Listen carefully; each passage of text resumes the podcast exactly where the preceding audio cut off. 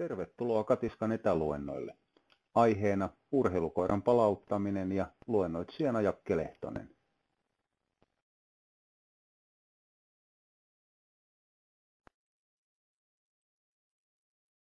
Päivää. Mun pitäisi olla teillä vähän niin kuin oppaana tänään aiheeseen urheilukoirien palautuminen ja palauttaminen, mutta ehkä olisi syytä ekaksi esitellä itteni. Mä olen Jakke Lehtonen. Meillä makaa lattioilla ja sohvilla tusinan verran koiria. Suurin osa on greyhoundeja. Meillä on rataennätyskoiria, suuria voittajia, Suomen huippuja, jokikinen. No ei ne kaikki ole Suomen huippuja, koska meillä on pentuja vielä joukossa, mitkä kasvaa ja tulee näyttämään sitten kyntensä ja vauhtinsa radoilla sitten myöhemmin. Tähän tilanteeseen, että me ollaan Suomen huipulla, Turusen Minnan kanssa meillä on maan menestyvin kilpakenneli Greyhound Racingissä. Ei tämä ole tullut ilmatteksi. Aika paljon jouduttu opettelemaan. Mun elämänkestävä oppimiseni alkoi mukulana palveluskoirien kanssa sakemanneilla suojelua jälkeen. Yritimme hiukan hakuakin, mutta ei siitä oikein mitään tullut. No, ei tullut suojelusta ja jäljestäkään. Ongelma ei ollut niinkään koirissa. Ongelma oli ihan puhtaasti minussa. Määrätty kärsimättömyys, lyhyt pinna, rajoittaa aika paljon koiran koulutuskykyjä, niin kuin jokainen varmasti tietää. Mä kokeilin agilityäkin. Se oli jo hiukan enemmän mun luontoinen laji, mutta sama juttu, semmoinen määrätty lyhyt pinnasuus ja ahneus saada liian nopeasti liian paljon. Se kostautui. Taaskaan ongelma ei ollut koirissa. Sitten oli pieni tauko koirissa. Ehkä hiukan aikuistui, keräsi vähän parempaa pinnaa, lisää ymmärrystä koirista ja mitä koirien kanssa kuuluu tehdä. Sitten tuli greyhoundit. Loppuu eräällä tapaa historiaa. Lähdettiin Ruotsiin, oltiin siellä puolammattilaisina, käytännössä ammattilaisina. Voitettiin Ruotsin derby pariin otteeseen, veteraaniderby mukaan lukien silloin. Saatiin mahdollisuus muuttaa Irlantiin ihan täyspäiväisiksi ammattilaisiksi, no palkkalaisina. Eihän me vedetty kenneliin, meille maksettiin siitä, että me tehtiin päivät pitkät, käytännössä seitsemänä päivänä viikossa töitä koirien kanssa. Se opetti aika paljon. Ja sieltä tultiin sitten aikanaan takaisin Suomeen ja kuten sanottu, loppu on historiaa, tässä ollaan. Pienenä sivujuonteena elämässäni niin mulla pyörii katiska.info. Varmasti sulle tuttu, koska olet onnistunut tämän luennonkin löytämään. Mä olen rakentanut siitä Suomen suurimman koira-aiheisen artikkelipankin. Mielelläni kutsun sitä sellaiseksi. Tällä hetkellä se suuntautuu enemmän koirien ruokintaan, mutta katsotaan mihin kaikkeen se siitä sitten vielä laajenee. Mutta mennään tästä asiaan. Luennon ideana on, no toki tietysti jakaa sitä tietoa ja kokemusta, mitä mulla on koirien palauttamisesta, niin antaa vinkkejä, ideoita ja vastauksia niihin kysymyksiin, mitä mä tiedän, että aiheesta palautuminen ja palauttaminen on. Tärkeimpänä on tietysti, että mitä, miksi ja milloin. Mitä käytetään palauttamiseen, minkä takia ylipäätään täytyy palauttaa ja milloin kannattaisi palauttaa. Nämä on sellaisia kysymyksiä, mihin mä törmään säännönmukaisesti aina jokaisella luennolla ja tapaamisella, missä puhutaan urheilukoirien kanssa tekemisestä. Sekään ei tietysti vielä riitä, että milloin palautetaan, jollei tiedetä, että millä palautetaan ja miten se tehdään käytännössä. Käytäntö on se, mitä mä pyrin pitämään ohjenuorana tämän luennon aikana. Mä pyrin antamaan teille rautalankaa siitä, että miten te palautatte urheilukoiran parhaiten rasituksen jälkeen. Mutta mun varsinainen tavoitteeni, kuten aina mun luennoilla, niin on herättää kysymyksiä ja ajatuksia. Mä haluan, että mietitte jatkuvasti, että voiko te tehdä ne asiat, mitä te nyt teette, niin ihan toisella tapaa. Koska aina tarvitsisi vastata kysymykseen, että minkä takia, miksi mä teen jotain. Ja jos siihen ei kykene ihan 100% vastaamaan niin, että pystyy katsoa itseään silmiin peiliin, niin silloin kannattaa miettiä, että voiko asiat tehdä toisin. Me jämähdetään helposti määrättyihin rutiineihin, eikä osata niin kuin lähteä niistä sillä tapaa irti. Tämä näkyy monta kertaa. Ihan se ja sama, että puhutaanko me vinteistä, puhutaan me agilitista, PK-puolesta, varsinkin metsästäjistä. Niin siinä unohdetaan aina se, että minkä takia tehdään jotain.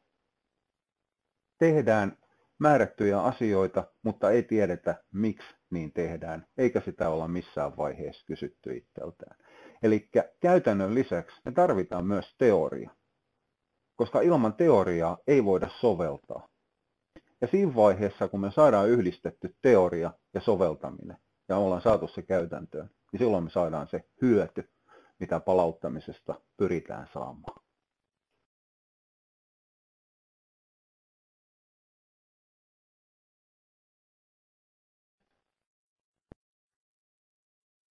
Mä tiedän, että osa Suomen koiraluennoitsijoista kykenee tekemään sellaisia yleisluentoja, mitkä pätee ihan kaikille koirille kaikissa tilanteissa, varsinkin ruokintapuolella. Mutta mä en kykene siihen. En ole koskaan kyennyt.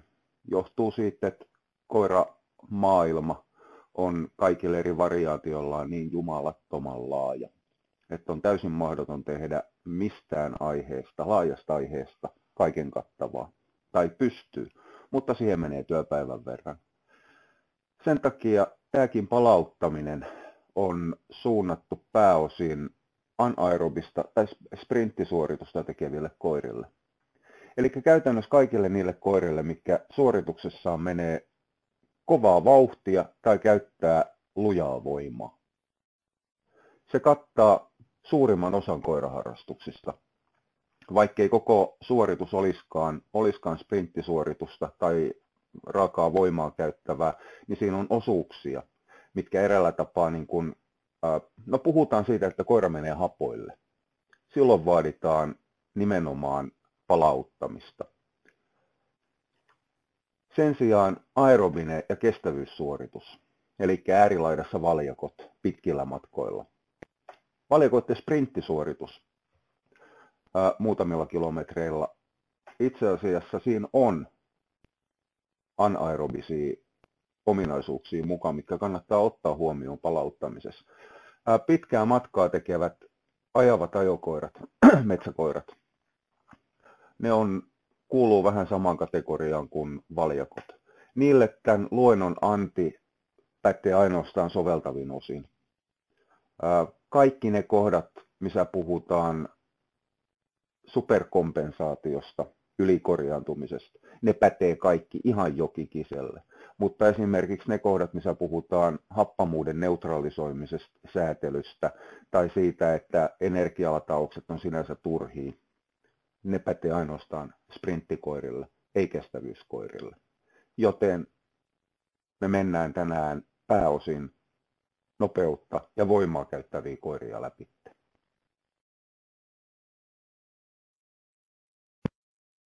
Tänään ei mennä sen enempää läpi lihastreenin saloja, miten saada koiralle enemmän nopeutta, enemmän voimaa, enemmän kaikkea. Tänään keskitytään palauttamiseen. Mutta että ymmärrettäisiin ja saataisiin perusteltua, minkä takia täytyy palauttaa. Ja meidän täytyy hiukan kerrata, mitä rasituksessa tapahtuu.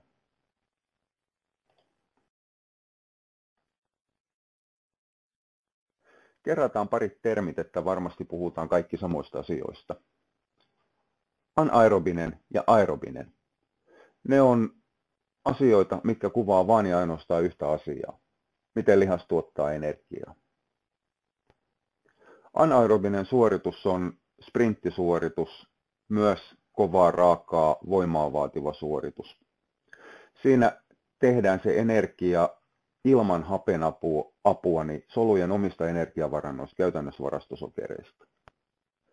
Ja koska me saadaan paljon voimaa ja nopeasti, niin se maksaa paljon, koska tässä maailmassahan ei mitään saada ilmaiseksi.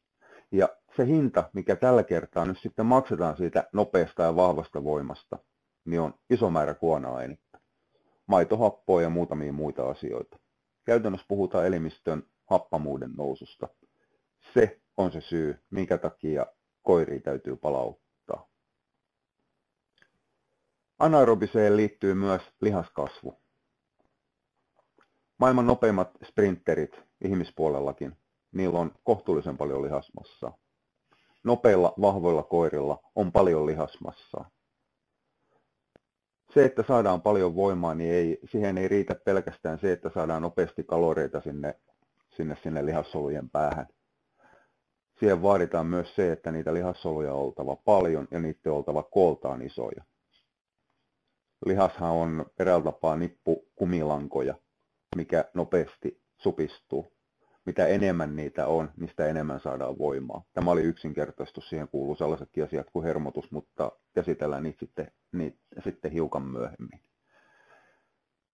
Ja koska käytetään energiaan solujen omia energiavarantoja, niin se ei laihduta. Anaerobisessa ei kosketa vyötärörasvaan, siihen läskiin, että saataisiin kaloreita aikaiseksi. Anaerobisen suorituksen äärilaita, greyhoundi, maailman nopein koira, ei maailman nopein eläin. Niitä on muutama kappale, mitkä on vielä nopeampia, mutta niillä pätee aivan samat asiat. Kun greyhound juoksee 30 sekuntia, sellaista vauhtia, mihin muut ei pääse mukaan, niin se kuluttaa siinä pätkässä alle 8% koko päivän energiatarpeesta. Sen nopeat päässälaskijat, jos 24 tuntia on vuorokaudessa, siitä otetaan 30 sekuntia pois, niin 23 tuntia, 59 minuuttia, 30 sekuntia, greyhound on mahdottoman laiska koira.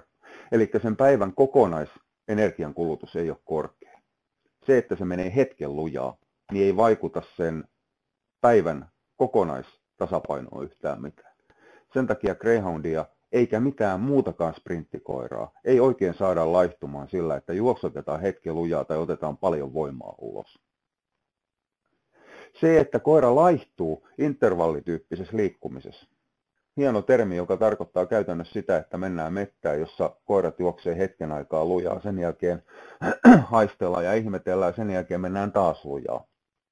On tyypiltään anaerobista liikuntaa, mutta kun ihminen siellä mettässä kulkee sen tunnin aikana 3 kilometriä, ne koirat on kulkenut 10 kilometriä 20 kilometriä.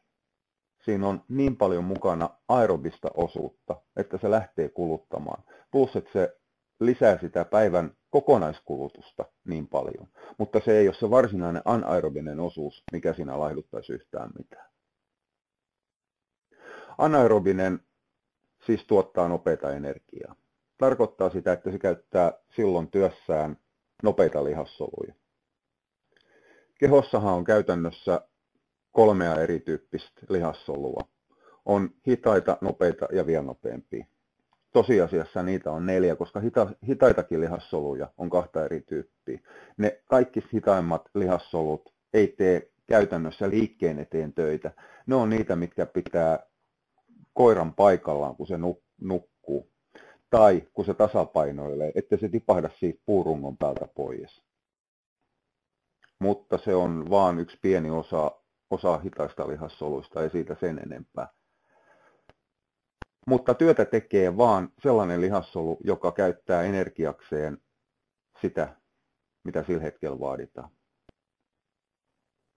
Hölmölause tarkoittaa suomeksi sitä, että kun tehdään anaerobista työtä, jolloin tuotetaan energiaa sokerista, niin sitä voi silloin työtä tekee vain pelkästään nopeat lihassolut. Kun tehdään aerobista työtä, jolloin käytetään rasvaa, niin työtä tekee ainoastaan hitaat lihassolut. Tämä vaikuttaa siihen, miten te treenaatte. Jos te haluatte tehdä pitkän kestävän koiran, olkoon se sitten valjakko tai olkoon se sitten ajava mettäkoira, niin teille ei ole paljonkaan hyötyjä 150 metrin täysvauhtisista vedoista, koska ne kasvattaa niitä nopeita lihassoluja. Se syö välittömästi kestävyyttä.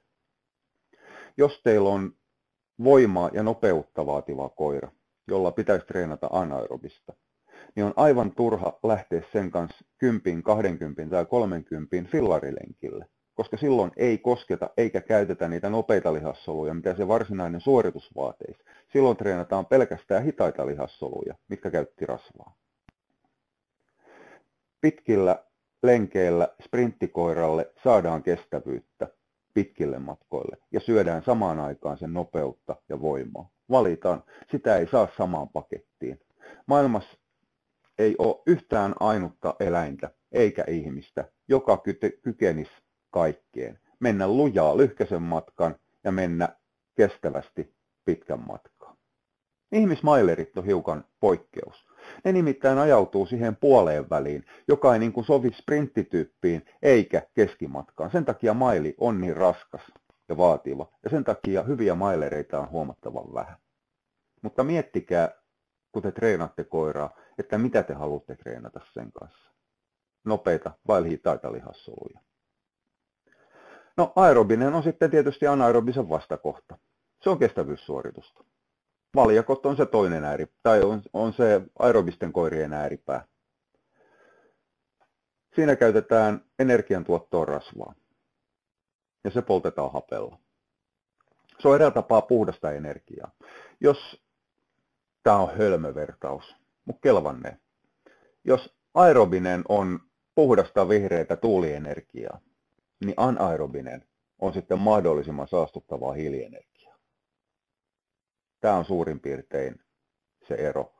Ja tämä tuo mukanaan myös sen, että minkä takia aerobisessa suorituksessa ei paljon tarvitse murehtia varsinaista palauttamista sen enempää kuin että muistaa juottaa sen koiran, muistaa antaa sille rasvasta ruokaa, että se saa tankattua omat energiavarastonsa täyteen, koska se on polttanut sitä kehon rasvaa energiaksi. Hiukan venytellään ja verrytellään, se oli siinä. Lyhkäinen lause. Mä käsittelin just äsken aerobisen koiran palauttamisen. Ja johtuen siitä erosta, mikä liikunnassa on, koska se liikuntahan aiheuttaa sen, että kummalla tapaa tuotetaan energiaa. Nyt täytyy aina muistaa tämä marssijärjestys. Liikunta määrää, miten tuotetaan energiaa. Energian tuotto ei määrää, miten liikutaan, tietenkään. Mutta ihmiset vaan tuppaa unohtamaan tämän ilmiselvän totuuden aina silloin tällöin. Niin, kun mennään kestävää matkaa, niin se vahvistaa tietysti kestävyyttä. Tämä on jo itsensä toistamista. Mutta sillä myös vahvistetaan sydän- ja verisuonipuolen kuntoa ja voimaa. Ihmisille tällä on suurikin merkitys. Mikä sen merkitys on koirille? Se on täysin avoin. Monet on sanonut, että koira on niin fyysinen eläin, plus että sen elinaika verrattuna meihin on niin lyhyt, että sillä ei ole käytännön merkitystä. Eli sydän- ja verisuonipuolen terveyttä ja voimaa ei tarvitse murehtia koirille, mutta se on kuitenkin seuraus, mikä siinä tulee.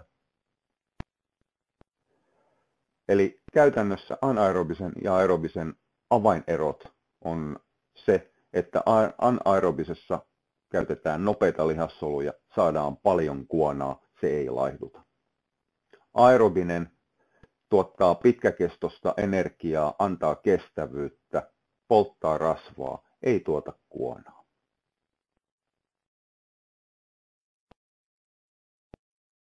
Anabolia ja katabolia, ne on pakko kerrata, koska niitä käytetään niin paljon. Niille ei ole olemassa järkevää yksinkertaista suomenkielistä käännöstä. On paljon helpompaa sanoa, että koira on anabolisessa tilassa kuin se, että sanottaisiin, että koiran elimistö on tilassa, jossa solut ja elimistö rakentaa ja koostaa itseään uudelleen. Siinä vaiheessa, kun koira liikkuu, tekee suoritusta. Itse asiassa aivan se ja sama, tekeekö se aerobista vai anaerobista, niin koira on katabolisessa tilassa. Se on aina silloin, kun aineenvaihdunta lähtee purkamaan jotain.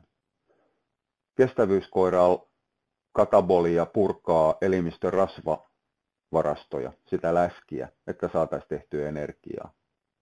Anaerobinen koira purkaa omia lihassolujaan, että se saa tehtyä energiaa ja voimaa aikaiseksi.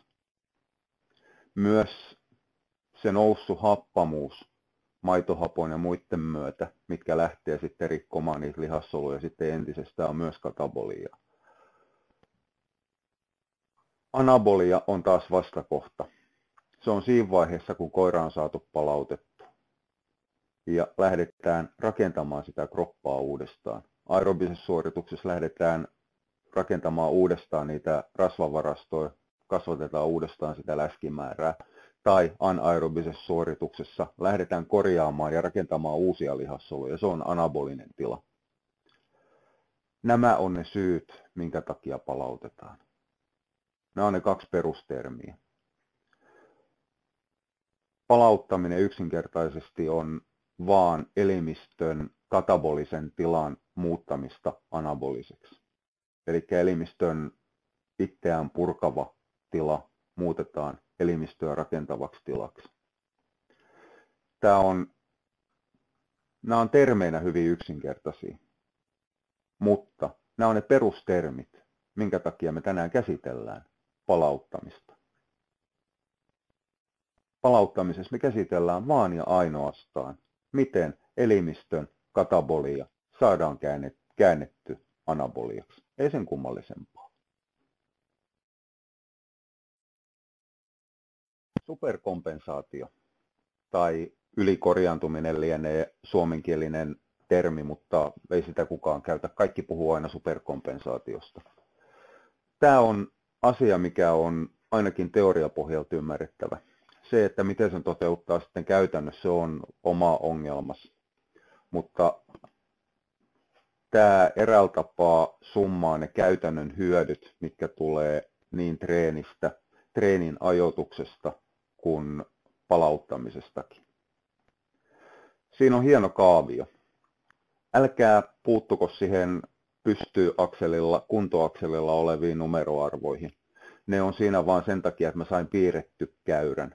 Mä oon mahdottoman huono piirtämään yhtään mitään, niin sen takia mä käytin taulukkoa hyödyksi. Miettikää sitä vaan eräänlaisina pykälinä. Älkää takertuko niihin numeroarvoihin. Nollataso on se lähtötaso. Se on se, mikä koiran kunto on ja voima on sillä hetkellä, kun ruvetaan treenaamaan. Kun sitä lähdetään rasittamaan, niin sen kehittyminen laskee. Se väsyy, elimistö happamoituu, lihaksisto rikkoutuu, tulee makrovammoja. Näitä tapahtuu aina. Käytännössä silloin, kun koiraa treenataan tai sen kanssa kilpaillaan, niin aina sen kehitys menee takapakkiin ja sillä hetkellä. Sitten sen jälkeen sitä ruvetaan palauttamaan. Ruvetaan kääntämään sitä elimistön kataboliaa anaboliaksi. Niin sen lihaskunnon kehittyminen lähtee tietysti nousuun. Totta kai lähdetään rakentamaan uutta. Kun päästään siitä lähtötason ylitte lihaksiston kehittymisessä, niin ollaan siirretty superkompensaation puolelle. Elimistö rupeaa ylikorjaamaan itseään. Lihaskehityshän ei ole mitään muuta kuin elimistön puolustuskeino rasituksen negatiivisiin vaikutuksiin vastaan. Aina kun liikutaan, niin tulee lihasvaurioita, pinta repeää, lihassoluja kuolee. Elimistö pyrkii rakentamaan silloin lisää lihasmassaa, kudosta, soluja, että se kestäisi paremmin seuraavan rasituksen. Ja tätä me käytetään hyödyksi treenissä. Ja sen jälkeen, kun me ollaan saatu palautuminen käyntiin ja päästään superkompensaation puolelle, niin se elimistön kyky rakentaa itseään, ottaa vastaan uusia kiihokkeita siihen lihassolujen ja oman itsensä korjaamiseen ja kehittämiseen, on suurempi kuin mitä se olisi normaalisti. Tämä ikkuna on 24 tunnista 48 tuntiin. Kukaan ei tiedä ihan tarkkaan, mikä se on. Ihmisillä puhutaan 24 tunnista, mutta tiedetään, että se on jopa 48 tuntia. Koirilla se on vähintään sama. Se saattaa olla jopa pidempikin. Jos siinä superkompensaation huippukohdassa, eli tuossa missä käyrästö on noussut tuonne noin 4-6 väliin ennen kuin se lähtee laskuun. Jos siinä vaiheessa ei tehdä mitään, niin se kunto ja voima laskee takaisin sinne lähtötasolle. Ei tarvittukaan korjata yhtään mitään. Ja sen jälkeen, kun lähdetään uuteen rasitukseen, treeniin tai työhön, niin taas tämä sama aaltoliike sen kunnon kehityksen myötä jatkuu.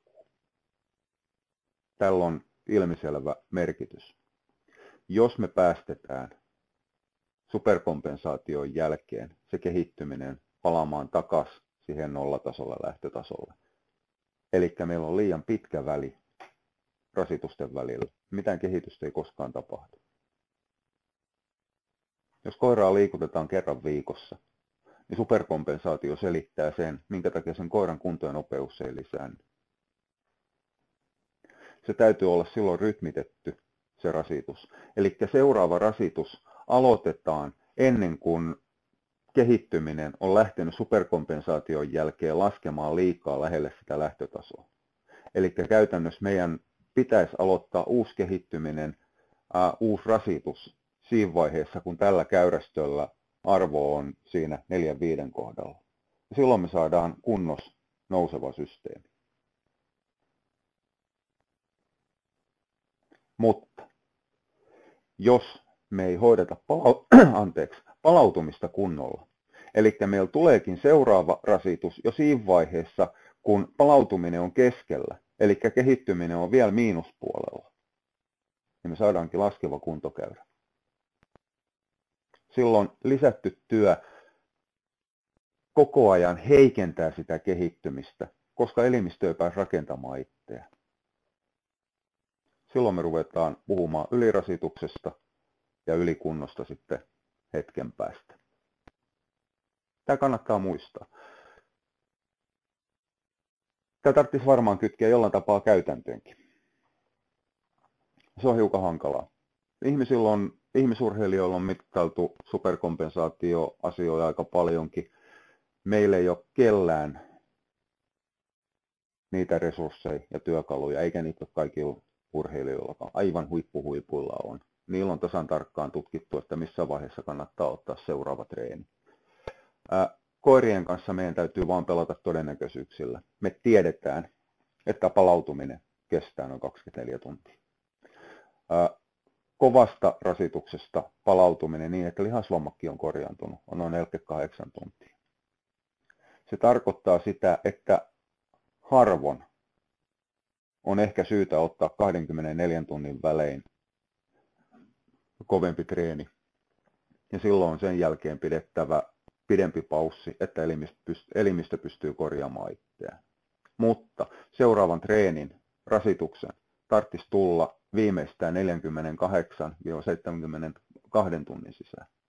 Sekä 2 tuntia rupeaa olemaan jo ääripäässä, että ollaan palauduttu takaisin siihen lähtötasolle. Jos treenaa, rasittaa siis lujaa koiraa 2 kertaa viikossa, maksimissaan 3 kertaa viikossa, niin silloin me pysytään superkompensaation puolesta todennäköisesti nousevan kuntokäyrän puolella. Jos rasittuminen on sitä useampaa, niin me aletaan puhumaan kunnon heikkenemisestä, ylikunnosta. Kroppa ei kykene kehittämään itseään, koska se ei ehdi palautumaan. Anteeksi agility-ihmiset, te olette ihan aidosti riskiryhmässä ylikunnon puolesta. Mikäli hallilla käydään treenaamassa, tämä muuten sitten pätee ihan kaikki, agility-ihmiset on vaan niin helppo ottaa aina esimerkiksi. Jos te käytte hallilla 2 kertaa viikossa ja te käytte siinä välissä 2 tunnin mettälenkillä ja 1-3 tunnin koirapuistokäynnillä, teidän koirat ei missään vaiheessa pääse palautumaan. Ja tämä on yksi syy, minkä takia agilitys on vammat lähtenyt lisääntymään.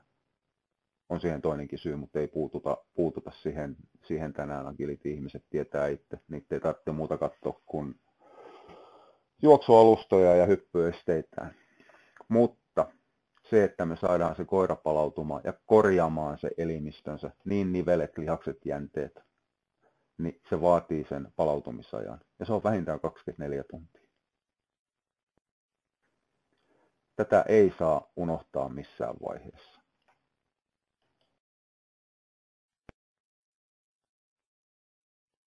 Superkompensaatiosta ja palautumisesta onkin sitten helppo päästä seuraavaan. Lepo. Joku voi nyt ihmetellä, että minkä ihmeen takia lepo täytyy määritellä, mutta kyllä se täytyy. Lepo ei nimittäin tarkoita kaikille ihan samaa. Sadepäivät ja juoppotreenari tekee hyvä hevosen. Ravipuolen tallisanonta. Ja pitää muuten sitten kuulkaa paikkaansa.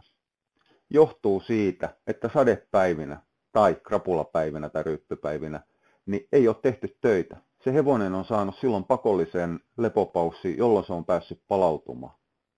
Ja on saatu parempi teho siihen treeniin. Koiralle itse asiassa sen terveydelle pahin uhka, mikä sillä on, niin on fyysisesti erittäin aktiivinen ihminen, omistaja. Sellainen, joka haluaa ehdottomasti sen koiran mukaan lenkeilleen. Saattaa huolehtia omasta palautumisestaan. Silloin palautusjuomat mukana. Se käy itse, muuttaa sitä omaa rasitustaan, tekee hetken aikaa tätä sitten tota. Mutta koiransa se nappaa aina lenkille mukaan ja vetää. Ja sen koiran palautumisesta ei kyllä sitten huolehdita samalla tapaa. Se menee jonkun aikaa. Sitten sen jälkeen se koira viedään hierojalle, kun se on jatkuvasti jumissa tai sillä rupeaa prakaamaan paikat. Tai sitten sillä hajoaa olkapää tai reisi. Tämä on valitettava seuraus. Silloin kun koiralla on lepo palautumisaikana, niin se nimenomaan tarkoittaa lepoa.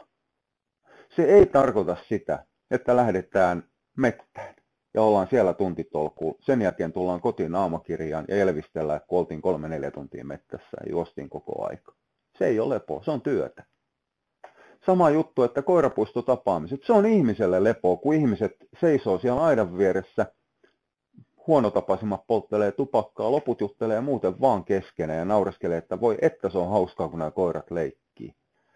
Niille koirille se ei ole lepoa. Ne vetää siellä tukkavinossa ja kynnet ojossa, eestaa sinne sun tänne, kiihdyttää, jarruttaa. Itse asiassa ottaa kohtuullisen vahvaa intervallitreeniä. Ei se ole lepoa, se on työtä. Maaseutuoloissa lepo tarkoittaa sitä, että se koira päästetään siihen pissalle tai pihalle tai koiratarhaan pissalle. Sen jälkeen se otetaan takaisin sohvalle makaamaan. Kaupunkioloissa tarkoittaa sitä, että tehdään se paljon parjattu korttelinkierto ja tullaan takaisin sisään. Ei sen enempää. Mitään muuta ei saa tehdä. Silloin kun levätään, silloin levätään.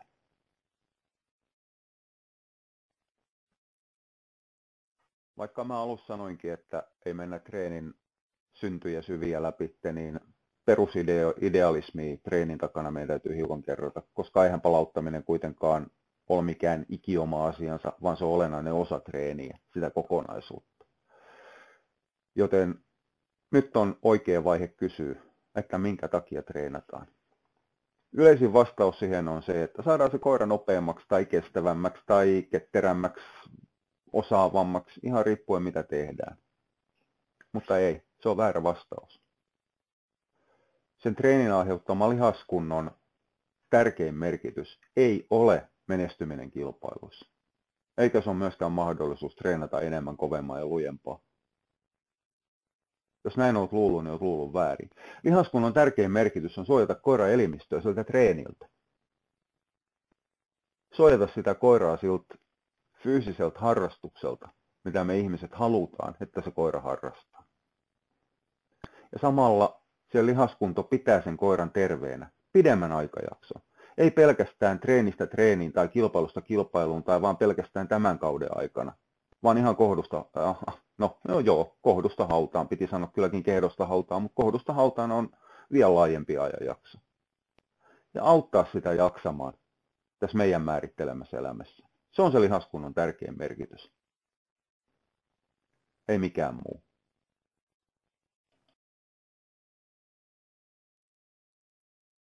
Koiran kehityksen kiertokulku on kohtuullisen yksinkertainen, simppeli asia. Mehän tiedetään, että kunto ja lihasvoima kasvaa vain työllä, joka aiheuttaa sen, että työmäärää millä tapaa lihaskunto, nopeus, ketteryys, niin poispäin kehittyy. Eli jos me tehdään pitkäkestoista työtä, niin silloin kehittyy aerobinen kunto. Jos tehdään intervalliharjoituksia, ylämäkeä, kehittyy voima, anaerobinen kunto. Jos otetaan pujotteluketteryysharjoituksia, niin totta kai kropanhallinta paranee ja niin poispäin. Rytmitys vaikuttaa myös. Jos meillä on koira, mikä tarvitsee pelkästään aerobista kuntoa, niin silloin tehdään pelkästään aerobisia harjoituksia. Mutta jos on sellaista työtä, missä tarvitaan vähän kumpaakin, tai oikeastaan niin, että on niin kuin isompi osa on pitkäkestoista kulkemista ja välillä vaaditaan siihen nopea spurtti, metsäkoirilla useilla tämä tulee vastaan aika useasti, niin silloin kannattaa ottaa siihen mukaan, rytmittää sitä pitkäkestoista harjoitusta ja lyhytkestoista harjoitusta, että treenataan vähän kumpiakin lihassoluja.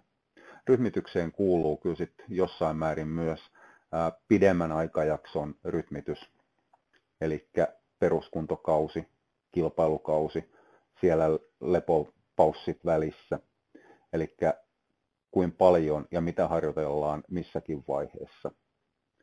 Ja viimeisenä sitten se, mikä varsinaisesti kasvattaa sen kunnon, lisää sitä voimaa, on se lepo.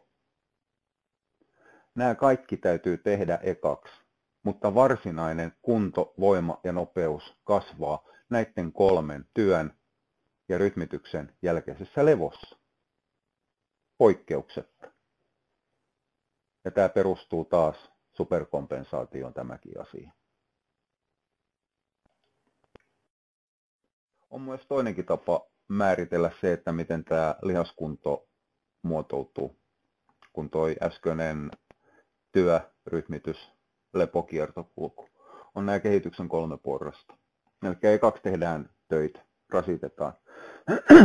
Koira juoksee, vetää taakkaa, kantaa painoliivejä, ihan mitä tahansa.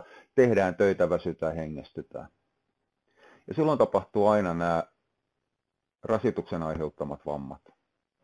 Lihaksistoa repeää sieltä sun täältä, vaikkei sitä tiedetä, puhutaan mikrovammoista, lihassoluja hajoaa, nivelet rasittuu, jänteet venyy, hiukan rispaantuu, energiaa palaa joko solutasolla tai sitten ihan suoraan läskiltä. Superkompensaatiossa se suorituskyky, kehittyminen tipahtaa alaspäin, johtuen nimenomaan näistä katabolian aiheuttamista muutoksista ja rasituksen aiheuttamista suorista mikro-makrovammoista. Sen jälkeen mennään palautumiseen. Eli superkompensaatiossa lähdetään nostamaan sitä koiran kehittymistä ylöspäin. Silloin korjataan ne rasituksessa saadut vauriot. Rakennetaan uutta lihassolua. Eräällä tapaa ommellaan solutasolla tikit kiinni. Täytetään solut ja läskivarastot takaisin. Täydennetään mineraalivarastot. Rakennetaan uutta luustoa. Hiotaan, fiksataan. Täytetään uudella nivelnesteellä niveliä. Ja kun se palautuminen on valmis, niin elimistö on täysin valmis uuteen rasitukseen. Ja nyt tulee se, minkä takia se kehittyminen tapahtuu. Eli päästään siinä superkompensaation pisteessä, jolloin on päästy ylitte, palautumisen jälkeen ylitte sen lähtötilanteen. On tullut mukautuminen. Puhutaan adaptaatiosta. Elimistö on adaptoitunut, mukautunut siihen rasitukseen, on lähtenyt korjaamaan itseään niin, että se kykenee ottamaan paremmin vastaan seuraavan, ettei tulisi niitä makrovammoja niin paljon. Eli päästään taas siihen, mistä oli jo aikaisemminkin kyse. Lihaskunnon kehitys on elimistön suojareaktio. Ja tämä ei rajoitu sitten tosiaankaan pelkästään lihaksistoon, vaan tämä pätee ihan läpi koko kropan. Liikkuvalla koiralla on vahvempi luusto kuin laiskalla eläimellä. Liikkuvalla koiralla on vahvemmat nivelet kuin laiskalla koiralla. Tämä kannattaa muistaa aina siinä vaiheessa, kun käsissä on rotu, jolla on riskinä lusto- tai nivelongelmat. Missään nimessä sitä koiraa ei saa lyödä lepoon sen takia, että sillähän voi mennä vaikka nivelet rikki. Ei, ne ei kulu käytöstä. Ne vahvistuu käytöstä. Tilanne muuttuu vasta sen jälkeen toiseksi, kun sillä koiralla on jo nivelrikko, koska siinä vaiheessa liikkuminen aiheuttaa kipua. Mutta ennen kuin koiralla ei ole nivelrikkoa, niin sitä koiraa liikutetaan niin paljon kuin kyetään, koska sillä siirretään sitä pahinta mahdollista, eli nivelrikon alkua, myöhäisemmäksi. Sitten kannattaa aina muistaa, kun tehdään töitä, että aina laatu ennen määrää. Greyhoundit on hyvä esimerkki, koska mä tunnen sen kaikista parhaiten. Talvi sen jälkeen, kun ollaan menty lepokauden ylitte, eli meillä se käytännössä tarkoittaa sitä, että ollaan päästy talvessa niin pitkälle, että on hiukan päivänvaloa, kun päästään töistä, koska silloin kykenee liikkumaan maastossa metsissä. Siihen asti meillä laiskotellaan ihan täysin, nollataan se kohtuullisen raju kilpakausi, mikä on takana. Ja sen jälkeen lähdetään liikkumaan. Liikkuminen on sitä, että napataan koiralauman mukaan, mennään ja kierretään peltoja metsiä. Se on sitä ihmiselle laahustamista tunnin verran. Koirat tekee mitä tekee. Sillä kasvatetaan takaspäin sitä peruskuntoa pikkasen. Kun päästään lähemmäksi kevättä, niin me ruvetaan vähentämään näitä pitkiä liikkumisia. Ruvetaan ottamaan siihen mukaan vetoja. Koirat rupeaa juoksemaan joko ihmiseltä ihmiselle tai vieheen perässä. Lyhkäisiä matkoja, ns. Täysvauhtisia vetoja. Me otetaan niitä loivaa ylämäkeen, koska meidän pelto on loivaan ylämäkeen, missä meillä on vetosuora. Matka on 250 metriä.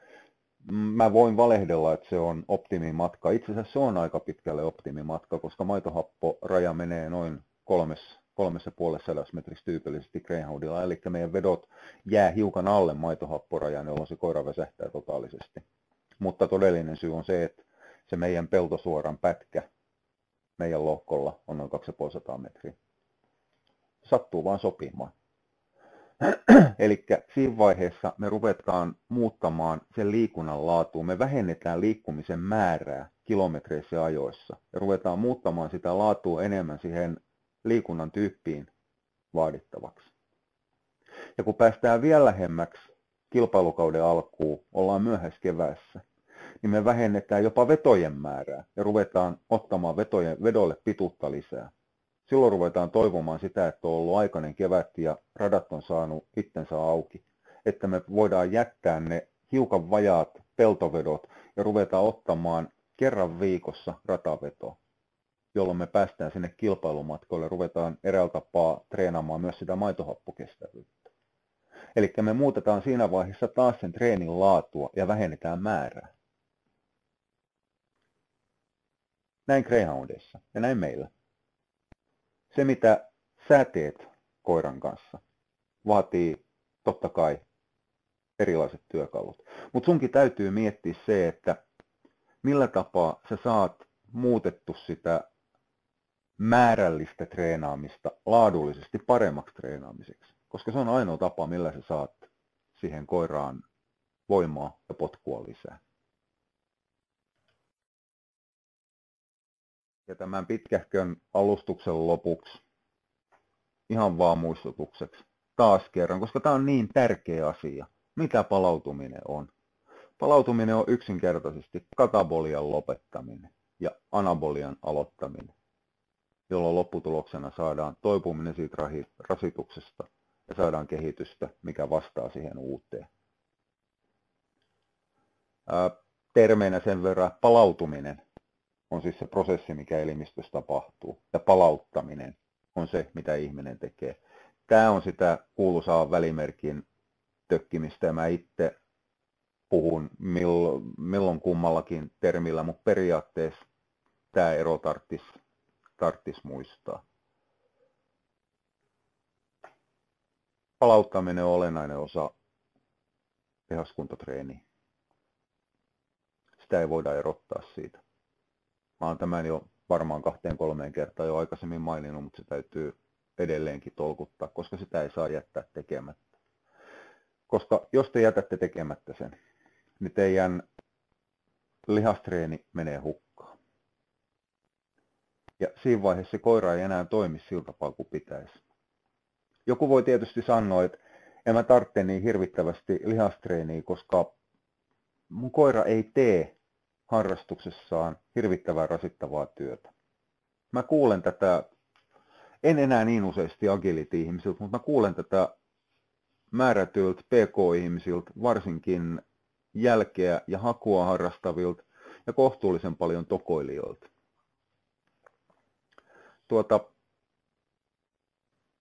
Te tarvitsette sitä lihastreeniä sen takia, että teidän koirat ei missään nimessä väsy missään tilanteessa, koska väsyneen koiran keskittymiskyky heikkenee. Mitä enemmän siellä koiralla on voimaa ja kuntoa, niin sitä helpompi teidän on rakentaa se kontakti siihen koiraan ja pitää se kontakti läpi sen pitkähkönkin treenisession tai kilpailupäivä. Ja se ei onnistu, ellette palauta sitä koiraa.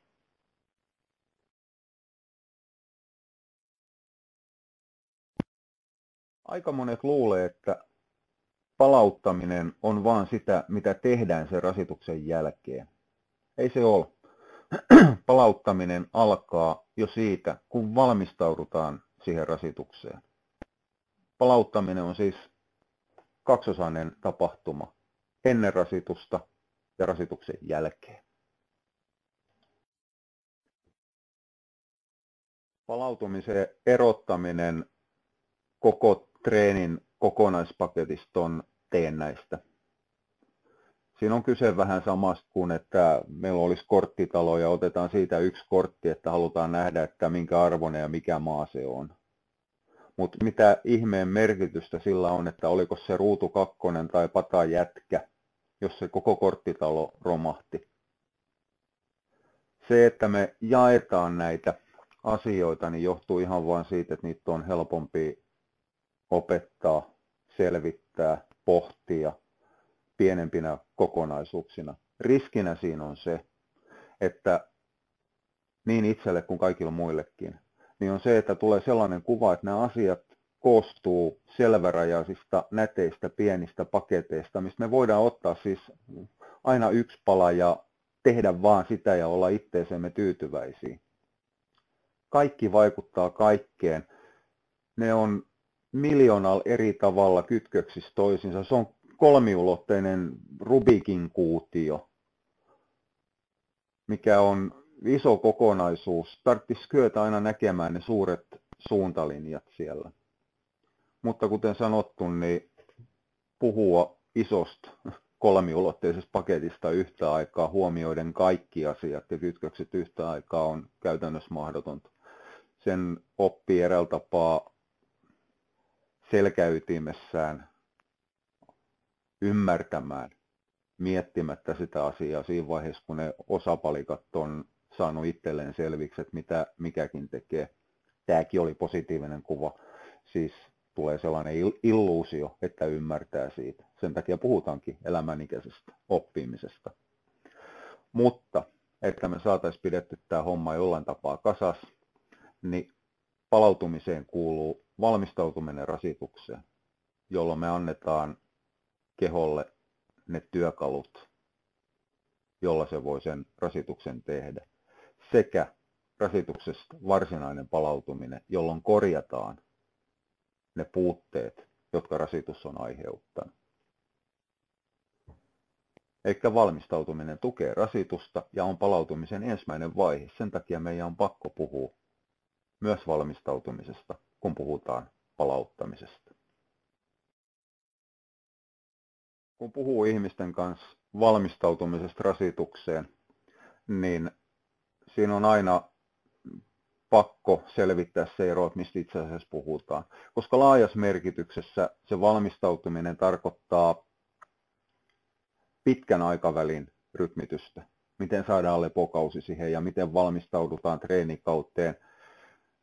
Miten rytmitetään useimmat treenit, että päästään kilpailuun. Tämä koskee nimenomaan varsinkin niitä, joiden suoritus perustuu fysiikkaan.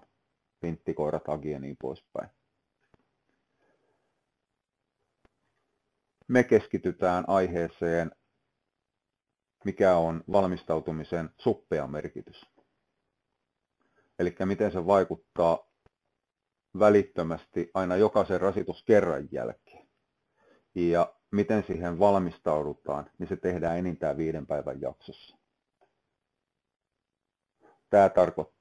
Tämä enintään 5 päivän jaksotus tarkoittaa käytännössä kilpailuun valmistautumista. Valitettavasti ei treeniin valmistautumista. Myöhemmässä vaiheessa hiukan mietitään tätä palautumisen merkitystä silloin, kun puhutaan kilpailusta ja treenistä. Niillähän ei saisi olla eroa, mutta valitettavasti niillä on ihan käytännön asioista johtuen.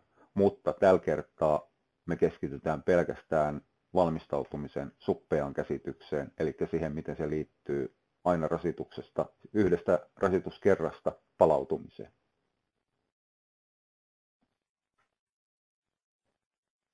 Suorituksen kannalta 3 tärkeintä ennakoivaa tekijää on esitetyn kaltaiset ja just tuossa järjestyksessäkin. Herkistäminen, bufferiellataus ja nälkä. Herkistäminen, se riippuu ihan sitten täysin koirasta ja mitä sen kanssa tehdään. Se on jokaisen opeteltava erikseen jokaisen koiran kanssa.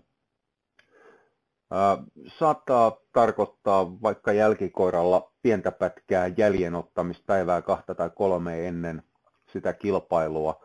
Tai fyysisemmällä koiralla, agikoiralla esimerkiksi, lyhkäisiä hallittuja spurtteja niin, että siinä on ohjaus mukana, ehkä pari hyppyä, pientä pujottelua, mutta ei kuitenkaan sama rasittavuudella kuin mitä itse treeni olisi. Eikä missään nimessä sama rasittavuudella kuin mitä kilpaileminen olisi. Bufferien lataus. Me tullaan menemään buffereen hetken päästä tarkemmin läpi, koska niihin perustuu palauttamisen eräällä tapaa fysiologiset merkitykset.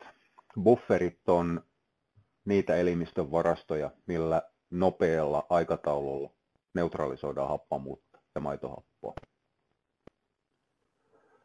Energiatankkaus, eli energiabuffereiden varastojen täyttäminen on täysin turhaa. Ihan se ja sama, että puhutaanko anaerobisesta vai aerobisesta suorituksesta. Jos kestävyyskoira, metsästävä tai vaikka valjakko, on niin laihassa kunnossa, että sillä on päivää ennen annettava läskipala enemmän, että se jaksaa sen kilpailun tai suorituksen, niin se ei saisi missään vaiheessa lähteä siihen työhön. Sillä on jo ne rasvavarastot täynnä. Anaerobisella puolella tilanne on vielä selvempi. Elimistö täyttää solujen energiavarannot lataamisesta huolimatta, mikäli se saa vaan ruokaa. Nälkä. Se tehdään päivää ennen. Koiralla on oltava pieni nälkä, koska se on se, mikä kytkee sen koiran aivot työhön. Tämä on asia, mistä joudun vääntämään aika useasti, kun on aiheena ruokinta tai ylipäätään treenaaminen. Tämä tulee vastaan nimenomaan 2 kertaa päivässä syöttävillä. Heidän koirilla ei ehdi tulemaan varsinainen nälkä siihen työrupeamaan. Tosiasia on se, että 24 tuntia ennen ruokaa valjakot ja vintit kulkee parhaiten. Niillä on suurin halu ja niiden energiavarastoihin ei ole kuitenkaan koskettu. Selitän myös myöhemmin, miten tämä tehdään, mutta lyhykäisyydessään pienenä spoilerina hyvin yksinkertaisesti pienetään ruoka-annoksen määrää, kun pidetään energia ennallaan. Silloin se pattalaukussa oleva pienempi ruokamäärä aiheuttaa sen pienen nälän tunteen sinne takaraivoon, mutta ei tipauta ja sen elimistön energiavarantoi.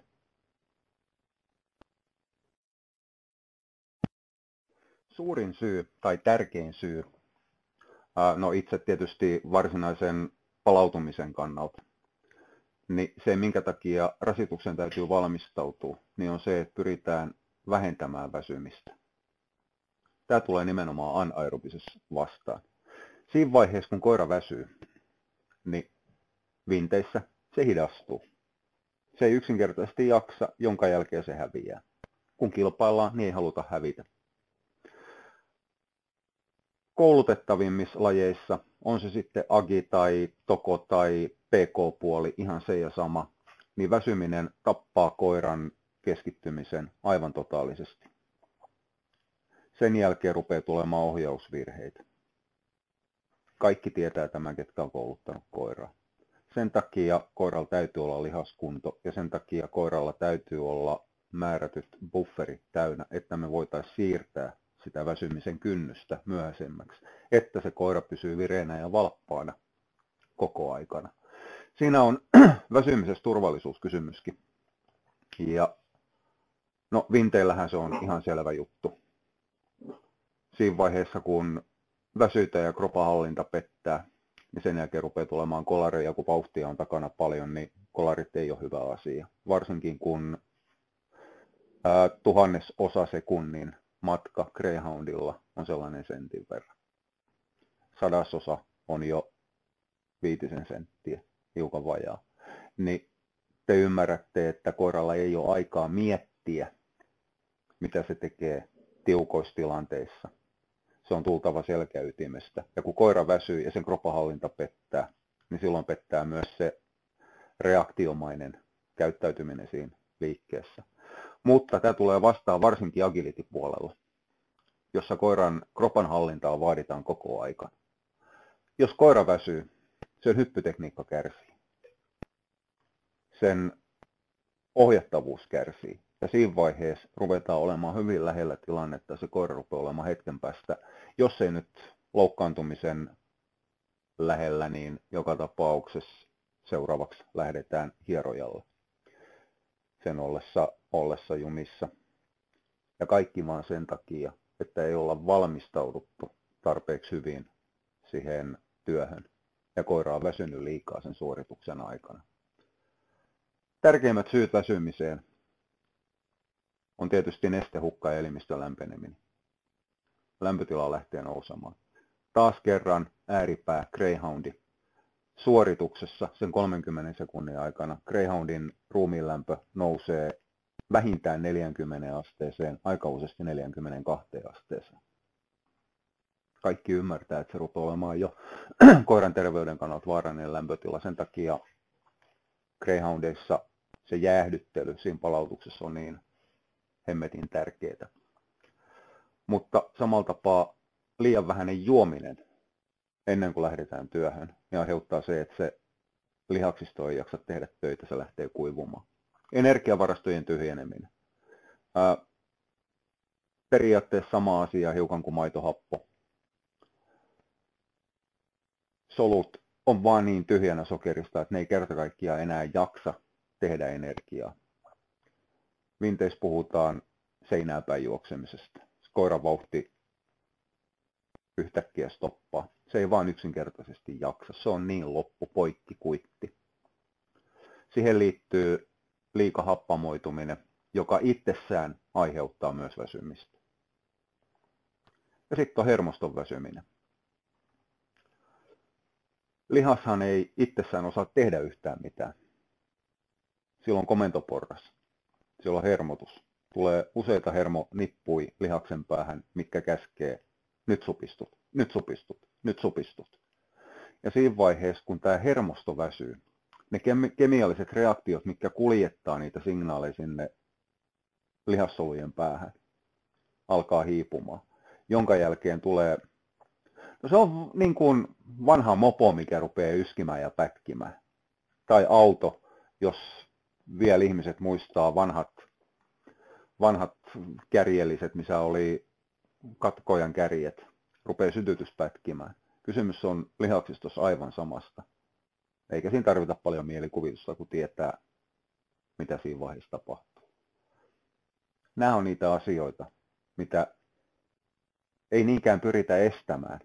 Me ei voida estää väsymistä, kun koira rasittaa itseään lujaa, mutta me pyritään minimoimaan ne väsymisen aiheuttamat vaikutukset ja siirtämään sitä väsymispistettä myöhäisemmäksi, että se koira jaksaisi tehdä sen suorituksen loppuun asti tai jaksaisi tehdä täyspainoisesti työtä sen koko päivän kilpailurupeamaa ajan.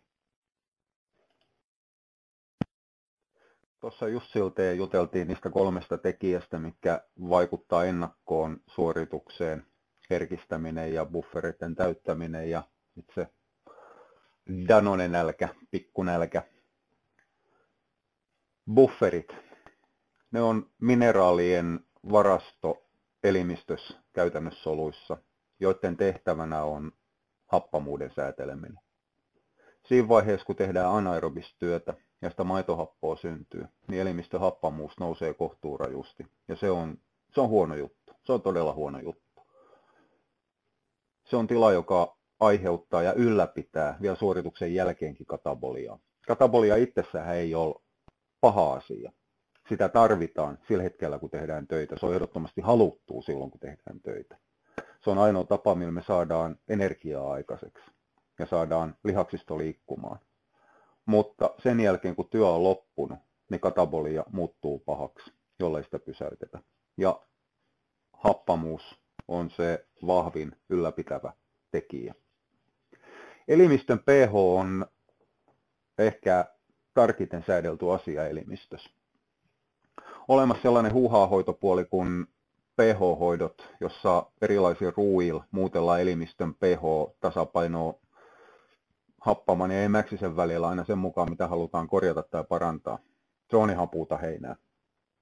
Ainoa, millä siinä kyetään ehkä hiukan pH:ta muuttamaan, niin on limakalvot ja virtsa, mikä onnistuu ihan pelkästään C-vitamiinillakin, niin kuin monet virtsatiekivikoirien omistajat tietää. Jos pH menee liikaa happaman tai emäksisen puolelle, niin joko kuollaan heti tai ollaan pahuksen sairaita hetken aikaa ja sitten kuollaan, jos asialle ei tehdä mitään. Ja tämän takia soluissa on nämä mineraalivarastot. Ne osallistuu myös nestetasapainon säätelyyn, eli ne on käytännössä aina elektrolyyttejä myös, mutta nestetasapaino osaltaan ja vahvasti liittyy pH-tasapainon säätelyyn. Siinä vaiheessa, kun suoritus loppuu, lihaksisto ei enää tuota energiaa, sen ei tarvitse enää liikuttaa, niin välittömästi munuaiset huutaa soluille, että nyt äkkiä bufferit tyhjäksi ja välittömästi elektrolyyttiä vereen, että saadaan tämä happamuus pois.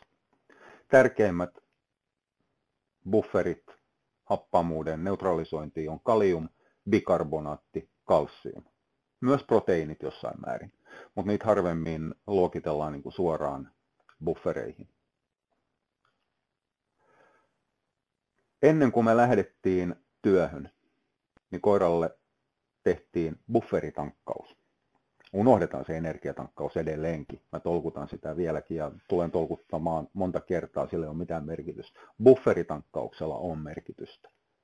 Eli meidän täytyy antaa kaliumia, bikarbonaattia ja varmistaa se, että myös kalsiumi on tarpeeksi kierrossa ennen kuin mennään suoritukseen.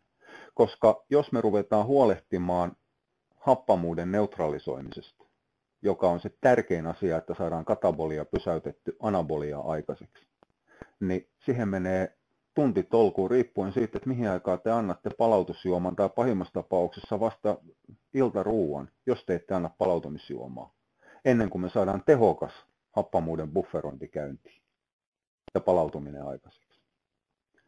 Kun me annetaan ne etukäteen, me varmistetaan sillä, että ihan tasan tarkkaan jokainen solu on niin tupaten täynnä kaliumia, bikarbonaattia ja kalsiumia. No, soluissa ei nyt ole paljon kalsiumia eikä sellaista kalsiumia, mikä neutralisoi yhtään mitään soluustossa, revitään sieltä yhtä äkkiä irti, mutta kaliumia ja bikarbonaattia on. Ja samaten me varmistetaan se, että sitä on kierrossa ennen kuin elimistön oma erittäminen on ehtinyt pissaamaan ne kaikki pihalle. Eli meillä on siellä valmiina jo neutralisoivaa tavaraa siinä vaiheessa, kun työ loppuu.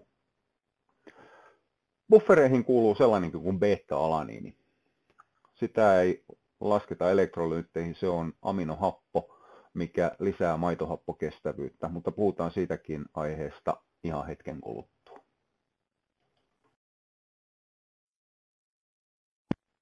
Kalium on tärkein elektrolyyteistä. No, tämä jako on hiukan taas kerran teenäinen ja riippuu arvostuksesta, mutta mulle mun mielestäni se on tärkein elektrolyyteistä. Elektrolyyttihan on edelleenkin mineraalihivenaine, joka osallistuu nestetasapainosäteilyyn. Kaliumia käytetään kohtuullisen paljon greyhoundeissa, muihin rotuihin ja harrastuksiin. Se on vasta tekemässä tuloaan, enkä ihan täysin ymmärrä, että minkä takia. Sitä kuitenkin tarvitaan huomattavan paljon nimenomaan pH-säätelyyn, eli happamuuden neutralisoimiseen ja siihen, että se koira ei kuivu. Kaliumin yksi etu helteellä on myös se, että se lisää lämmön kestävyyttä. Kaikki ei suostu klippaamaan koiriin, mikä muuten itse asiassa on sellainen, mitä kannattaisi miettiä. No okei, jokainen on, tai aika useat on varmaan nähnyt, vähintään Facebookissa on kiertänyt tämä kuva, mihin joku on piirtänyt hienosti karvaa ja sitten aaltoviivoi kumotti pohjavilla itse asiassa jäähdyttää koiraa. Siis sehän on piirroksena aivan älytön. Mä voin aivan saman piirroksen piirtää ja kirjoittaa siihen päinvastaiset tekstit. Sehän ei todista mitään. Ihmiset on käyttänyt sitä todisteena, sille klippaaminen on huono asia. Se on ihan puuta heinää.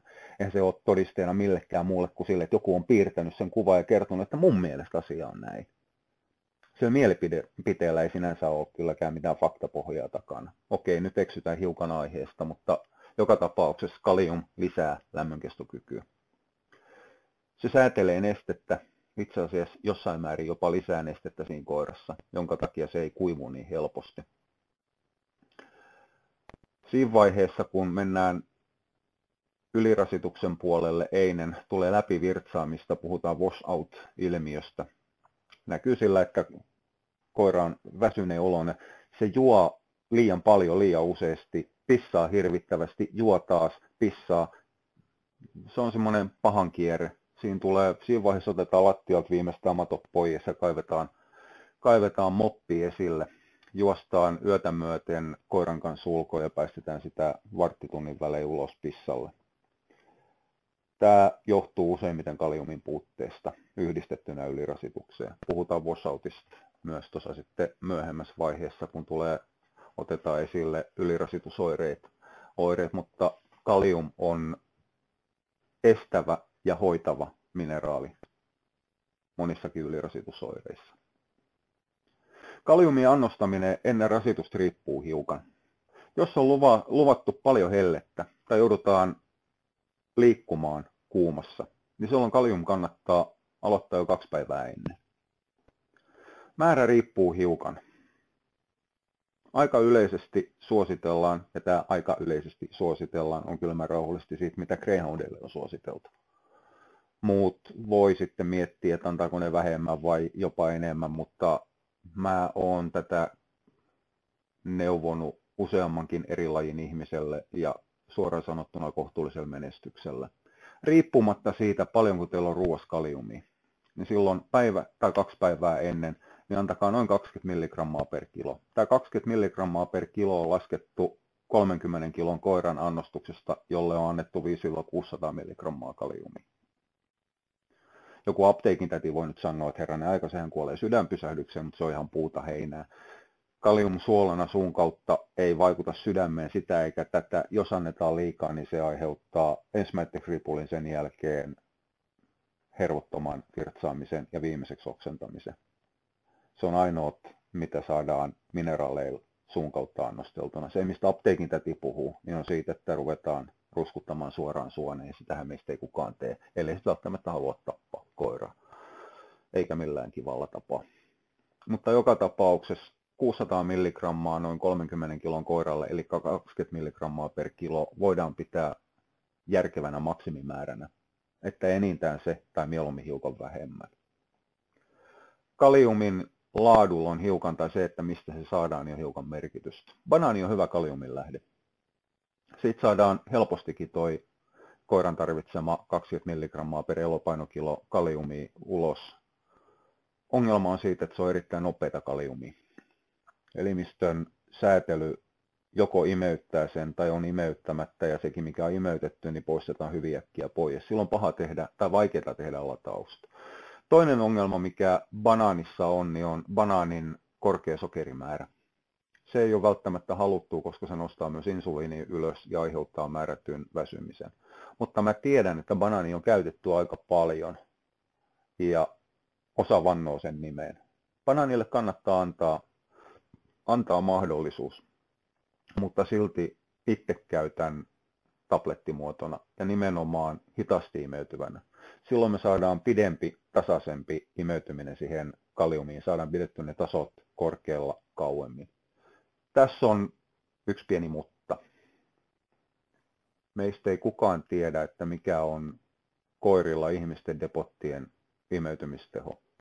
Että käykö siinä niin, että kun me annetaan 600 milligrammaa ihmisten depottina koiralle, niin se itse asiassa hyödyntää siitä vaan 150 tai 200 milligrammaa ja loput tulee sitten kakan mukana pihalle.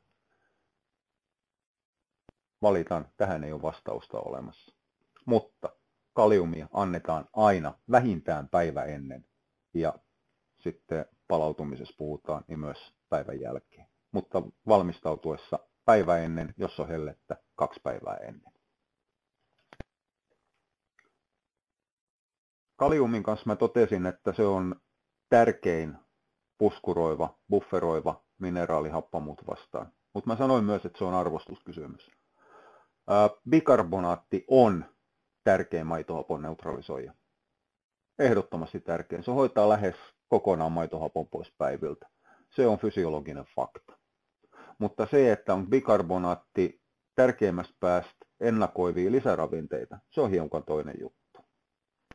Bikarbonaatilla eli leivijauheella on merkitystä suorituksessa. Se tekee nopeammaksi ja vahvemmaksi. Sitä on tutkittu niin ihmisillä kuin hevosillakin. Mutta määrät on kohtuullisen suuria. Puhutaan grammatason annostuksista. Mutta just sen takia, että se parantaa suorituskykyä, niin bikarbonaatti on dopingluokiteltu aine hevosilla. Koirilla se ei ole. Hevosilla se edellyttää kyllä sitten ihan älyttömiä määriä. Se yleensä annetaan nenämahaletkulla, eikä suinkaan teelusikan kärjellä koirien ruokaa niin kuin me tehdään. Joten siltä osin suorituskykyä ei saada leivijauheilla ylöspäin. Enkä suosittele sitä kokeilemaankaan. Se on nimittäin aivan älyttömän vatsaa ärsyttävä aine. Se pitäisi antaa silloin pitkin päivää pieninä annoksina ja hyöty on minimaalinen verrattuna siihen riskiin, että koira menee ripulille tai rupeaa pissaamaan läpi. Sitä annetaan päivää ennen. Määrä taas riippuu. Mitään tutkittua määrää koirille ei ole. Greyhoundilla käytetään maksimissaan teelusikallinen. Suurin osa käyttää puolta teelusikkaa tai 1/4 teelusikkaa. Ja just tämän bikarbonaatin vatsaärsytysongelman takia tämä on asia, mikä täytyy kokeilla ennen jotain tärkeää suoritusta tai kilpailua. Ettei me hommat ihan penkin alle sen takia, että koiraan närästää ja löysää tavaraa tulee toisesta päästä. Suosittelen lähtemään kohtuullisen pienellä määrällä liikkeellä, kun sitä ensimmäistä kertaa antaa. Jos me mietitään 30 kilon kokoluokkaa, niin 1/4 teelusikallinen. Miettikää siitä ylöspäin ja alaspäin, mitä tarvitaan. Pikkukoirille ei siis tarvita kuin ihan vaan murunen. Sen kanssa autetaan elimistöä lataamaan ne bufferit, puskurit täyteen. Ehdottoman tärkeää. Magnesium ei ole palauttava mineraali sanan varsinaisessa merkityksessä. Mutta se on niin tärkeä, että se on otettava tähän mukaan, koska sekin annetaan ennen kilpailuja, kun valmistaudutaan tai ennen suoritusta. Sehän parantaa lihaksen hermotuksen toimintaa. Se on ehdottoman tärkeä energia-aineen vaihdunnassa, kun ruvetaan tekemään sitä energiaa. Magnesium on mukana niissä entsyymeissä, jotka kertoo, että mitä lihaksen täytyy tehdä. Magnesiumia käytetään gramppien estoon. Siinä se on aivan ykkönen, kalium on 2. Jälkeenpäin jälkihoidossa isompaa määrää magnesiumia käytetään usein niin tukihoitona jumeissa, koska se parantaa lihastonusta. Se on myös elektrolyytti. Ei niin tehokas nesteensäätelyssä kuin esimerkiksi kalium, mutta osallistuu myös siihen. Eli periaatteessa sillä on siinä suhteessa rooli hiukan palautumisessakin. Sitä annetaan päivää ennen isompi annos, riippumatta taas kerran siitä, mitä on magnesiumia ruuassa. sulku alkaa, paitsi jos te käytätte jo valmiiksi jatkuvasti korkean annoksia magnesiumia ruuassa, sulku kiinni. Tarvittava määrä taas kerran riippuu, siihen ei ole olemassa minkäännäköisiä suosituksia mistään ylempää tai alempaa tai edes puolestakaan välistä. Aika useasti käytetään 10 milligrammaa per kilo. Kokemuksen mukaan sanoisin, että lisäravinnekäytössä tankkauksessa se on kohtuullinen yläraja. Magnesium, kuten kaikki muutkin mineraalit, kun niitä annetaan liikaa, ne rupeaa kakka liikkumaan. Ne on laksatiiveja. Magnesium varsinkin on vahva laksatiivi. Joten taas kerran, jos te ette ole käyttänyt magnesiumia latausmerkityksessä aikaisemmin, niin koittakaa tuommoisena niin kuin vähän vajana päivänä, että mitä se tekee. Et jos sen takia joutuu päästämään koiran 2 kertaa useammin ulos ja keräämään vähän turhan paljon, vähän turhaa löysää tavaraa pihalta, kadulta ja poluilta, niin silloin pienennetään sitä annostusta. Ja muodolla on merkitys. Tästä on tolkutettu ihan joka paikassa aina silloin, kun on magnesiumista puhetta. Ei magnesiumoksidi. Magnesiumoksidi on pelkkä laksatiivi. Sitten ei magnesiumia möydi. Elimistö ei kykene liuottamaan magnesiumia irti oksidin muodosta. Sitä ei saada elimistöön sisälle. Valitettavasti suurin osa hevoslisäravinteista perustuu magnesiumoksidiin. Myydään myös ihmisten lisäravinteena magnesiumoksidia. Se rupeaa olemaan hyvin lähellä huijausta.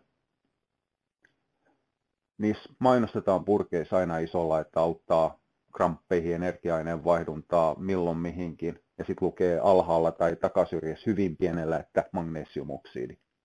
Se ei ole mitään muuta kuin ummetuslääke siinä vaiheessa. Sillä ei ole mitään tekemistä kramppien kanssa. Itse asiassa saattaa äkkiä aiheuttaa kramppeja. Nimittäin jos te saatte koiran ripulille tai edes kohtuullisesti löysäksi ennen suoritusta, niin koira hukkaa nestettä. Koiran yksi tärkeimpiä nesteen talteenottopaikkoja on paksusuoli. Siinä vaiheessa, kun kakkaa ruvetaan tiivistämään, niin sitten otetaan vettä pois ja se siirretään takaisin elimistöön. Jos annetaan koiralle laksatiiviä ja saadaan suolen toiminta nopeutettu, niin me hukataan vettä kohtuullisen paljon. Ja yksi kramppien paha aiheuttaja on kuivuminen nestehukka. Joten tarkkuutta kuvioihin, katsokaa sinne purkin taakse. Jos siellä lukee magnesiumoksidi, laittakaa purkki takaisin ja ostakaa joku toinen. Hinnalla ei ole merkitys tässä vaiheessa.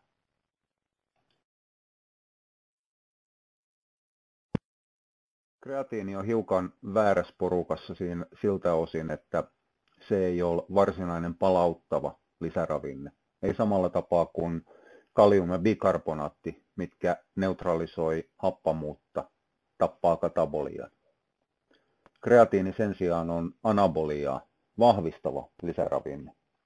Eli siinä suhteessa kyllä se ehdottomasti kuuluu palauttamiseen. Kreatiini on hassu poikkeus kaikkien miljoonien urheilulisäravinteiden joukossa. Näitä on 2, joilla on sama juttu, kreatiini ja beta-alaniini. Nimittäin kreatiinilla on tutkitusti hyötyä.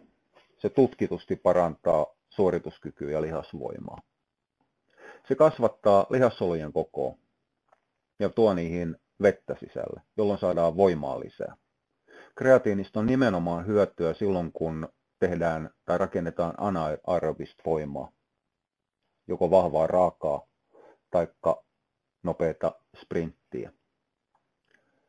Kreatiinista ei ole hirvittävän paljon hyötyä pitkää matkaa taivaltaville.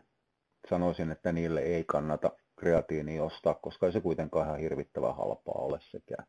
Olkoonkin, että se hinta on hintasodan aikana hiukan tipahtanut alaspäin. Se, että se vie vettä lihassoluihin, niin siitä saadaan hyöty koirille, mitkä kuivuu helposti tai kramppaa. Mutta sama asia on myös haitta, koska kreatiinista hyötyy nimenomaan voimaa käyttävät ja juoksevat koirat. Ja kreatiini vie lihassoluihin vettä, niin kreatiini nostaa painoa. Ja koska koira joutuu kannattamaan omilla jaloillaan omaa painoonsa ja viemään sitä eteenpäin, niin jokainen gramma, mikä nostaa painoa, niin tappaa hiukan sitä suorituskykyä. Sen takia kreatiinin käyttö kannattaa rajoittaa peruskuntokauteen.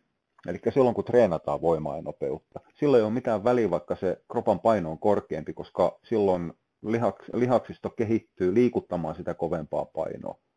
Ja sen jälkeen, kun alkaa kilpailukausi, tämä sopii siis nimenomaan niille koirille, millä on selvästi rajattu kilpailukausi. Agility-ihmisten on pakko vähän soveltaa. Niin sitten siinä vaiheessa dietataan painoa hiukan alaspäin tai lopetetaan kreatiinin käyttö, jolloin se paino automaattisesti tulee alaspäin. Jolloin meillä on lihakset, mitkä on opetettu käyttämään, siirtämään ja liikuttamaan hiukan korkeampaa painoa, niin saavat nyt enemmän voimaa taakseen, koska paino tipahtaa. Täysin selviä. Ihmispuolelta tätä on käytetty paljon, nyrkkeilijät varsinkin, ne on erittäin tunnettuja siitä. Kreatiinin vaikutus, näkyvä vaikutus nestekertymän suhteen näkyy noin kuukausi kreatiinin käytön lopettamisesta. Tarkoittaa sitä, että jos koiran kilpailukausi alkaa, sanotaan vaikka toukokuun alusta, niin viimeistään huhtikuun alussa kreatiinin päivittäinen käyttö on lopetettava. Kilpailupuolella ja päivittäisessä rasituksessa, ja tämä koskee sitten nimenomaan agility- ja pk-koiria, tokoilijoita, kaikilla, kenellä on ympärivuotinen NS-kilpailukausi. Kreatiini lisää anaboliaa ja nopeiden lihassolujen kasvua ja palautumista, kun se annetaan palautuksen aikana. Palautusjuomassa esimerkiksi, tai palauttavaan ruokaan. Silloin siellä ei ole tätä painoa korottavaa vaikutusta, mutta se tehostaa ja kehittää anaboliaa. Kreatiini on,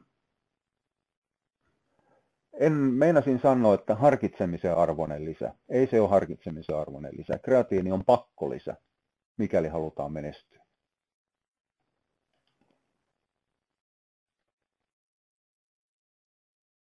Kreatiinin lisäksi se toinen tutkitusti hyödyllinen aminohappopohjainen lisäravinne oli beta-alaniini. Jos kreatiini tuo lisää voimaa ja potkua, maksimoi lihaskasvua omalla tavallaan, niin beta-alaniini ei tee näistä yhtään mitään. Se ei tuo nopeutta lisää, se ei tuo voimaa lisää, se ei kasvata lihasmassaa. Beta-alaniinin hyöty on siinä, että se siirtää niin sanottua maitohappokynnystä eteenpäin. Eli kun mennään maksimivoimalla, on se sitten nopeutta tai raakaa ponnistusvoimaa, niin jossain vaiheessa maitohappomäärä elimistössä kasvaa niin suureksi, että lihakset ei pysty enää tuottamaan energiaa. No, käytännössä se tarkoittaa sitä, että lihassolujen energiavarannot on loppu ja maitohappo on siitä seuraus, mutta maitohappo on yksi, mikä syö sitä energiavarantoa ja aiheuttaa sen väsymisen tunteen. Maitohapon vaikutus tapahtuu aikaisemmin kuin lihasten totaalinen energian loppuminen. Tämä on suojarakenne, koska jos lihassolujen energia loppuu täysin totaalisesti, niin sitten loppuu myös elämä. Joten maitohappo estää ihmistä tai eläintä juoksemasta itseään hengiltä. Valitettavasti tämä ei aina toimi, mutta ne tapaukset, mitkä kykenevät juoksemaan itsensä hengiltä, niin on poikkeuksia.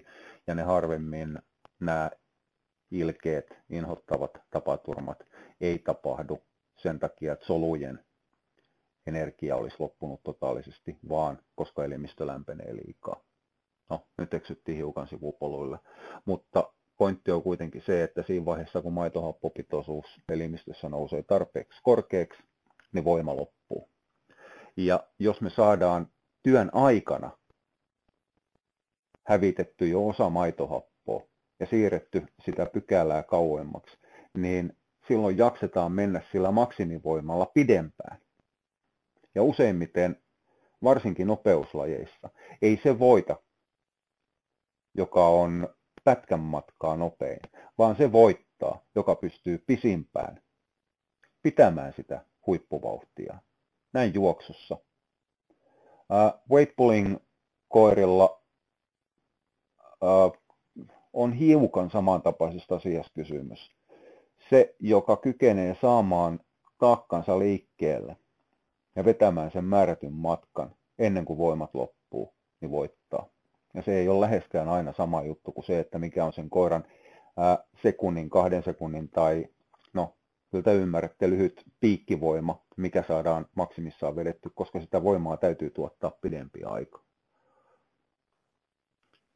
Beta-alaniini siis siirtää maitohappokynnystä eteenpäin. Greyhoundit on otollinen esimerkki selittämään sitä. Koira juoksee siis ovalia. Leikitään normaali vanhempi keskimatka 480 metriä. Greyhoundi niin kuin ei yksikään nisäkäs, ei edes laukkahevonen, eikä se kuuluisa gepardi, ei kykene juoksemaan vajata 500 metriä täysillä. Hyvällä keskimatkan greyhoundilla maitohappokynnys, jolloin se rupeaa hidastumaan, niin on noin 350 metrin kohdalla. Ja on liutakoiria, mitkä jaksaa esimerkiksi 450 metriä, jonka jälkeen maitohappo nousee niin korkealle, että niiden vauhti hyytyy totaalisesti. Ne on niitä koiria, mitä lajissa sanotaan, että ne johtaa sinne viimeiseen kaarteasteeseen asti ja sitten maaliviivalla mennään ohi. Ja ne jää 2. tai 3. Beta-alaniinin kanssa niiden maitohappokynnystä saadaan siirretty ajassa eteenpäin.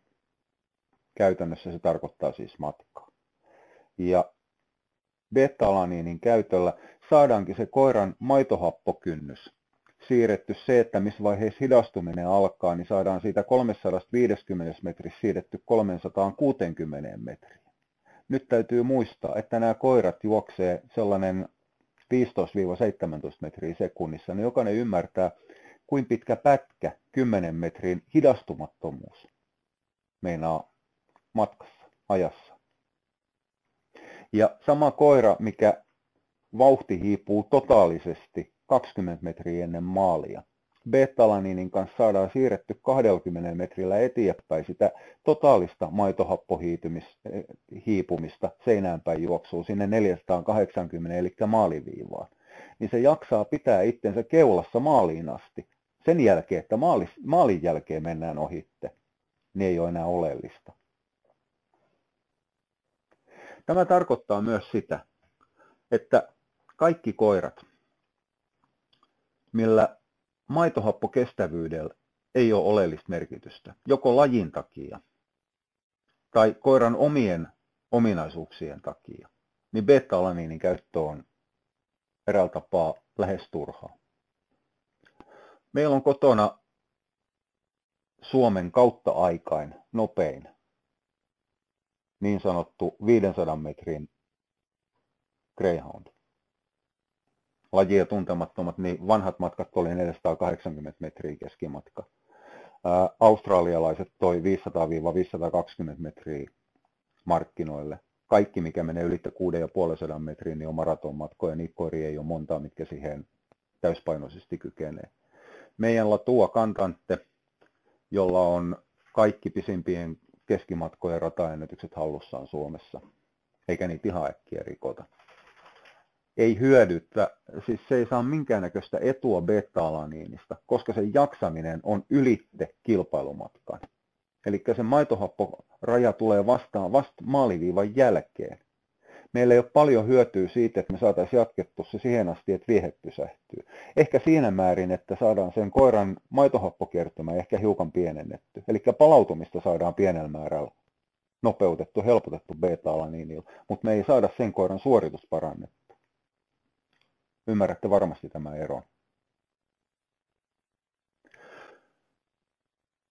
Koska beta-alaniini on vahva, puskuroiva maitohappo. Aminohappo tietysti. Eli maitohappoa puskuroiva, neutralisoiva. Niin sen käyttö palautuksessa on pelkästään järkevää. Jos sillä ei haeta suorituskykyä sen takia, että siitä ei ole sille koiralle siinä lajissa hyötyä, niin silloin annetaan pienempi määrä. Ja se yhdistetään aina kreatiiniin. Koska puhutaan synergiasta monessa muussakin asiassa, eli miten asiat toimii yhteen ja itse asiassa vahvistaa toinen toisiaan. Eli tämä vanha esimerkki 1+1 on jotain muuta kuin 2, eli se on 3, 4 tai 7. Niin beta-alaniini ja kreatiinin kohdalla tämä pätee kanssa.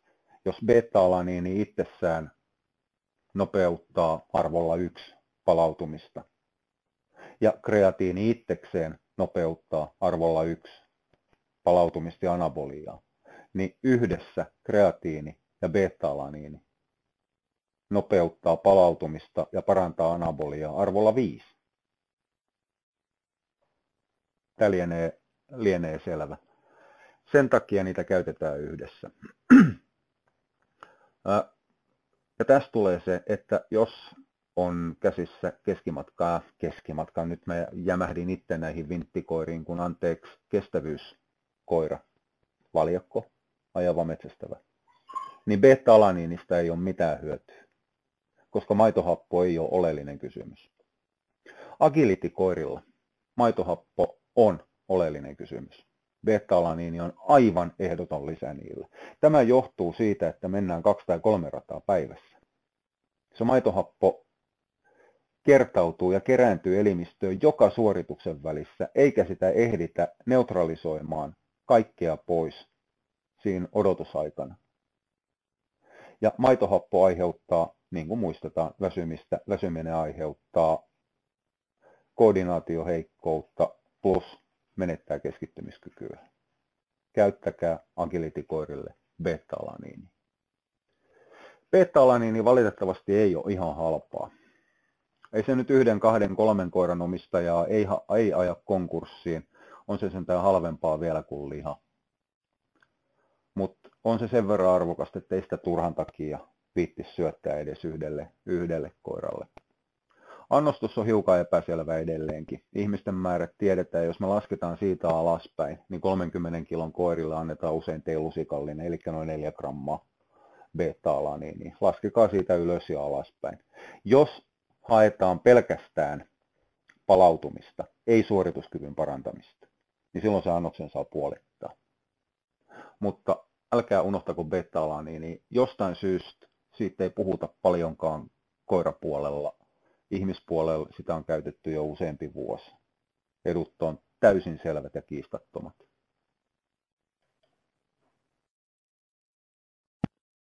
Antioksidantteja käytetään paljon niin ennakoivasti ennen rasitusta kuin rasituksen jälkeen varsinaisessa palauttamisessa. Antioksidantithan on ruosteensuoja-aineita, hapettumisen estoaineita. On vähän niin kuin pohjamassa autossa, mutta soluille.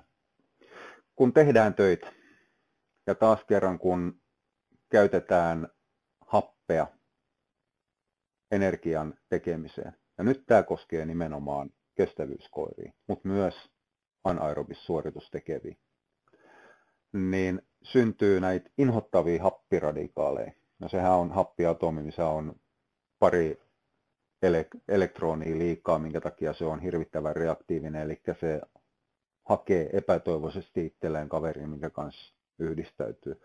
Se on sitä yläasteen lukion ekan kemiaa, se voidaan unohtaa. Pääasia, että tietää, että happiradikaali on useimmiten paha. Elimistössä mikään ei oikeastaan ole kategorisesti paha kuin enintään syöpäsolu, mutta happiradikaalin seuraukset on useimmiten pahoja siinä, kun se rupeaa härskiinnyttämään rasvoja ja se rupeaa tuhoamaan niitä solukalvoja, mitkä aiheuttaa pitkän päällä sitten pahimmillaan syöpää, muita sairauksia. Sen takia niitä pyritään estämään. Ja niihin käytetään antioksidantteja.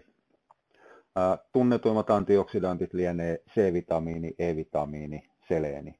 Niitä on monia muitakin, mutta nämä on ehkä, ja näistäkin ehkä C-vitamiini ja E-vitamiini on eniten käytettyjä. Niitä pystyy käyttämään kohtuullisen turvallisesti.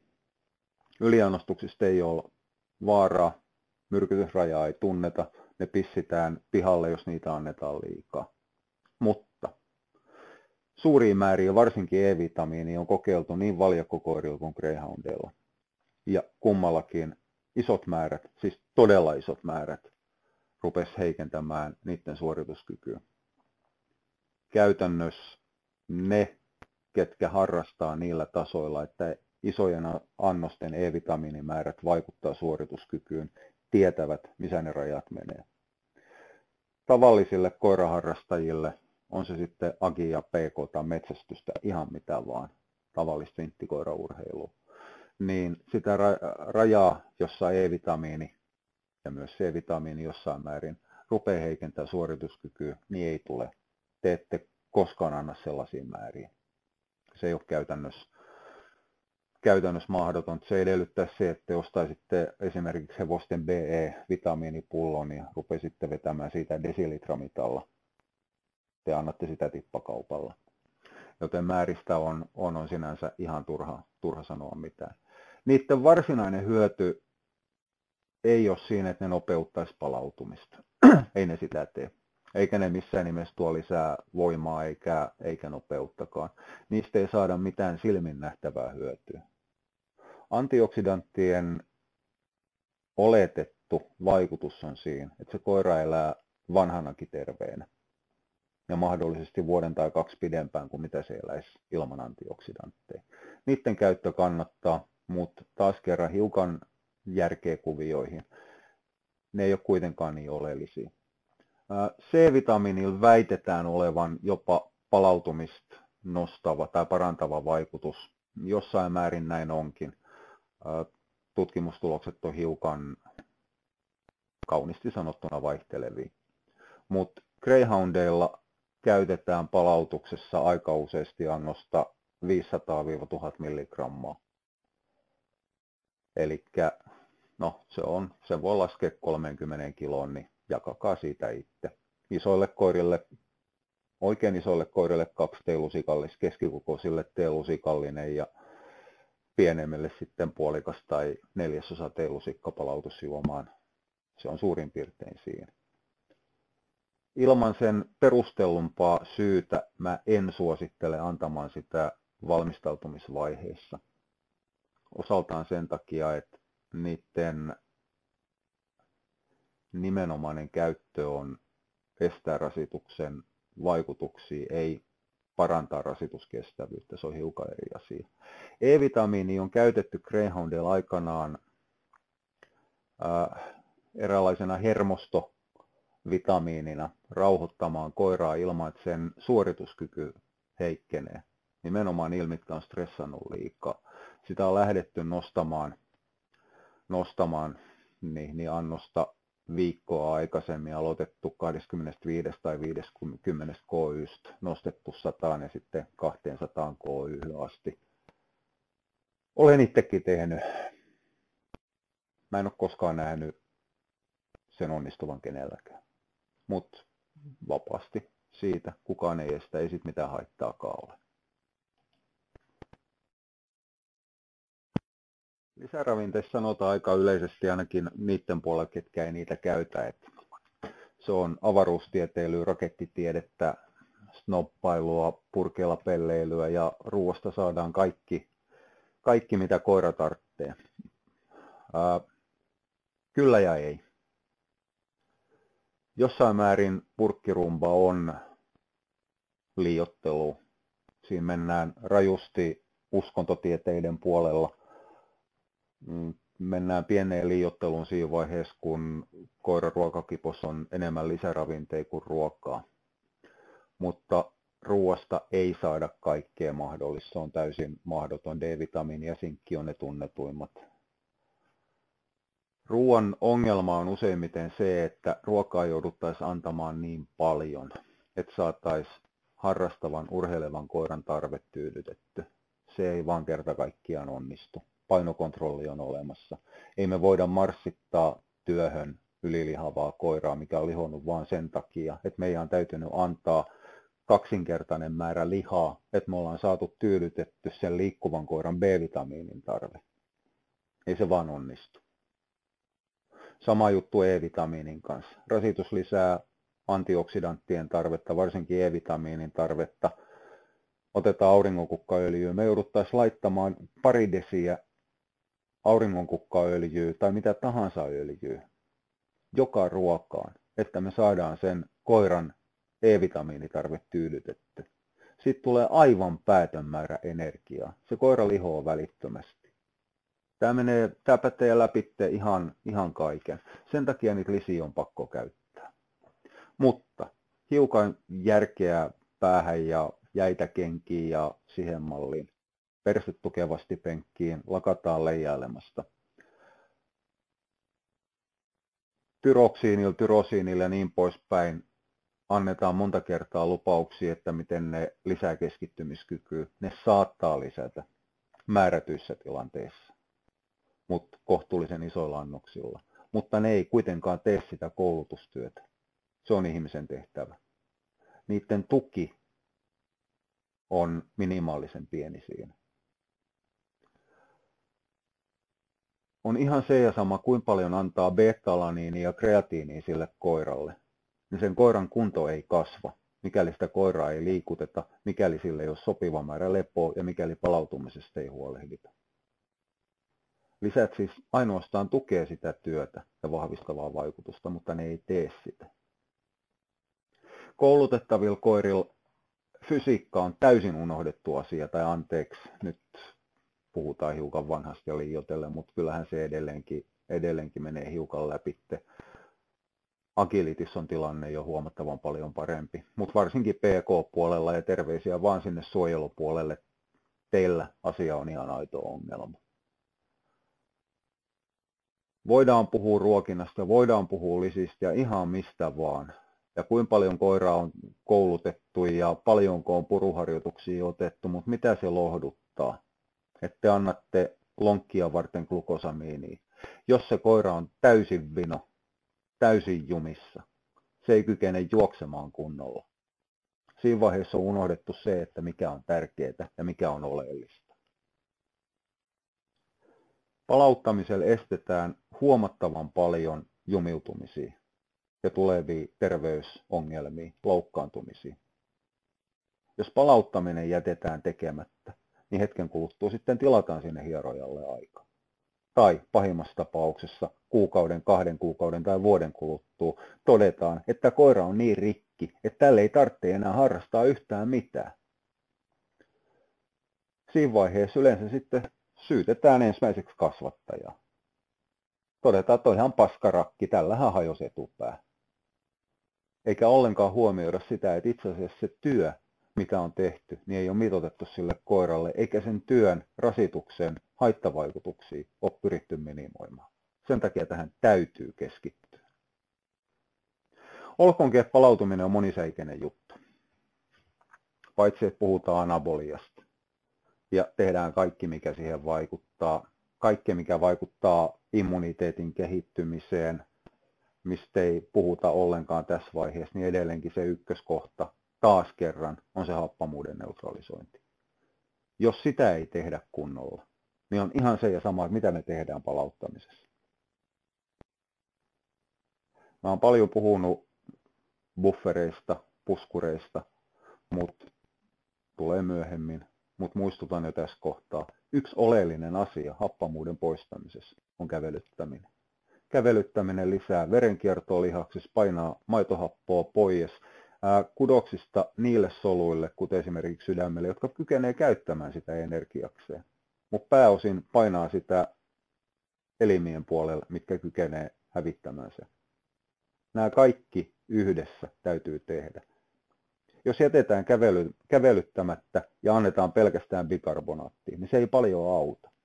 Tai kääntäen, jos ei anneta bikarbonaattia tai kaliumia tai riittävästi vettä, mutta käydään kävelyttämässä, niin ei sekään mitään auta. Sillä saadaan se koira vaan pahemmin jumiin. Eli koko kokonaisuus on nähtävä, koko kokonaisuus on huomioitava, eikä saa tuudittautua siihen, että mulla on hirvittävä kasa pilleripurkkeja pöydällä, kyllä ne hoitaa työn. Ei ne hoida. Se on sun tehtävä.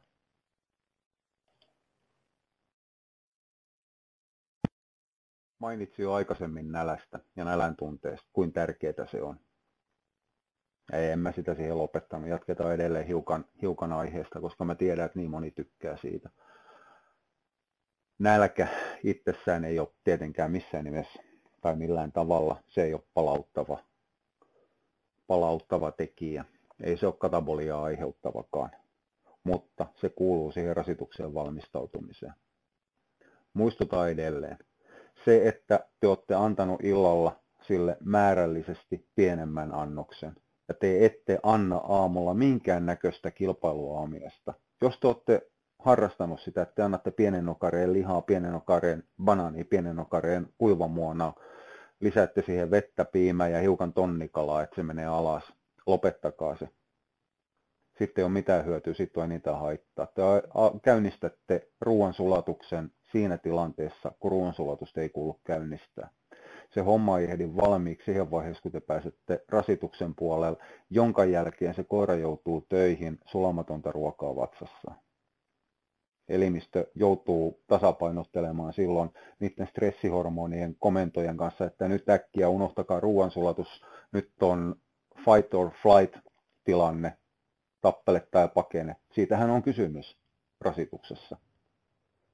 Lisätään adrenaliinin tuotantoa, lisätään verenkiertoa lihaksistoon, otetaan sitä pois pintaverenkierrosta, otetaan pois ruoansulatuksesta, tehdään töitä ja välittömästi kun homma lakkaa, niin sen jälkeen täräytetään verenkierto takaisin sinne ruoansulatuspuolelle, että saadaan se homma jatkettua, mikä oli kesken. Ja kaikki ihan vaan sen takia, että olette antanut illalla paljon ruokaa ja olette antanut aamulla vielä hiukan ruokaa lisää, täysin turhan takia.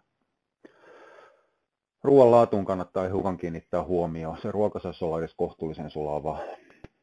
Jos te barfaatte, niin nyt olisi semmoinen hyvä tilanne harkita uudelleen sitä ruokintaa ja lopettaa barfaaminen. Ja mulla on ihan se ja sama, että miksi te kutsutte sitä ruokintaa, kunhan te jätätte luut pois tai vähennätte radikaalisti niiden määrää. Ettekä anna niitä luita 2 päivää ennen sitä rasitusta.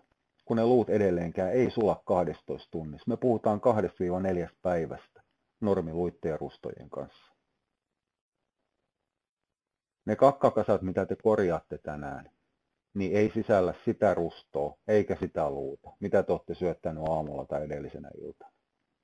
Ne on 2 päivää tai 3 päivää aikaisempaa tavaraa. Te hidastatte niin paljon ruoansulatusta niiden luitteen ja rustojen kanssa. Ja se ei ole todellakaan etu työtä tekevälle koiralle. Siirtykää raakaruokintaan. Anteeksi. Vähentäkää se luitten määrä siihen haluttuun grammaan per painokilo. Kutsukaa sitä barfiksi, niin kaikki on tyytyväisiä. Koiralla on turvallisempaa ja terveellisempää tehdä töitä. Te saatte pidetty kiinni siitä, että te barfaatte. Se on semmoinen win-win situation.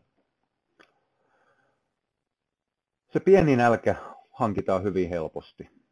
Siinä on teille edessä esimerkki. Jos kilpaillaan sunnuntaina, nimenomaan mennään nyt kilpailuun. Ajatuksella eteenpäin. Niin perjantaina jätetään jo 1/3 ruoasta pois. Mutta pidetään se energia suunnilleen normaalina. Nyt teidän täytyy, se että kykenette tuon tekemään, niin teidän täytyy hahmottaa se, että paljon teillä on ruoassa rasvaa. Rasvastahan se energia tulee. Kuivamuonailijat joutuu miettimään myös hiilihydraattia. Se, että te poistatte viljapohjasta hiilaria siitä tai perunapohjasta hiilaria siitä ruoasta, niin on pelkästään etu. Ainakin sillä vähennetään sen koiran kuivumista. Eli jos mä äsken paasasin barffaajille, niin nyt sitten sama juttu kuivamuonailijoille. Vähentäkää rajusti kuivamuonan käyttöä, ottakaa siihen lihajoukkoon. Te voitte edelleenkin sanoa syöttävänne kuivamuonalta ja sitten uudemman trendin mukaan, niin te olette 5 kytäilijöitä, ei kun miten se menee, no 50-50 ruokinnassa kuitenkin, jolloin te tuunaatte niitä kuivamuonan puutteita, eli sitä huonosti sulavaa eläinvalkoista sillä, että te lisäätte siihen lihaa. Taas kerran kaikki voittaa. Te saatte tipautettu hiukan sitä ruokinnan kokonaiskuluja ja koira tykkää enemmän siitä lihasta. No joka tapauksessa.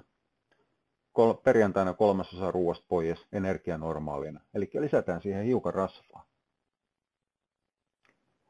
Leikitään, että se ruoka-annos on 3 nyrkillistä. Otetaan nyrkki pois, pistetään nokare rasvaa lisää. Ruoan määrä tipahti 1/3, mutta energia pysyy suunnilleen samana. Lauantaina annetaan enintään 1/3 ruoasta, normiruoasta. Eli otetaan siitä 3 nyrkillisen annoksesta 3 nyrkillistä pois ja pistetään taas nokararasvaa lisää. Nyt annosmäärä tipahti entisestään, mutta energia ei paljoakaan. Tämä alkaa kehittää koiralle nälkää. Energiatasot ruoansulatuksessa lähtee tipahtamaan sen verran, koska me vähennettiin rasvaa nyt. Että se rupeaa kertomaan hormonitoiminnan kautta koiran kropalle, että hei, nyt rupeaa olemaan nälkä, nyt pitäisi ruveta tekemään asian eteen jotain, olisiko se metsästyksen paikka, mikä herättää sen koiran viretilan ja valppauden. Vatsa rupeaa tyhjenemään, sen ei tarvitse liikkuessaan, hyppiessään, pomppiessaan, juostessaan, mitä se sitten harrastaa teki. Ja sen ei tarvitse kuljettaa ns. Kuollutta painoa mukana. Tästä seuraa muuten sitten se, että silloin sunnuntaina, kun te menette kilpailuihin, niin sitten tulee se, minkä kaikki vinttikoira-ihmiset tuntee, mutta muut harrastajat kyselee aina silloin tällä. Koira menee kakkaan, tulee kaksi, pikkasen ihan normaali.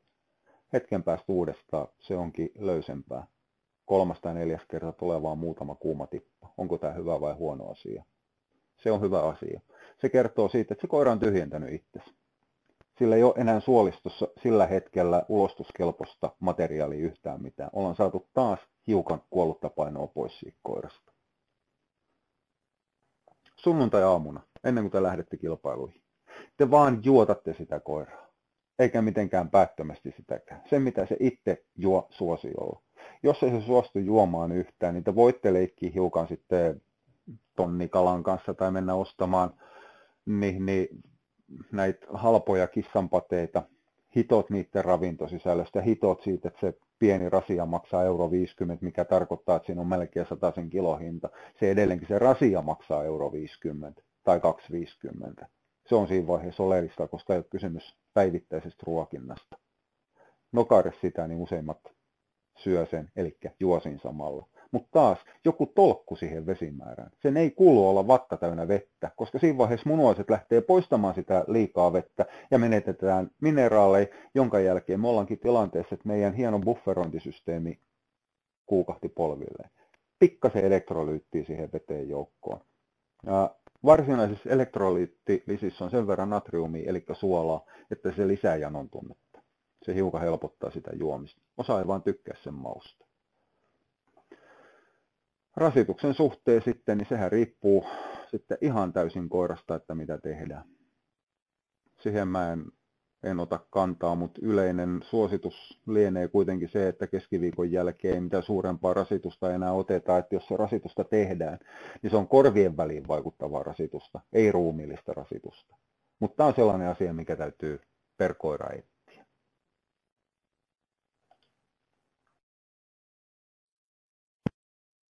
Nyt on koira ladattu, tankattu, juoksutettu, hypytetty, venutettu, vanutettu, ollaan käyty kilpailuissa tai kovemmissa treeneissä. Nyt on aika miettiä, että mitä tapahtuu palautumisessa ja miten tehdään palauttaminen. Kun mä aikanaan sain koirien raakaruokintaa käsittelevän kirjan loppuun, niin minulla tuli semmoinen hiukan huono olo, no ei huono olo tullut, mutta huono omatunto siitä, että mä tein kirjan, minkä ihmiset ostaa ja lukee, ja sitten sen jälkeen ne oivaltaa, että kuinka pahuksen helposta ja yksinkertaisesta asiasta on kysymys. Tuli semmoinen vähän niin kuin huijaava olo, jos tämä on oikea muoto. Mulla on hiukan tämän palauttamisen kanssa nyt tällä hetkellä samat fiilikset. Mä teen luennon siitä, kuinka tärkeät ja erinomaisen mahtavaa palauttaminen on. Ja nyt mä rupean kertomaan teille, että itse asiassa kysymys on ihan pikkujutusta. Siis älkää ymmärtäkö väärin. Palauttaminen on ehdottoman tärkeää tehdä. Se on tehtävä. Siitä ei saa luistaa eikä pinnata. Mutta se, että miten se tehdään, niin on niin jumalattoman helppoa, että jos te ette ole tehnyt tätä, niin hetken päästä pyöritätte päätänne ja toteatte, että eikö se nyt tämän kummallisempaa ollut. Osa teistä jopa toteaa, että hetkinen, mutta mähän olen tehnyt aina näin. Mä en ole vaan tiennyt, että sitä sanotaan palauttamiseksi. Aivan oikein. Jos olet tehnyt, niin asia on hirvittävän hienoa ja sun antis siinä tapauksessa tästä pätkästä on se, että nyt sä tiedät, miksi sä olet tehnyt jotain. Kun suoritus on valmis, niin tehdään palauttava lenkki. Mennään reipasta, siis ihmiselle reipasta, noin 10 minuuttia. Koira kävelee semmoista rullaavaa raviasia. Ehkä saa jopa mennä hiukan hiljempaa, että se koira joutuu vähän tekemään töitä jaloillaan. Tämä on se tärkein maitoholpaon poistotilanne. Välittömästi siinä vaiheessa, kun koira pysähtyy, niin kello lähtee käymään. Se 10 minuuttia alkaa siitä. Se on se tehokkain väli, jolloin maitohappoa neutralisoidaan ja poistetaan. Sillä kävelyllä me ylläpidetään sitä isojen lihasten kiihtynyttä verenkiertoa, mikä poistaa sitä maitohappoa niistä edelleen vuotavista lihassoluista. No oikeemmin, eihän ne lihassolut vuoda sitä maitohappoa, vaan ne maitohapot rikkoo niitä lihassoluja, mitkä vuotaa sisältöään ja kuolee. Kun me kävelytetään ja lisätään verenkiertoa, me poistetaan sitä maitohappoa, että nämä NS-solukuolemat kuolee, mitä kutsutaan myös kataboliaksi. Ja siinä vaiheessa, kun se on loppu, niin alkaa anabolia. Kun ollaan kävelty, niin annetaan vettä. Kylmää, raikasta vettä. Ja nimenomaan kylmää vettä. On joskus sanottu, että jääkylmää vettä ei saisi antaa, mutta tässä nyt taas hiukan järki päälle. Jos ollaan pakkastilanteessa, niin ei tietenkään jääkylmää vettä. Mutta kesähelteellä kyllä, siinä saa olla jäitä joukossa. Tai sitten niin kylmää, mitä kaupungin keskusputkistosta tulee. Se ei saa olla samaa lämpöä, mitä ilma. Kylmä vesi vatsalaukus jäähdyttää tehokkaimmin koiraa. Paitsi, että me halutaan maitohappo pois, me halutaan ehdottomasti sen koiran lämpötila alas. Se on eräällä tapaa kuumeessa ja se vaan ylläpitää, jopa kiihdyttää lihassolujen tuhoutumista. Me halutaan lämpötila alas. Juomisen lisäksi pestään koira. Ei luoja varjele, ei missään nimessä samppuilla eikä läpittä, mutta huuhdellaan tassut. Saman tien katsotaan, että koivet on kunnossa. Huuhdellaan nopeasti reiden sisäpinnat. Katsotaan, ettei siellä ole mustelmia näkyvissä. Jos on mustelmia, niin sitten mennään kohtaan ensiapu ja ruvetaan korjaamaan revähdyksiä. Suihkutetaan vattanalunen. Suihkutetaan kaulan syrjät. Kaulan syrjissä isot suonet, mitkä menee aivoihin ja tulee aivoista, niin tulee pintaan. Tarkoituksena on nimenomaan jäähdyttää aivoille menevää verta niin, ettei koira ylikuumene liikaa. Suihkutetaan kaulan syrjät kylmäksi. Roiskaus tosiaan vettä selkään, pyyhkästään vesi pois, ettei siihen jää makaamaan vettä hännänalunen märäksi. Hiukan järkeä siihen koiran kastamiseen. Lyhytturkkisia voidaan kastella reippaammin, koska se vesi ei jää makaamaan sinne turkkiin. Mutta jos kysymys on pitkäkarvaisesta koirasta, paksuturkkisesta koirasta, niin varsinkin selän päälle veden laittaminen on vähän semmoinen 50-60 keissi taas, koska vesi, mikä menee sinne turkkiin sisälle, ei haihdu sieltä edes kuumallakaan. Se ehtii kuumenemaan se vesi ennen kuin se lähtee haihtumaan, eli tämä vanha kaljapullo kylmään ja sitten biitsille, niin meillä on kylmää juotavaa koko aika, ei toimi koiralla, millä on paksu turkki ja mikä ei mennyt sen veden sisälle. Se on hetken kuluttua vesihauteessa ja se kuumuus vaan pahenee. Sen jälkeen laitetaan se koira lepäämään. Ihan se ja sama mihin laitatte, kunhan se on niin varjossa kuin mahdollista, mielellään vilposessa. Pykäläthän sanoo, että auto ei saa tyhjäkäyttää 2 minuuttia kauempaa. Koiraharrastuksissa on se sitten kilpailu tai treeni, saa kyllä haistattaa pitkät tällekin pykälälle. Jos teillä on autossa ilmastointi, koira autoon, ovet ja ikkunat tiukkaan kiinni, ilmastointi täysille ja autokäyntiin. Ottakaa hiukan huomioon niitä kanssakilpailijoita, treenaajia siellä. Eli jos teillä on 10 autoa vieressä, niin mielellään sit niin, että naapuriautossa, missä on luukut auki, niin pakokaasut tulee sisälle. Mutta mitä viileämpää te saatte sen koiran, niin sitä parempi. Lepoaika sitten riippuu hyvin paljon siitä, että olette lähdössä kotiin seuraavaksi vai jatkuuko teillä suoritukset. Vinttiliiton kisoissa vintit juoksee 2 tai 3 starttia, agilitissa saattaa olla useampi rata. Jos te pääsette lähtemään kotiin, niin ehkä 1,5 tunnin 3 vartin lepo maksimissaan. Sen jälkeen koira ulos autosta ja palautusjuoma. Jos teillä jatkuu suoritus, niin palautusjuomaa ei oteta, vaan koira otetaan taas hiukan ennen suoritusta. Ei 10 minuuttia tai 20 minuuttia ennen suoritusta. Mä joku toinen kerta juttelen lämmittämisen sietämättömästä keveydestä, mutta lämmittely on yksi, typerimpiä asioita, mitä koiraurheilussa tehdään. Se on tasan tarkkaan varmin tapa heikentää palautumista, heikentää suorituskykyä ja kuluttaa sen koiran energiavarantoja täysin turhaan. Se, mitä te teette ennen suoritusta, niin on lyhyt lenkitys, pissatus, venyttely ja sen jälkeen suoritukseen.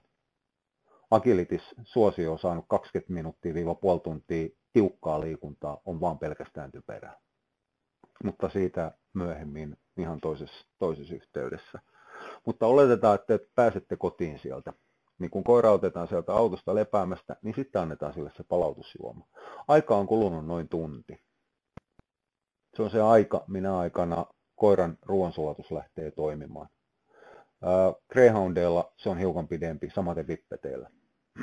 Muilla koirilla se on viimeistään tunnin kuluttua toiminnassa, jolloin kannattaa antaa se palautusjuoma. Sitä aikaisemminhan se ei imeydy vatsalaukusta. Annetaan juoda. Sen jälkeen tehdään toinen palauttava lenkki, 10 minuuttia-20 minuuttia, taas rauhallista kulkemista.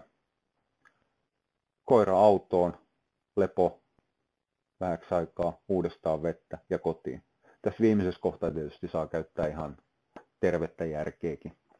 Jos on hiukankaan pidempi matkalainen, eli käytännössä kotiin on enemmän kuin puoli tuntia, niin tämä viimeinen vaihe jätetään tekemättä. Eli pakataan leiri, pakataan koira, lähdetään kotiin päin. Jos ollaan alta tunnin kotimatkan päässä tai matkan päässä kotoa, niin ei siinä pysähdetä matkan varrella. Mennään kotiin, juotetaan sitten. Mutta jos on 2 tuntiakin kotiin, niin tunnin jälkeen pysähdytään, ulkoilutetaan se koira, juotetaan, jatketaan matkaa. Tämä on tärkeää. Tämä tarvitsisi muistaa aina ja tämä säännönmukaisesti unohdetaan. Mä olen itse syyllistynyt tähän sen kiljoona kertaa. Aina ensin koira, sitten vasta omistajan sosiaaliset tarpeet. Ja tämä pätee siitä hetkestä, kun tullaan sinne harjoitus- tai kilpailupaikalle. Ja tämä pätee siihen asti, kun lähdetään kotiin. Ensin tehdään koira. Kaikki, mitä sen eteen kuuluu tehdä. Sen jälkeen voidaan mennä hakemaan se kahvi, kuulemaan juorut, puhumaan juorui, haukkumaan sitä, kehumaan tota. Mutta ei koskaan toisinpäin. Ei koskaan ensin niin, että mennään ensimmäiseksi ottamaan kahvimakkara, kuuntelemaan juorut ja sen jälkeen musta, että ai niin se koirakin piti tehdä. Ja sama juttu kilpailun jälkeen. Se teidän työnne ei lopu siihen, että sen koiran suoritus on loppunut. Törkeimpiä kardinaalivirheitä, mitä voidaan tehdä harrastavan koiran kanssa, niin on se, että tullaan sieltä tuuletta, ja jos ollaan vielä parhaimmassa tapauksessa menestytty. Hienosti meni.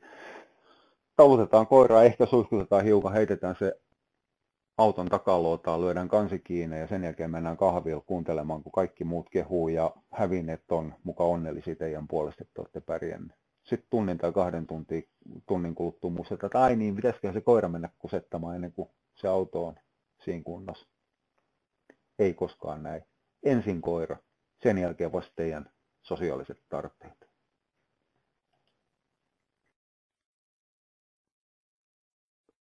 Palauttamisen oikea ajoitus on aina semmoinen yhden lajin kysymys.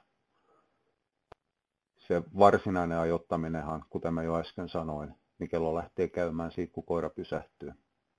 Se ensimmäinen 10 minuuttia on tärkeää, mutta useimmiten tarkoitetaan sitä, että milloin pitää aloittaa palautusjuoman antaminen ja mahdolliset palauttavat kävelylenkit. Kuten mä jo aikaisemmassa diassa sanoin, niin se aloitetaan sen jälkeen, kun koiran suoritus on kokonaisuudessaan loppu, ei yhtään aikaisemmin. Ja syy on se, että kun ollaan rasituksessa, kuten kaaviosta näkyy, niin verenkierto on pakotettu lihaksistoon. Eli verenkierron painopiste on siellä, missä sitä eniten tarvitaan, kuljettamassa happea lihaksiin. Silloin ei ole ruoansulatusta. Jos vatkalaukussa on jotain, ihan mitä tahansa, on se vettä tai ruokaa, niin sille ei tehdä yhtään mitään. Entsyymitoimintaa, no vatsalaukussa on entsyymitoimintaa, mutta happoeritys loppuu ja verenkierto ruoansulatuselimistössä on minimaalinen. solut antaa kaikkea, mitä niillä on. Ne antaa energiaa ulos, ne antaa mineraalejaan ulos, ne hajoaa. Ruoansulatus ja aineenvaihdunta kokonaisuudessa lähtee toimimaan vasta 1–2 tunnin kuluttua siitä suorituksesta. Ne kestää niin kauan toipuu kovemmasta duunista. Agility-koirilla tottiksessa PK-puolella aika on varmasti lyhkäsempi. Mitä lievempi on ollut rasitus, niin sitä lyhyempi se aika on. Mutta 15 minuuttia on minimi. Agility-koirilla puhutaan normiradan jälkeen mahdollisesti 0,5–3 varttiin. NS tavallisilla vinteillä.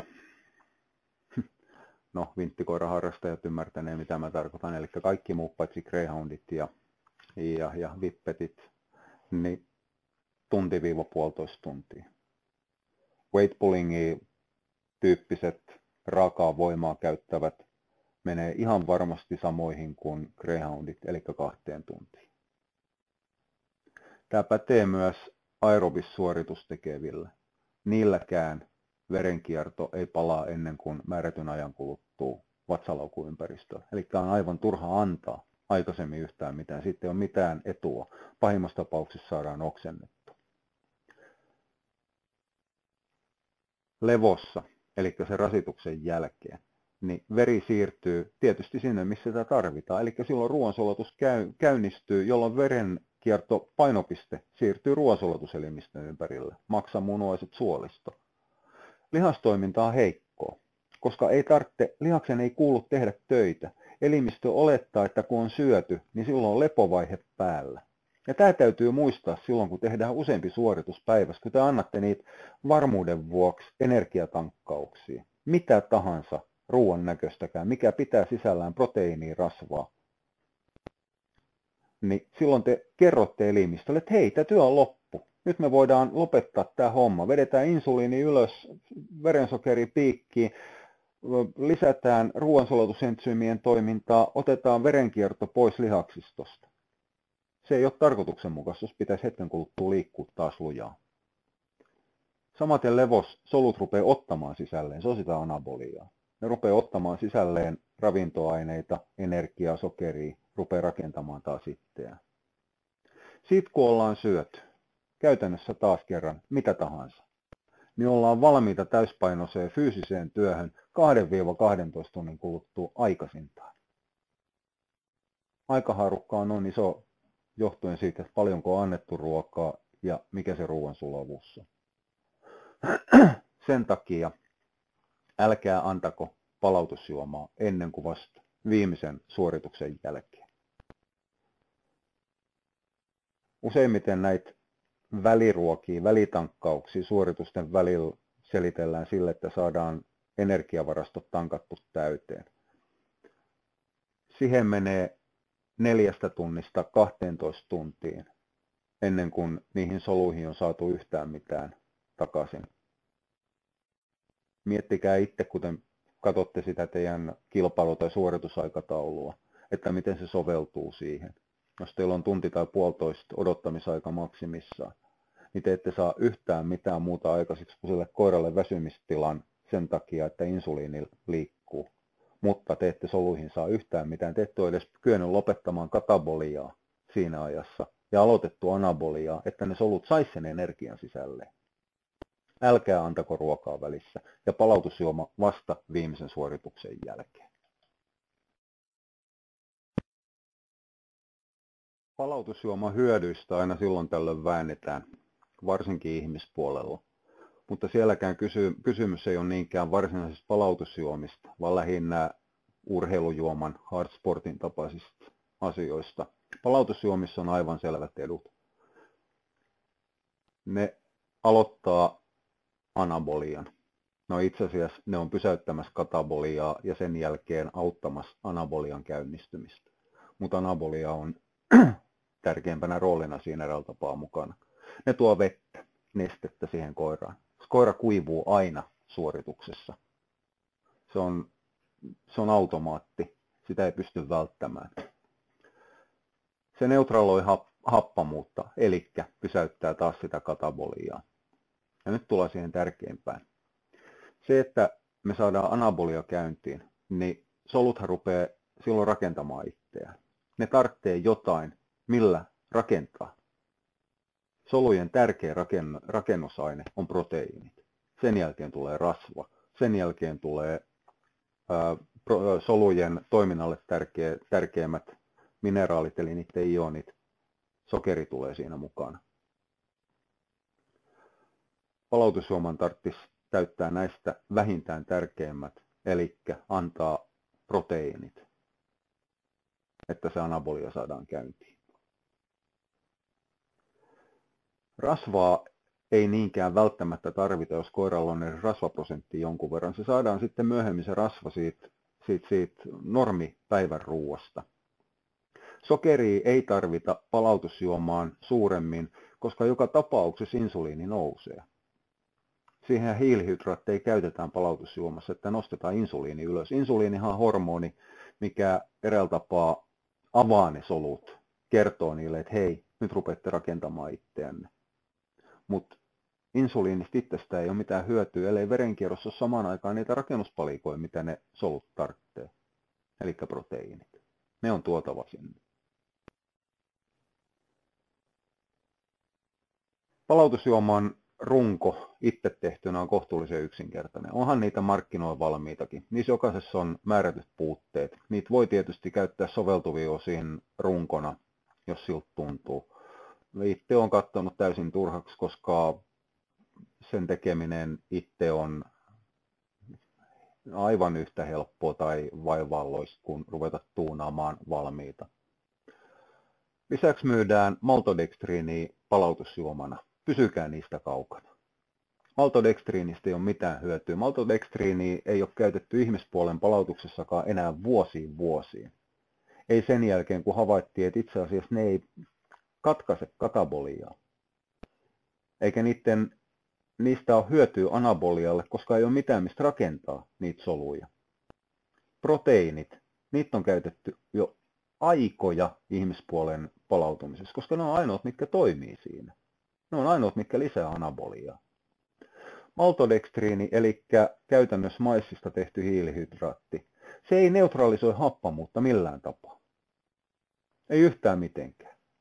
Se ei auta anaboliaa, koska se ei tuo sinne solulle minkäännäköistä rakennusainetta. Kyllä se nostaa insuliinin määrää, mutta se insuliinin määrä nousee joka tapauksessa heti, kun me saadaan hiukankaan ruoan näköistäkään verenkiertoon. Maksa hoitaa sen asian. Se hukkaa nestettä. Hiilihydraatin käsittely kuluttaa aina vettä. Siitä saadaan periaatteessa metabolista vettä, mutta kokonaissaldona hiilihydraatin käsittely hukkaa vettä. Plus hiilarit sitoo itteeseen 2 kertaa enemmän vettä kuin mitä niissä itsessään, mitä niin kuin yksi hiilihydraatti painaa. Meiltä katoaa kropasta vettä siinä vaiheessa. Hiilihydraattien käsittely nostaa ruumiin lämpöä. Niin nostaa proteiinienkin käsittely. Mutta proteiinin käsittelyssä me saadaan jotain hyötyä, me saadaan rakennusaineita. Hiilihydraattien käsittelyssä me ei saada yhtään mitään kuin hiukan energiaa. Eli se lämmön nousu on täysin tarpeetonta, koska me saadaan rasvasta joka tapauksessa se energia ilman, että ruumiinlämpö sen kummallisemmin nousee. Plus saadaan vettä rasvasta. Maltodekstriiniä joudutaan antamaan useimmiten aika paljon. Me puhutaan kymmenistä ja kymmenistä grammoista, niissäkin mitä annetaan koirille. Se on aivan älytön määrä, se aiheuttaa vatsaärsytystä. Ei ole mitenkään poikkeuksellista, että urheilevat koirat, mitkä käyttää maltodekstriiniä palautumiseen jostain kumman syystä, kärsivät myös ripulista, löysyydestä ja vattaoireiluista. Niitä on aika paljonkin. Johtuen siitä, että maltodekstriini hukkaa vettä, eikä tuo itsessään mineraaleja. Maltodekstriinituotteet yleensä ei sisällä riittäviä määriä minkäännäköisiä hiilenaineita, niin se nostaa kramppiriskin taivaaseen. Greyhoundeissa vielä 10 vuotta sitten krampit oli lähes jokapäiväisiä kilpailutilanteissa. Johtui siitä, että käytettiin hiilihydraatteja tankkaukseen. Sen jälkeen, kun siitä on luovuttu, niin krampit on hävinnyt totaalisesti. entisaikana todettiin, kun koira kramppasi radalta tullessa, kato, silloin kramppi, muista kevelyttää sitä hiukan. Anna sille hiukan vettä. Tänä päivänä uudemmat treenarit ei tiedä, mitä ne tekee krampille. Ne ei edes tunnista, kun koira huutaa jalan krampatessa. Ne on puolittain paniikisetti eläinlääkäri, että mikä tähän koiraan tuli. Silloin kramppi. Ei ne tunnista sitä enää. Ja kaikki vaan sen takia, että hiilihydraatista on luovuttu. Energian saamisessa ei yhtään mitään hyötyä. Tarkoittaa sitä, että maltodekstriinin eduksi on aina sanottu se, että sokerina saadaan paljon nopeammin sitten varastosokeria soluille. Eikä saada. Edelleenkin maksa tekee varastosokerit koiralla. Ja maltodekstriini ei tee sitä yhtään sen nopeammin kuin mitä me saadaan maksasta, rasvoista ja proteiineista. No ehkä me voitetaan varttitunti, puoli tuntia ajassa, mutta sillähän ei ole mitään merkitystä. Meillä on koiralla kuitenkin palautumisaika 24–48 tuntia. Siihen mennessä jokainen energiavarasto, jopa ilman palautusjuomia, on jo täyttynyt normiruuan kanssa. Älkää käyttäkö maltodekstriiniä. Mä oon tehnyt kaavan palautusjuomasta. Mä olen ollut laiska. Mä oon laittanut sen noin 30 kilon koiralle. En ole ruvennut laskemaan sitä per painokilo. Saatte ihan itse laskea. Tämä on ratkaisu, mikä ei ole ihan puhtaasti laiskuuskysymys. Tämä on selvyyskysymys. Määrät on helpommin ymmärrettävissä, kun ne on tehty määrätylle koirakolle, kuin se, että mä olisin ruvennut laskemaan niitä per painokilo. Eli 30 kilon koiralle noin pistetään nestepohjaksi puolet vettä, puolet piimää. Piimän käyttö ei välttämättä ole pakollista, mutta tämä on kokemusperäinen juttu. Vesi tulee niin sanotusti nopeammin läpi, että kun siinä on piimää joukossa tai pelkkää piimää, niin se neste imeytyy hitaammin. Sitten siinä on toinen etu. Piimässä on hyviä proteiineja. Ei niitä grammamäärällä ihan päättömästi ole, mutta niitä on joka tapauksessa, kuin myös rasvaa. Ja hiukan pilkottuu, jo valmiiksi pilkottuu maitosokeri, joka useimmille ei aiheuta yhtään mitään oireita. Jos sä tiedät, että sun koiras ei kestä yhtään laktoosia, niin käytä siinä tapauksessa hylapiimää. Ja piimänä aina rasvainen versio. Kevyt tuotteet kuuluu laihduttaville ihmisille, mitkä ei halua nähdä vaivaa laihdutuksessa eteen, eivätkä piittaa siitä, että maistuu ruoka hyvältä. Koirille light-tuotteilla ei tee yhtään mitään. Joukkoon laitetaan 40–60 grammaa lisäproteiinia jauheena. Suositaan BCAA-proteiineja, eli haaraketjuisia proteiineja. Ihan pelkästään siitä syystä, että suurten lihaksiston lihassolujen yleisirakennusaine on BCAA-proteiinit. Eli silloin tuodaan verenkiertoon just niitä proteiinityyppejä, mitä kaikista eniten tarvitaan siellä lihaksistossa. Nokaran lihaa, käytännössä se on vaan tuomassa makuu sinne. Välttämättä liha ei aina toimi. Me ollaan myös käytetty todellakin näitä kissojen lihapateita, näitä foliopakkausjuttuja. Itse asiassa me ollaan tehty palautusjuoma erikseen ja sitten pilkottu kuppiin lihapateita, että me ollaan saatu se uppoamaan paremmin. Pelkkää litkuu kaikki ei suostu syömään. Pilkkaöljy enemmänkin tuomaan myös siihen makua, mutta myös hiukan tuomaan sinne palautusjuomaan saman tien rasvaa mukaan energiaa varten. Sitten mineraalipuoli. No, sokeri nyt ei välttämättä ole mineraali, mutta kuitenkin. Puolelle teusikkaa sokeri. Hedelmäsokeri on nopeata energiaa ja liukenee kohtuullisen hyvin. Tämä on ihan vain sen takia, että sillä hiukan kiihdytetään nesteen imeytymistä ja avustetaan hiukan insuliinin nousua. Huomatkaa, mikä ero on siinä, että annetaan puolteelusikkaa sokeria 30 kilon koiralle tai että annetaan sille pelkästään 20–40 grammaa maltodekstriiniä. Mittakaavaero on täysin selvä. Jos välttämättä haluaa maltodekstriiniä käyttää, niin senhän voi käyttää tässä. Antaa sen puolteelusikkaa tai teelusikallinen. Nyt kannattaa sitten, tämä on vaikeaa, koska sitä ei löydy purkeista. Nyt kannattaa sitten selvittää valmistajalta, että kuinka hyvin imeytyvää ja nopeata tämä purkissa myytävä maltodekstriini on. Näissä on nimittäin selvät laatuerot. Koirien tai koirille myytävät maltodekstriinit on huonosti sulavaa ja hidasta. Ne on kehnolaatuisempaa kuin ihmisille myytävät maltodekstriinit. Tämmöisenä hyvin ilkeänä esimerkkinä voisi sanoa, että koirien maltodekstriinit, jos niitä verrataan kuivamuoniin, niin on luppaa. Selvittäneen vähän sitä ongelmaa, mikä niissä on. Sitten sinne lisätään 1,5 lusikkaa suolaa. Tuodaan natriumia. Koirahan ei suurta määrää natriumia tarvitse, koska koira ei hikoile ihoskaut. Koiran elektrolyyttihukka tapahtuu vaan ja ainoastaan kahta tietä. Ensimmäinen ja suurin on se maitohapon neutralisointi.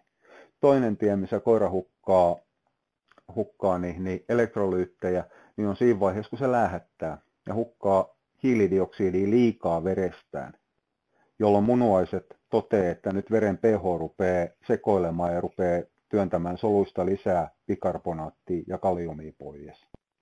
Ja sen jälkeen virtsan kautta taas sitten lähimmän männyn tai koivun juuren. Se kertoo se tilanne sitten ongelmista, mutta siitäkin sitten tuolla ylirasituspuolella vähän enemmän. Mutta koirien mineraalihukka tapahtuu nimenomaan happamuuden säätelyssä, ei hikoilussa. Sen takia suolan natriumia ei tarvita niin paljon. Sitten tuodaan lisää bikarbonaattia. Sen takia, että elimistön varastot hukkaantuu tällä hetkellä siihen päättömään maitohapon neutralisointiin. Tuodaan sitä mahdollisimman nopeasti lisää. Ja maksimi 1,5 lusikkaa, ja tämä nimenomaan taas maha-ärsytyksen välttämisen lisäksi. Jos koira kestää teelusikan, 30 koiran, siis edelleenkin muistakaa nämä määrät on 30 kilon koiralle, niin sitten annatti hiukan enemmän. Mutta mä olen meidän koirilla havainnut, että tämä 1,5 lusikkaa on semmoinen turvallinen määrä. Sitten muut lisät. 100 milligrammaa magnesiumia. Tässä taas hiukan tolkkuun mukaan, koska sitä on annettu edellisenä iltanakin jonkun verran.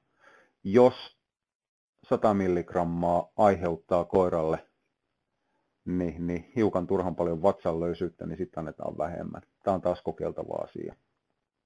T-lusikka beta-alaniini.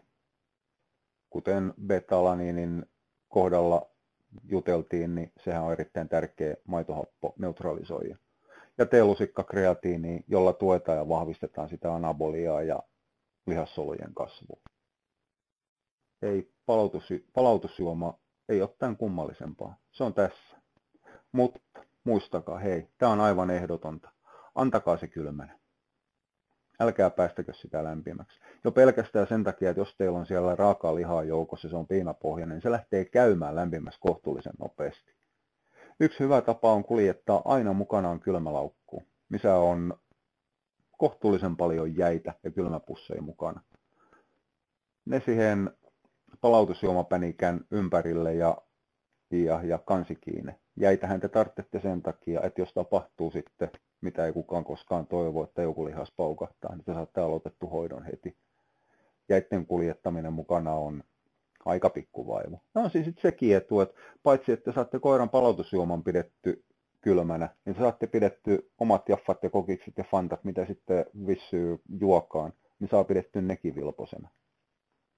Mutta ei se tämän kummallisempaa ole.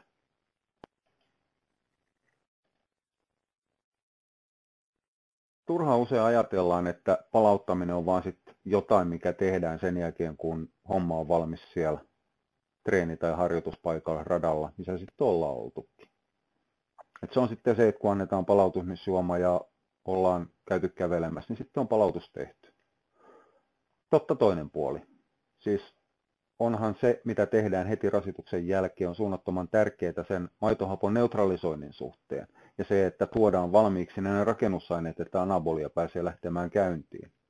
Mutta varsinainen, tehokas palautuminen, se mikä rupeaa rakentamaan sitä koiraa, että ollaan vahvemmin anabolian puolella, niin se on sitten se, mitä tehdään kotona. Annetaan ruoka, kun on päästy kotiin. Nyt riippuu tietysti taas se, että kuinka pitkä on kotimatka. Jos on oikein riittävän pitkä. Sanotaan, että Oulusta tai pohjoisesta tullaan etelään tai päinvastoin. Ja sieltä lähdetään iltaa yötä myöten ajamaan kotiin päin, niin silloinhan ruokinta tehdään matkan varrella ja silloin nämä hommat hoidetaan siinä. Jos ollaan 3-4 tunnin kotimatkan takana, niin odotetaan niin kauan, että päästään kotiin. Ei se sen kummallisempaa ole. Mutta varsinainen ruoka annetaan aikaisintaan 2-4 tuntia rasituksesta. No, käytännössähän me annetaan palautusjuoma 1-2 tuntia rasituksesta. Siihen heti perään ruoan antaminen on pikkas liioittelua. Se palautusjuoman täytyy päästä alta pois. Eli käytännössä me kuitenkin puhutaan 4 tunnin aikajaksosta. Tämä 2 tuntia tulee mukaan siinä vaiheessa, että jos päästään harjoituksesta, kilpailusta saman tien lähtemään kotiin ja asutaan tarpeeksi lähellä, niin silloinhan palautusjuoman antaminen periaatteessa on tarpeetonta. Riittää, että juotetaan vettä. Jos me päästään 2 tunnissa kotiin, niin me voidaan korvata palautusjuoma kokonaan ruualla. Pistetään vaan ne samat osat, mitkä palautusjuomassa oli, niin siirretään ne ruokaan. Soveltuvin osin tietysti vesimäärän kanssa saa hiukan olla nuukempi. Koira kuuluu märällä ruoalla juottaa hulluna läpi, koska ruoassakin on nestettä. Mutta idea lienee kuitenkin selvä. Eli se noin 4 tuntia, ehkä jopa 6 tuntia sitten, kun rasitus on loppunut, niin annetaan ruoka. Siinä saisi olla sitten korkea proteiini. Osa tekee sen sitten lisäämällä kananmunaa ja osa tekee sen sitten lisäämällä lisää vielä vähän lisäproteiiniä, proteiinilisää. Me käytetään proteiinilisää. Me käytetään palautusjuomassa sitä BCAA, harkitusia aminohappoja. Mutta sen jälkeen, kun päästään kotiin, niin me käytetään tavallista yleistä lisäproteiiniä koirien ruoan jatkeena. Sen takia, että me saadaan sitten taas toisen tyyppisiä proteiineja, mitkä eräällä tapaa imeytyy hiukan hitaammin ja kattaa laajemmalla kirjolla sen elimistön tarpeet, koska eihän se määrätty vammautuminen, kuluminen, rasituksen aiheuttamat muutokset, eihän ne rajoitu pelkästään suuriin lihaksiin. Palautusjuomassa autettiin ensimmäisenä niitä, mitkä on kaikista eniten kärsinyt, eli reisi, selkä, etupään lihakset, niin mitkä on tehnyt työn. Mutta sitten sen jälkeen tuommoisella tavallisella yleisproteiinilla me autetaan kaikkea muuta hermostoa, kaikkea muuta lihaksistoa, jänteitä, jopa niveliä. Rasva saa olla normaali. Nyt tietysti hiukan riippuu. Jos kysymys on ollut aerobisesta suorituksesta, on tehty pitkäkestosta, niin rasva vedetään ylös. Proteiinille on niin suurta merkitystä, rasva on tärkeimmässä osassa. Mutta voimassa ja nopeudessa rasva saa olla se, mikä se on ollut aina ennenkin. Eli siihen tarvitsee yhtään sen kummallisempaa, koska anaerobinen rasitus ei sinänsä nosta hirvittävän paljon sitä päivän kokonaiskulutusta energiassa. Niin sen takia me ei tarvita varsinaisesti energiaa lisää. Sitä kaikkia palautusjuomaa siellä radalla ei ole kannattanut juottaa. Jos on juottanut, tai jos olet jo juottanut, niin ihan varmasti on saanut sitten käydä pissaa 2-3 kertaa. Ehkä 2/3, puolet menee siellä. Sen jälkeen lorautetaan loput sinne ruoan joukkoon tai sopiva määrä. Nyt täytyy muistaa, että se 4 desiin estettä, mikä muu siinä oli, niin on kaavamainen ajattelu, se vähän riippuu. Mehän tehdään aina isompi määrä, koska meillä on useampi koira mukaan. Meillä on iso pänikkä, mihin me tehdään se. Toi on suurin piirtein laskettu alaspäin yhdelle koiralle, noin määrät, mitkä mä ilmoitin. Kuitenkin se palautusjuoman loppu lisätään siihen ruokaan. Annetaan syödä. Ylipäätään siitä, kun ollaan tultu kotiin, niin tarkkaillaan sen koiran juomista. Jos on ollut todella rasittava reissu, niin hassulta kun se kuulostaakin, sen koiran juomista kannattaa hiukan rajoittaa. Eli se ei saa juoda vapaasti, mistä se haluaa. Ja tämä kannattaa muistaa sitten varsinkin omakotitaloasujien. Siellä saattaa pihoilla olla ämpäriä, purkkiä, purnukkaa, missä on sadevettä. Jos se koira on mennyt yli ja se tuntee jatkuvaa kovaa janon tunnetta, niin te voitte päästä sen pihalle, lyödä oven kiinni, mennä itse nettiin, ottaa kahvikuppi viereen ja samaan aikaan se koira juo siellä pihalla jostain lasten leikkiämpäristä tai tynnyrin pohjasta vattaansa täyteen vettä. Ja sitten olette niin sanotusti nesteessä, ihan sananmukaisesti. Eli pihalta vesilähteet pois, kaikki missä koira pääsee vapaasti juomaan ja sen koiran juomista seurataan.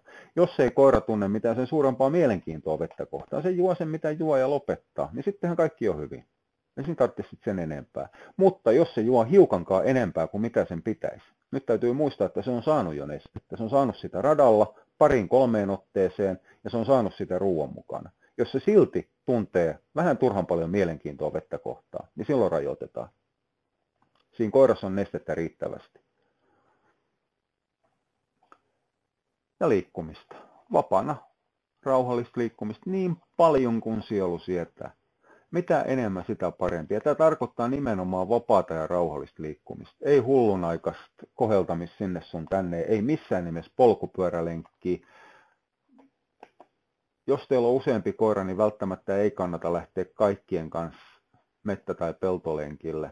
Kannattaa lähteä yksinään sen suorittaneen kanssa.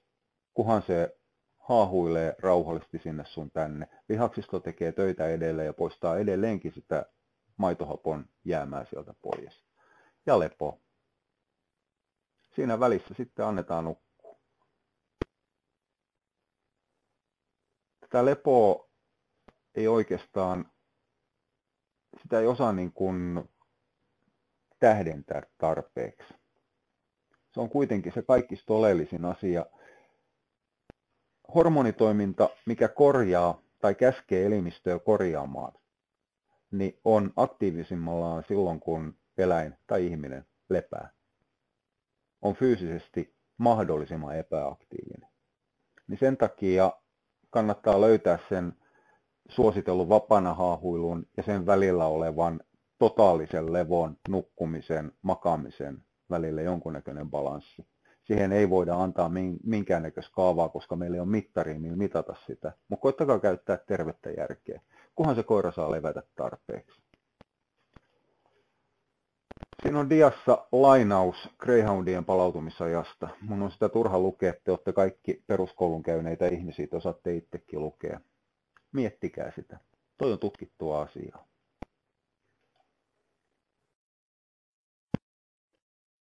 Anabolinen ikkuna, eli siinä aikana, jolloin koira tehokkaimmin rakentaa itseään, niin on noin 48 tuntia siitä rasituksesta, hiukan riippuen. Mutta 48 tuntia rupeaa olemaan se nykytiedon mukaan se maksimiaika. Se ei ole koirasta riippuen paljonkaan lyhkäisempi.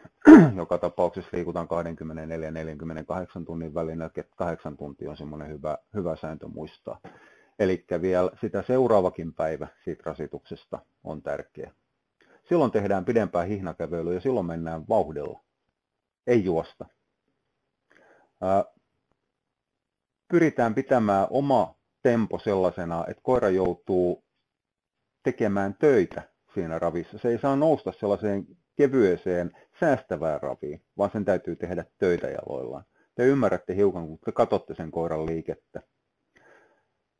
Koska silloin me saadaan kaikista tehokkain verenkierto ja työ sinne lihakseen, mikä poistaa, no enää ei ole toivon mukaan ole paljon mitään poistettavaa, mutta vielä lisää rakennusaineita.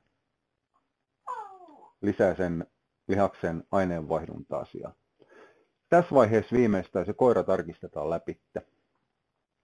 Väännetään, hierotaan, tsekataan jalat, lihakset, kynnet, tassun välit.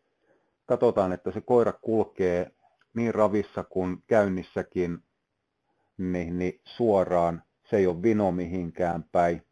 Voidaan ottaa jopa lyhkänen, nopeampi juoksu, katsotaan, ettei se muutu siitä mihinkään. Ehkä hyppyytetään jonkun ylittä, katsotaan, että se edelleenkin se koira on suora. Jos tässä vaiheessa löydetään mitä tahansa vikaa, niin siihen on puututtava välittömästi.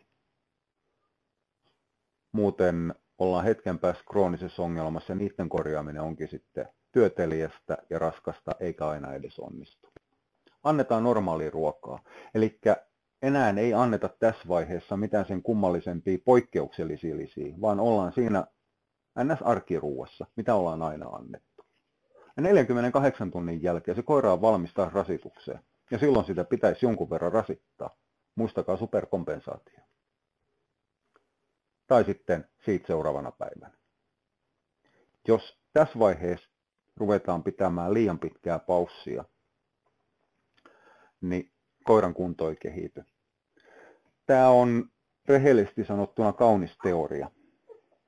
Kukaan ei tiedä, mikä se koiran aito superkompensaation kesto on. Me tiedetään greyhoundeista, että siinä vaiheessa, kun treenattu grey lyödään kilpailutoimintaan, alkukeväällä ollaan vähennetty sitä rasitus sen mukaan, kun kilpailuhomma kiihtyy, niin niille puolenvälin kauden jälkeen riittää yksi täysvauhtinen suoritus viikossa ja silti se kunto on nousemaan päin. Tämä saattaa olla yhden lajin, ei niinkään tilastovirhe, mutta kuitenkin. Greyhoundilla on nimittäin muutamia kilpailuja kauden aikana, missä mennään 3 täysvauhtista kilpailua viikon 9 päivän sisään. Niin itse asiassa siinä ei enää tehdäkään tai ei leikitäkään superkompensaation kanssa, vaan annetaan koiralle pakollinen hiukan pidempi toipumisaika, mikä auttaa sitä koiraa kehittymään. Mutta joka tapauksessa kannattaa ottaa huomioon, että 48 tunnin jälkeen kannattaa ruveta miettimään uudestaan sen koiran rasittamista, mikäli halutaan nousevaa kuntokäyrää. Ainahan sillä ei ole tarvetta. Jos ollaan saavutettu se kunto- ja voimataso, mikä riittää sille koiralle, niin silloinhan ei kannata enää lisätä sitä rasitusta, vaan pitää se sillä olemassa olevalla tasolla. Koska jokainen työ, jokainen kerta kun me rasitetaan sitä koiraa ja joka kerta kun me saadaan siihen lisää voimaa ja nopeutta, niin itse asiassa riskit loukkaantumiselle koko ajan kasvaa. Joten kuten esimerkiksi PK ja Tokolla, jossain määrin myös Agissakin, ei vaaditakaan edes maksimaalista kuntoa eikä voimaa. Ainoastaan riittävä kunto ja voima, ettei se koira väsy siihen työhön. Niin sitä ei kannata vetää siitä ylöspäin, koska loukkaantumiset lisääntyy. Tämä vaatii hiukan semmoista omaa miettimistä ja pähkäilyä.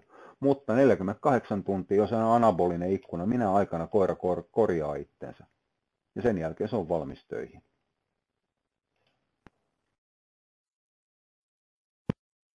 Mä olen koko ajan puhunut kohtuullisen vahvasti kilpailutoiminnasta, siitä miten palautetaan, kun ollaan kilpailuissa. Läheskään kaikki ei kilpaile. Käydään enemmältikin treenaamassa oman huvin vuoksi, koiran takia, tai sitten kilpaillaan hyvin harvakseltaan. Mitä sitten pitäisi tehdä palauttamisen kanssa? No tässähän tämä ongelma just onkin. Treenissähän pyritään siihen, että se koira paranee, ja silloin pitäisi kiinnittää enemmän huomioon siihen palauttamiseen.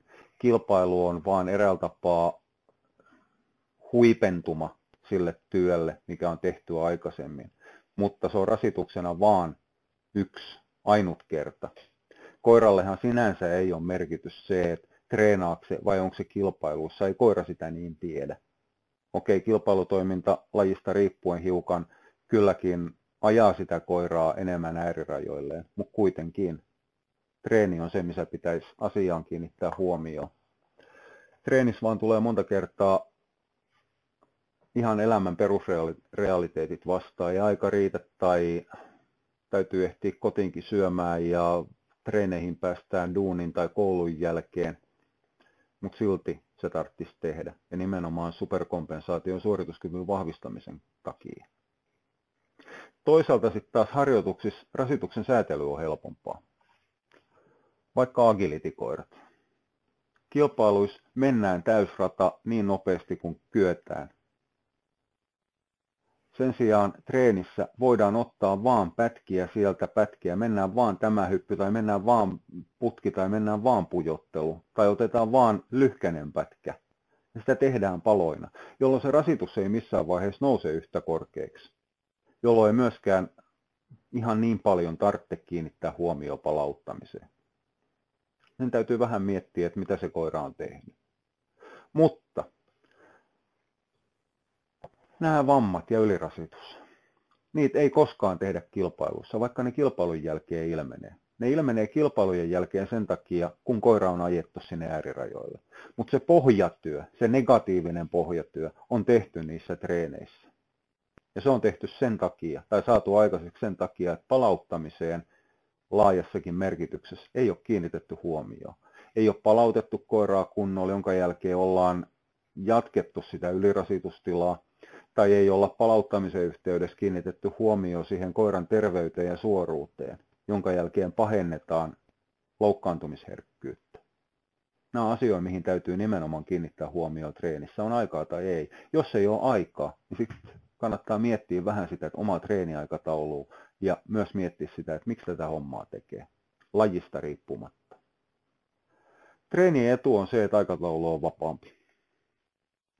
Kilpailuaikataulut on hiukan lajista riippuen, mutta aika pitkällä mennään kellon mukaan. Tapahtuu näin, tapahtuu näin, tapahtuu näin. Seuraava startti on silloin, sitä seuraava startti on silloin. Kaikki on ajoitettava sen mukaan. Kilpailuihin on mentävä määrättyyn aikaan. Treenissä voidaan pelata aikojen kanssa paljon helpommin, mikä antaa joustavuutta ja enemmän työkaluja siihen asiaan. Esimerkiksi jo pelkästään ruokinnan säätelyn kanssa ennen sitä rasitusta. Tai palautusjuoman käytön tai käyttämättömyyden kanssa, koska se ruokinta voidaan ajoittaa paljon näppärämmin sen treenin jälkeen. Nämä on kaikki semmoisia, mitä täytyy tai on syytä miettiä hiukan ennen kuin rupeaa tekemään. Treenien varsinainen ongelma levon puute ei niinkään palauttamisen tekemättömyys. Liian monet treenaa liikaa. Aivan liikaa. Rasittaa koiraa niin fyysisesti kuin henkisestikin. Mä olen kysynyt agility-porukoissa monta kertaa, että jos se teidän koira ei opi 3 kertaa viikossa hyppäämään kunnolla se esteen ylitte tai ottamaan sitä kontaktipintaa, niin luuletteko te ihan oikeasti, että se koira oppii sen paremmin, jos te lisäätte sen treenikerran 4 tai 5? Ei se opi. Se koira vaan stressaantuu enemmän niin fyysisesti kuin henkisestikin. Siinä vaiheessa kannattaisi ottaa ehkä hiukan pakkia taaksepäin ja miettiä uudestaan sitä, että mitä tekee. Niitä treenejä pystyy tekemään, kun vähän soveltaa. Aikanaan on sanottu, että sellainen henkilö on paras koirankouluttaja, millä on paras mielikuvitus ja mikä on kaikista valmein tekemään itsestään määrätyllä tapaa pelle muiden ihmisten kohdalla. Oli yksi koira, mikä ei haukkunut. Tämä jätkä kiipesi puuhun ja leikki oravaa, jonka jälkeen se koira haukkui. No okei, se melkein tippui sieltä puusta, mutta meillä kaikilla muilla oli hemmetin hauskaa ja mukavaa. Mutta se sai sen koiran haukkumaan, mitä omistaja oli ilmoittanut, että ei sanakaan sano tämä koira. Se oli yhdessä hakuryhmässä. Siitä koirasta ei tullut rulla ilmaisevaa koiraa. Siitä tuli haukku ilmaiseva. Vaikka kaikki oli ollut 2 vuotta täysin vakuuttuneet, että tämä koira ei hauku koskaan. Joten fyysisessä ja koulutusta vahvistavassa treenissäkin miettikää niitä vaihtoehtoja. Agi-ihmisten ei ole pakko opettaa sillä koiralle ketteryyttä aina pelkästään agihallissa. Se voi tehdä maastossa ja huomattavasti paremmin, että se koiran mielenkiinto ja into pysyy siinä koko aika. Kyllä te ymmärrätte, mitä mä tarkoitan, kun te hetken aikaa pohditte sitä. Mutta tosiaan, älkää miettikö palauttamisen tai muunkaan suhteen niin sitä, että mitä kilpailussa tapahtuu. Miettikää sitä pidemmällä aikajaksolla, viikon, 2 viikon, kuukauden aikajaksolla, että mikä on sen koiran kokonaiskuormitus, koska se on kuitenkin se, mikä ratkaisee.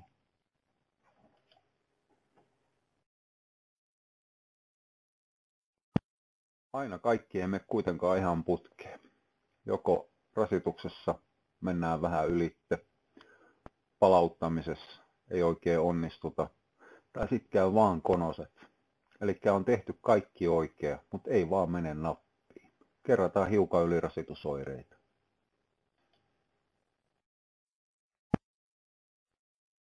Koiran nestetasapainon heittelemiset, käytännössä koiran kuivuminen, on ehkä yleisin syy lihaspuolen ongelmiin, mitä koirilla on. Se on yleisempi kuin edes ajatellaankaan. Lähes aina silloin, kun mietitään jumeja ontumisiin ja ykkyyksiin, kun ei löydetä mitään selvää ulkoista syytä, mikä sen olisi aiheuttanut, niin yksi altistava tekijä on ollut koiran kuivuminen. Koira ei vaan yksinkertaisesti juo tarpeeksi. Yksi syy siihen saattaa olla ruokinnan virheet, kuten esimerkiksi liian vähäinen rasva, liian korkea kuitu, liian korkea luitte- ja rustojen määrä, huonolaatuinen kuivamuona, jotain tällaista kuitenkin.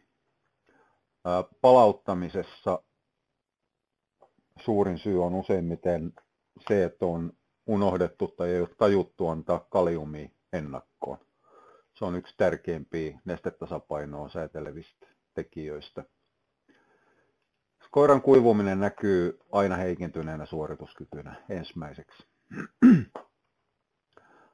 Greyhoundeissa on mittarina se, että jos koiran normaali suorituskyky heikkenee 0,2 sekuntia radalla, ottaen huomioon tietysti mahdolliset kolarit ja radan pinnanvaihtelut ja muut, mutta 0,2-0,3 sekuntia, jos koiran taso tipahtaa, niin jossain on ongelma. Koira pitäisi ottaa pois kilpailusta niin kauan, niin kauaksi aikaa, että se ongelma on löydetty ja ratkaistu.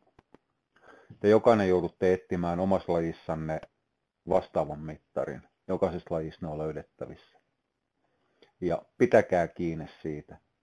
Jos se koiran taso tipahtaa alle sen, mitä se pitäisi olla, on se sitten fyysinen mittari tai henkinen mittari, niin lyötte jarrut kiinni, mietitte, missä voi olla ongelma, etitte sen ongelman ja ratkaisette sen ongelman. Ja vasta sen jälkeen jatkatte uudelleen sen koiran kanssa työn tekemistä. Hidas palautuminen on aivan selvä merkki nestetasapainon heittelemisestä. Okei, välillä syy saattaa olla esimerkiksi ylikunnossa, mutta siihenkin liittyy aina koiran kuivuminen. Krampit on hyvä merkki nestetasapainon heittelystä, kuivumisesta, samaten lihasjumit. Syitä sitten on monia, kuten jo tuli mainittu. Liian vähäinen juominen on yksi. Jatkuva läähättäminen stressin tai helteen takia on toinen. Koira menettää kosteut kohtuullisen paljonkin läähetessään, plus että se vaikuttaa elektrolyytteihin.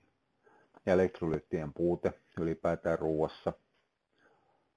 Esimerkiksi raakaruokinnasta tulee vastaan liian vähäisessä sisäelinten käytössä.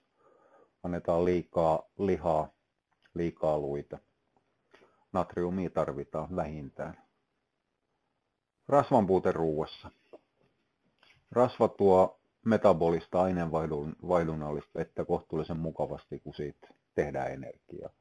Se on tehokkain tapa kosteuttaa koiraa. Itse asiassa käytännössä kaikissa koiran lihasongelmissa, tai mitkä liittyy rasitukseen jollakin tapaa, niin ensimmäinen ruokinnallinen muutos, mikä tehdään, vaikkei olisi kysymys pysyvästä muutoksesta, vaan niin kuin hoitoon liittyvästä, niin on se, että rasvan määrä nostetaan ylös. Poikkeuksetta, riippumatta siitä, että on kysymys koiran kuivumisesta, ylimenemisestä, kroonisesta ja akuutista ylikunnosta, ihan se ja sama. Aina rasva nostetaan ylös. Se on ensimmäinen, mistä lähdetään liikkeelle. Ruoan liian korkea hiilihydraattipitoisuus altistaa kuivumisella. Tämä koskee käytännössä kaikkia kuivamuonalla olevia koiriin, ihan jokikista laadusta riippumatta, sekä kaikkia niitä, ketkä käyttää maltodekstriiniä palauttamisessa. Siitä jo puhuttiinkin aikaisemmin.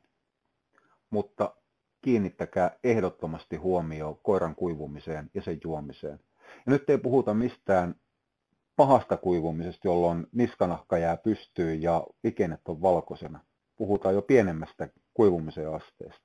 Ja se vaatii jo määrättyä semmoista luovaa näkemistä, miettimistä, että sen havaitsee, että hetkinen, kysymys on nyt tällä hetkellä juomisesta ja nesteen saamisesta. Mutta se on havaittavissa. Useimmiten se ymmärretään vasta jälkeenpäin, kun joku toinen on tullut, mikä kykenee katsomaan sitä tilannetta vieraana. Itse katsoo useimmiten liian läheltä, tulee sokeeksi. Se voi tulla sanomaan, että tuossa on koiras pikkasen kuiva. Ehkä se on. Ehkä hiukan 100-200 grammaa painoa ylöspäin, hiukan enemmän rasvaa ruokaan, juotetaan vähän huolellisemmin. Oho, tämähän on aivan toinen koira. Kiinnittäkää asiaan huomioon.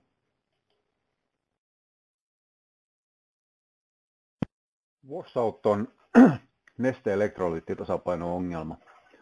Se iskee useimmiten juokseviin koiriin tai oikeammin koiriin, mitkä painaa itsensä pahasti hapoille niin pahasti, että ne rupeaa lähettämään kovin ja pitkään. Tämä on itse asiassa ainoa ylirasitusoire, mikä iskee vajaasti treenattuihin koiriin. Kaikki muut on treenattujen koirien ongelmia. Tarkkaan ottaen se johtuu siitä, että kun koira läähättää, niin sen veren pH nousee emäksisen suuntaan, kun hiilidioksidi poistuu. Totta kai, mehän muistetaan. Normaali itselläkin rupeaa sormenpäät puutumaan, kun läähätetään, huohoutetaan liikaa, pitäisi hengittää pussiin, että saadaan takaisin hiilidioksidia takaisinpäin. Munuaiset haistelee siinä vaiheessa, että nyt mennään väärään suuntaan. Täytyy edelleenkin muistaa se, kuin tarkkaa elimistön pH-säätely on. Mutta tällä kertaa munuaisia huijataankin. Munuaiset rupeaa poistamaan bikarbonaattia lisäämällä virtsaeritystä, koska ne on sitä mieltä, että herran aika, nyt me ollaan soluissa päästetty liikaa happoneutralisoiviin. Et nyt mennään niin kuin toisesta puolesta liiallisuuksiin.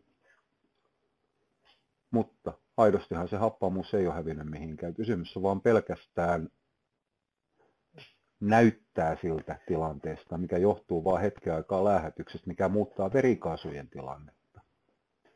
Janon tunne pahenee, koska suoloi menetetään. Koira rupeaa juomaan lisää. Siinä vaiheessa taas heilahdetaan toiseen suuntaan veriarvoissa, pH:ssa. Ja munuaiset rupeaa taas työntämään yhtäkkiä bikarbonaattia lisäsoluista, jonka jälkeen taas heilahtaa se vaaka tai heiluri toiseen suuntaan. Munuaiset menee täysin sekaisin päästään. Lopputulos on se, että koira juo, pissaa, juo, pissaa, juo, pissaa. Ja se on aivan tolkuton kierre. Siinä ei ole minkäännäköistä hollia enää siinä hommassa. Koira ei kykene pidättämään. Että jos joku meinaa antaa koiralle vanhaan malliin selkäsaunan, että se washout-tilassa pissaa lattialle, matoille, ihan mihin tahansa, niin se on täysin turhaa ajan ja hyvää aggression hukkaamista. Se koira ei kykene sille yhtään mitään. Se janon tunne on niin syvällä siinä koirassa ja niin vahva, että se on valmis tekemään melkein mitä tahansa, että se saisi juoda.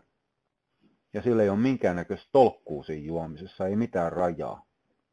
Ainoa, millä se saadaan toi kierre katkaistu, ennen kuin se pahimmillaan pääsee kehittymään sitten oikein aidoksi, todelliseksi, vaaralliseksi ongelmaksi, mikä luojan kiitos harvemmin tapahtuu, niin on se, että se juominen lyödään ensimmäiseksi poikki.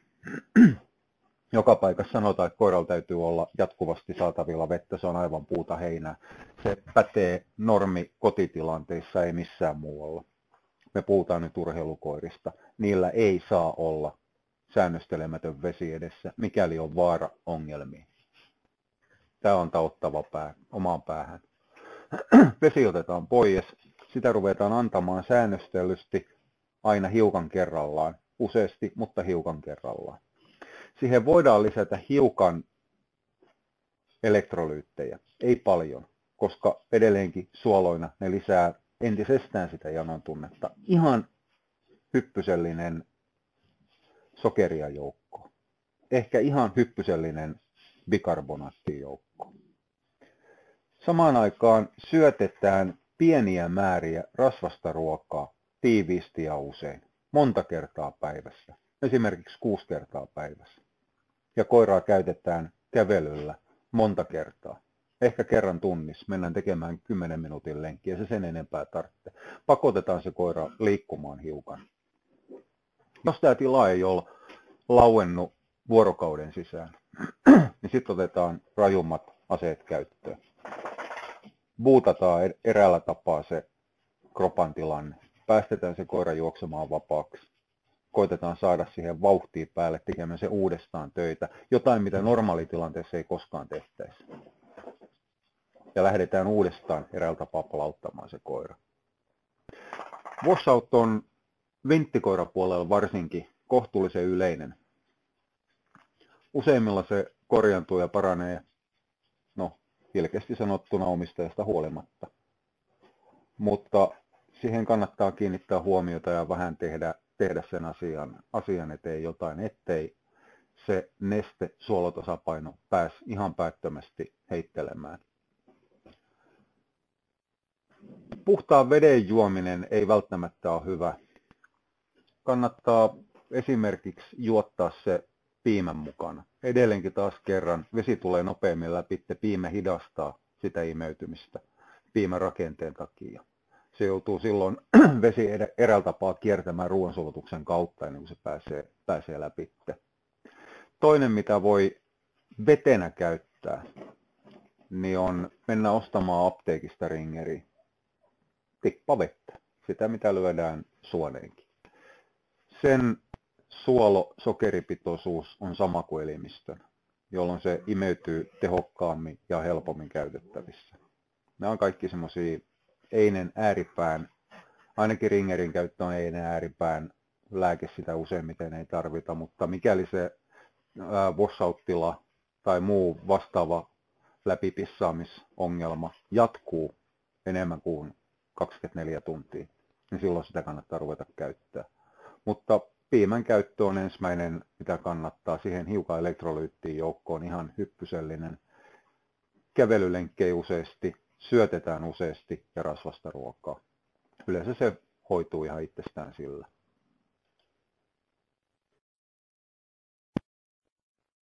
Hidas palautuminen on monijakoinen ongelma. Useimmiten kysymys on ihan vain siitä, että koiralla on ollut hiukan kehnä fysiikka. Tai se voi johtua siitä, että koira on kuiva. Tai se voi johtua siitä, että on yksinkertaisesti vaan liian kuuma. Mutta jos läähättävä jakso jatkuu yli 5 minuuttia siitä, kun suoritus on loppunut, niin sitten asiaan kannattaa kiinnittää huomiota. Nimittäin jos sen koiran tilaa ei saada rauhoitettu, niin pahimmillaan se johtaa metaboliseen asidoosiin. Niin sanotusti koira rupeaa pissimään punasta, mikä tarkoittaa sitä, että lihassolut rupeaa hajoamaan kiihtyvällä tahdilla, ja se on hengenvaarallinen tila. Ilman hoitoa kuolleisuus on pahimmillaan lähes 100%. Hyvä puoli on se, että hoidon kanssa toipuminen on 100%. Mutta asidoosi on äärilaita. Sen sijaan paha hidas palautuminen heikentää sitä anabolian syntyy niin paljon, että viikkoon ei tarvitse, ehkä jopa 2 viikkoon ei tarvitse tehdä yhtään mitään. Jos sieltä taustalta kuuluu pörinää, niin se johtuu sitten meidän 4-vuotias russeli puree tällä hetkellä 10-viikkoista russelia korvasta, 10-viikkoinen russeli puree takakoivesta ja kaikki on tyytyväisiä. Russelit on hienoja koiria. Takaisin asiaan. Silloin kun koira läähättää hulluna jatkuvasti, se ei meinaa saada sitä poikki. Ja on ilmiselvästi poikkeuksellisen väsynyt, ei jaksa oikein kulkea. On selvästi jäykkä, jalat ei oikein liiku kunnolla. Niin silloin aloitetaan koiran jäähdyttäminen ensimmäisenä ja nopeasti. Unohdetaan kaikki 10 minuutin kävelylenkit.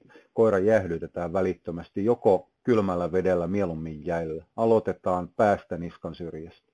Eli muuten niin kuin sama, mikä normipesussa tehdään jäähdytys, mutta nyt se tehdään tehokkaammin. Ja keskitytään nimenomaan reiden sisäpintoihin. Niin unohdetaan jotkut lihaksen jäykkyydet, liiasta kylmyydestä, hittoa siitä. Nyt tapellaan koira hengestä. Sama juttu päälaelle, kaulan syrjät, kainalot. Kaikki ne kohdat, missä koira eniten siirtää lämpöä ulospäin, me tuodaan nyt kylmää sinne. Sen jälkeen siihen väliin rauhallista kävelyä. Nyt ei tarvitse mennä edes paljon. Tehdään vaikka 10-20 metrin lenkki, jäähdytetään taas. Otetaan uudestaan kävelylenkki, jäähdytetään taas niin kauan, että se läähätys rauhoittuu ja koira rupeaa liikkumaan. Sen jälkeen palataan takaisin normaali palautussysteemeihin. Juotetaan usein ja vähän. Ei anneta paljon vettä kerrallaan. Siinä on kysymys kohtuullisen rajusta ylirasitustilasta, mihin liittyy ylikuumeneminen. Eli koiran ruumiinlämpö on noussut liian korkeaksi, jolloin sisäinen, niin sanottu sisäinen termostaatti ei enää toimi. Se koira ei, elimistö ei kykene enää poistamaan sitä ylilämpöä tehokkaasti. Sen takia sitä ruvetaan auttamaan siinä. Johtuu eräällä tapaa heikosta fysiikasta. Käytännössä se tarkoittaa siitä, että se on ollut, koiran fysiikka ei ollut riittävä siihen suoritukseen, mitä se on tehnyt. Greyhoundilla se tarkoittaa käytännössä liian pitkää matkaa, tai rata on ollut huomattavan raskas. Silti se koira olisi saattanut lyhkäisemmän matkan päästä läpi, ihan ilman minkäännäköisiä ongelmia, palautua ihan normaalisti. Näitä tapaa kaikki sen itse vinteillä. Mä olen kuullut muutamasta agility-koirasta, ja juorujen mukaan niihin liittyy myös kehnojuottaminen ja liian kuuma auto. Eli kysymys oli nimenomaan ylikuumenemisongelmasta. Mutta mä toivon, että kukaan ei törmää näihin, koska siinä vaiheessa on syytä tehdä jotain nopeasti ja se jotain on jäähdyttää se koira. Mutta pitäkää silmällä ja katsokaa, että jos oireita tulee, niin toimitte välittömästi.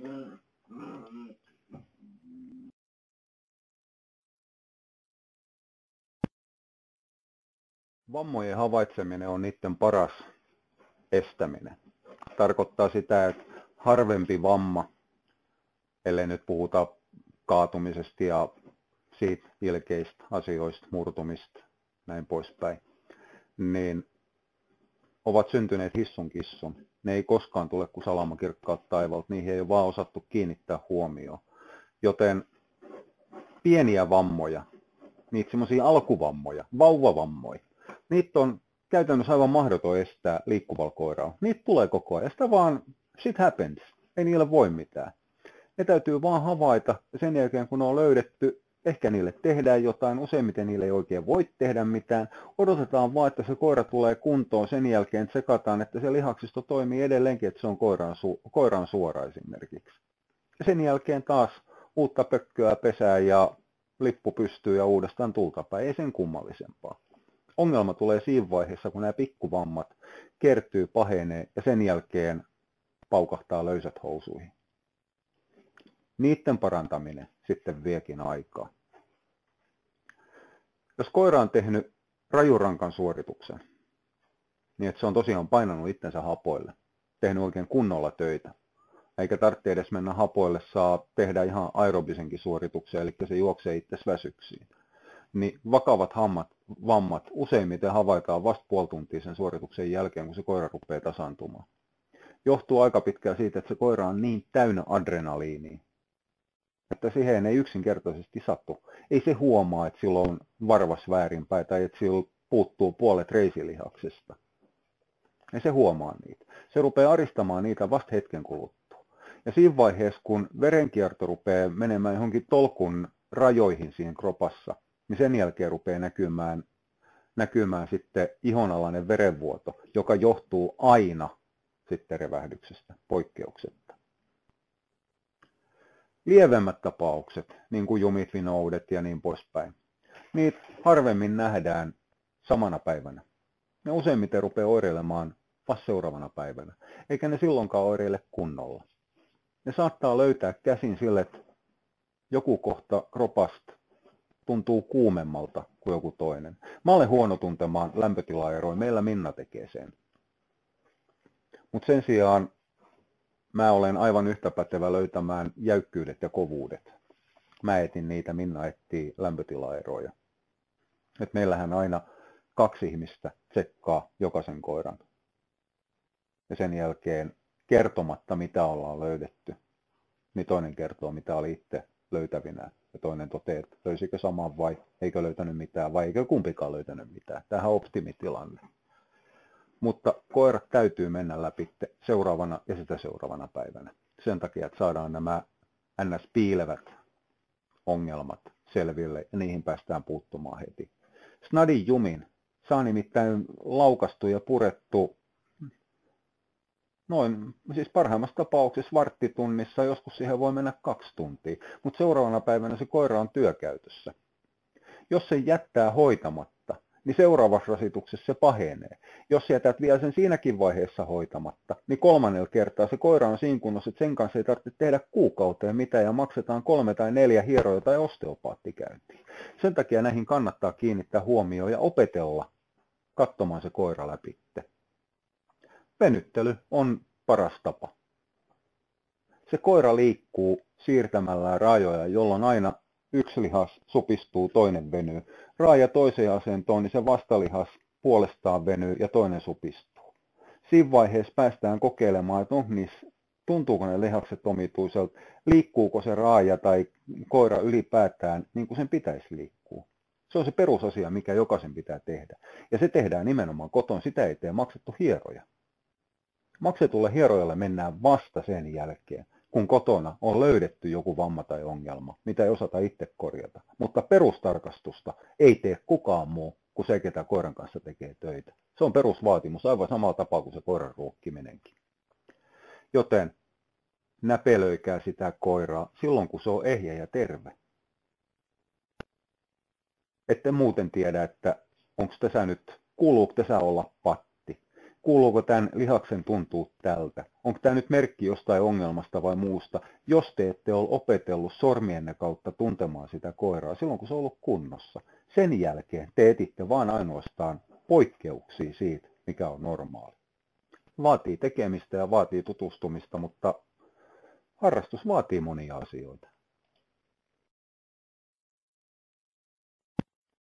Revähdys on aina paha poikkeuksetta. Jopa silloinkin, kun se on lievä, niin se on aina paha. Se pistää koiran telakalle vähintään 3 viikkoa, keskivaikeissa tapauksissa 6–12 viikkoon, vaikeissa tapauksissa koira ei palaa takaisin harrastukseen. Ensimmäinen merkki rävähdyksestä on aina mustelma, poikkeuksetta. Koiran ihossa ei ole samalla tapaa orvasketta ja muuta, missä on oma verenkierto, että mustelma olisi merkki siitä, että on tullut ihoon isku. Koiralla mustelma näkyy aina lihaksesta vuotaneena verenä. Joko lihaksen pinta tai lihaskalvo on revennyt tai itse lihassyyttö on revennyt, jolloin kyseessä on revähdys. Mutta se on aina lihasongelma, poikkeuksetta. Mustelman paikka ei kuitenkaan läheskään aina kerro siitä, että missä se on ollut. Painovoima tekee tehtävänsä. Koiralta saattaa olla vaikka reiden yläpää paukahtanut rikki, niin mustelma ilmestyy polvitaipeeseen, koska se veri valuu alaspäin. Ja rupeaa näkymään sen jälkeen, kun se rupeaa hyytymään siellä. Ja rupeaa aiheuttamaan turvotusta ja eräänlaista tulehdusreaktioa myös. Joten aina kun te löydätte koirasta mustelman, niin aina ensimmäiseksi välittömästi kylmää siihen. Ja sen jälkeen vasta mietitään, että mistähän täältä on tullut. Että onko tämä vaan ihan pelkkä ruhje lihaksen pinnassa. Mutta se vaatii aina 2 viikon paussin. Poikkeuksetta. Sen jälkeen, 2 viikon jälkeen, voidaan miettiä, että ruvetaankohan nyt uudestaan töihin. Mutta mustelmaan ei koskaan, milloinkaan, ikinä ei saa suhtautua, että sehän on vaan mustelma, onhan minullakin mustelma. Eri asia, eri eläin, eri ihon rakenne. Koiralle voidaan työntää nestettä ja lääkkeitä ja muita ihon alle. Meille ei voi. Meidän ihon rakenne on erilainen.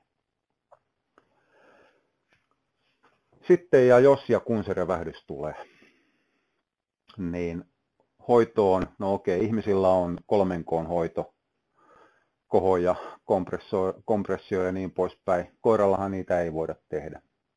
Koiralla voidaan käyttää kylmää, jossain tapauksessa painesidettä, mutta useimmiten ei voida käyttää edes sitäkään. Koska se on sellaisessa paikkaa, jos se on reidessä, niin yksinkertaisesti se side ei pysy siinä. Ei sitä saa pidetty. Yrittää voi, mutta kylmä on ehdottoman tärkeää. Kylmää saisi antaa ensimmäisen 3 päivän aikana niin useasti kuin mahdollista. Ja sitten vielä hiukan useammin. Useimmat antaa revähdyksissä kylmää liian harvoin ihan sen takia, että sitä ei yksinkertaisesti jakseta ja mä en syytä siitä ketään. Se on työlästä. Semmoinen vinkki, että kun ihmisillä on sanottu, että laittakaa sideharso siihen jääpussin alle, ettei iho paleile. Älkää käyttäkö sitä koiralla. Koiralla on turkki. Jos te laitatte siihen kankaan väliin, niin sen jälkeen te ette saa sitä kylmää enää sinne iholle asti. Joten suoraan jääpussi koiraan kiinni ja sillä hyvä. Älkää käyttäkö jäähdytysspreitä. Osa niistä ei itse asiassa ole kylmäspreitä, vaan ne sisältää alkoholia, mentolia, eukalyptusta, mitä tahansa, mikä haihtuessaan ihmisen iholta antaa kylmän tunteen. Mutta itse asiassa ne lisää aineenvaihduntaa ja verenkiertoa. Ja sitä me ei akuutisvaiheessa missään nimessä haluta siinä revähtäneessä lihaksessa, koska me halutaan tyrehtää se verenkierto, ei lisätä. Se verenkierron lisääminen vammapaikalla tulee sitten vasta myöhemmin. 3 päivän jälkeen, ja tästä ei sitten jousteta, revähdyksestä riippumatta, niin siitä vaiheesta ruvetaan liikkumaan. Useimmat eläinlääkärit käskevät laittaa häkkilepoon 0,5 vuodeksi, ja silloin on parempi, ettei sen lääkärin neuvoja kuuntele. Se on tehokkain tapa estää ja hidastaa se revähdyksen toipuminen. Tai se revähdyshän toipuu, ei siitä ole kysymys. Mutta siihen tulee niin tolkuton, järkyttävä arpikudos, että pienikin revähdys ei enää salli sille koiralle muuta käyttöä sen jälkeen, muuta kuin olla kotikoirana. Työkäyttöön, harrastuskäyttöön siitä ei enää ole, mikäli mennään häkkilevon kanssa revähdyksen hoitoon. 3 päivää kylmää, rauhallisesti, kohtuullisen kova kipulääkekuuri. Se koira itse asiassa ei ole hirvittävän tuskainen eikä kipeä. Erittäin huomattavan pahoissa tapauksissa saattaa vuotaa niin paljon verta, että se koira on leikattava, muuten se kuolee. Mä olen koko urani aikana Suomessa, Ruotsissa ja Irlannissa törmännyt 1 kerran tällaisen tapaukseen. Olen kuullut toisesta, eli se ei ole yleistä. Pienempi, vaikka se olisi irronnut se koko krasiliksen ala- tai yläpää, mitkä on ne yleisimmät paikat, mihin revähdys tulee. Älkää antako sen lääkärin leikata, vaikka se haluaisi. Ensinnäkään ne tikit ei auta siellä yhtään mitään. Niistä ei ole mitään hyötyä sen koiran toipumiselle ja liikkumiselle. Ne itse asiassa hidastaa sitä toipumista. Ja jos se on revennyt niin pahasti, että se on irronnut jommaskummasta päästään siellä lihassa, niin siitä ei koskaan tule kuitenkaan työkäyttölihasta. Mutta ompelematta se toimii kyllä sit ihan mahtavasti kotioloissa jopa juoksemiseen asti. 3. päivän jälkeen tosiaan ruvetaan liikkumaan. Liikkumisen idea on se, että mennään rauhallisesti niin kauan, että päästään siihen kipurajalle asti, mutta ei koskaan ylitetä sitä kipurajaa. Koska koira ei tiedä, tai siis tietää, mutta se ei välttämättä näytä eikä missään nimessä suostu sitä kertomaan, että missä se kipuraja menee, niin ihmisen on seurattava ja se vaatii tarkkuutta. Ja liikkumissa tehdään ihan joka päivä. Tällä me aktivoidaan sitä arpeutumista ja aktivoidaan sitä arpeutumista niin, että ne arpikudoksen syyt menee lihassyytten mukaan. Normaalisti arpikudos kasvaa poikittain lihassyihin nähden. Jos lihassyy on, mietitään kumilankana se, niin arpikudos on niin kuin puolestvälistä otettu kiinni siitä kumilangasta, eli se ei veny siitä kohtaa muuta kuin toiseen ja toiseen suuntaan. Se on uusi repeämispaikka, siinä ei ole joustoa. Mutta kun me liikutetaan sitä koiraa ja ruvetaan eräällä tapaa niin kuin luonnonmukaisesti pakottamaan sitä arpikudosta kasvamaan lihassyytten mukaan, niin me saadaan jonkunnäköistä joustoa siihen arpikudokseen ja pienennetään ylipäätään se arpikudoksen määrä. Tukihoitona revähdyksessä annetaan aina kreatiiniin, nostetaan ruoan proteiini korkeaksi ja vielä vähän korkeammaksi, lisätään sinkkiä, lisätään D-vitamiinia. Ainoa idea on se, että me lisätään anaboliaa, eli lihassolujen kasvua niin paljon kuin mahdollista, että me saadaan mahdollisimman äkkiä korjattu se lihas, revähtänyt lihas, katkenut lihas siinä.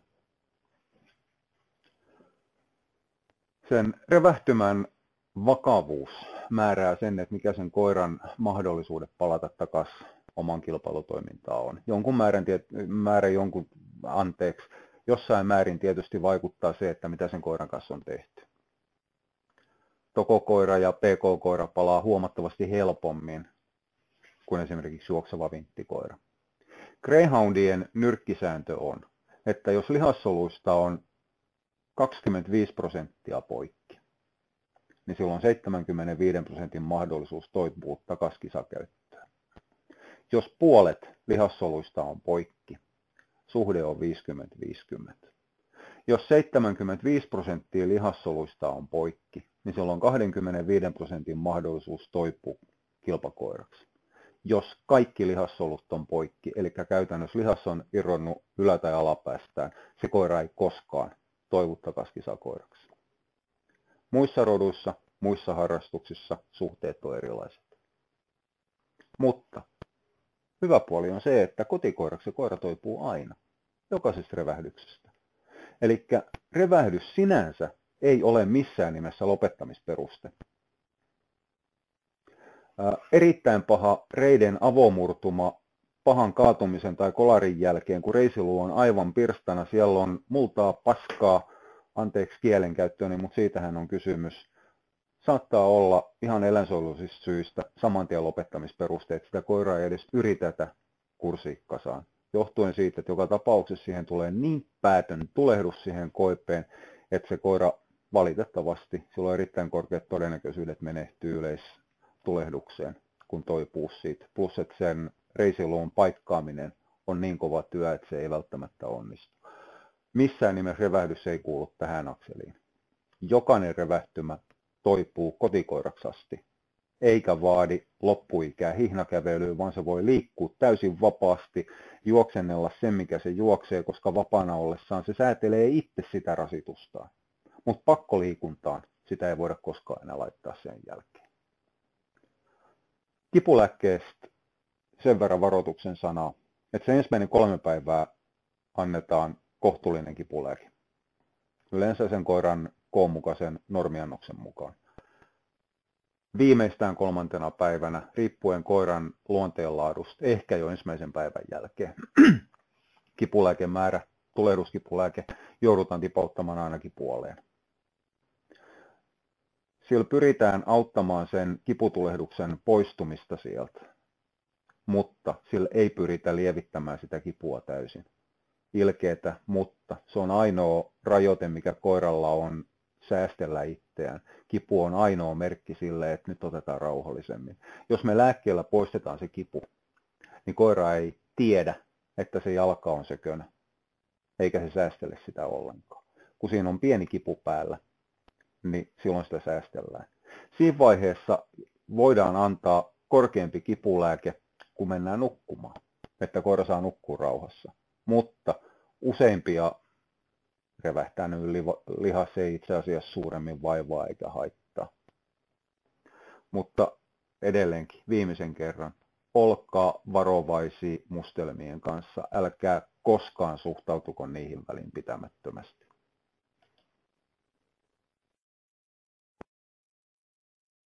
DOMS eli Delayed Onset Muscle Soreness. Rasituskipu, viivästynyt rasituskipu.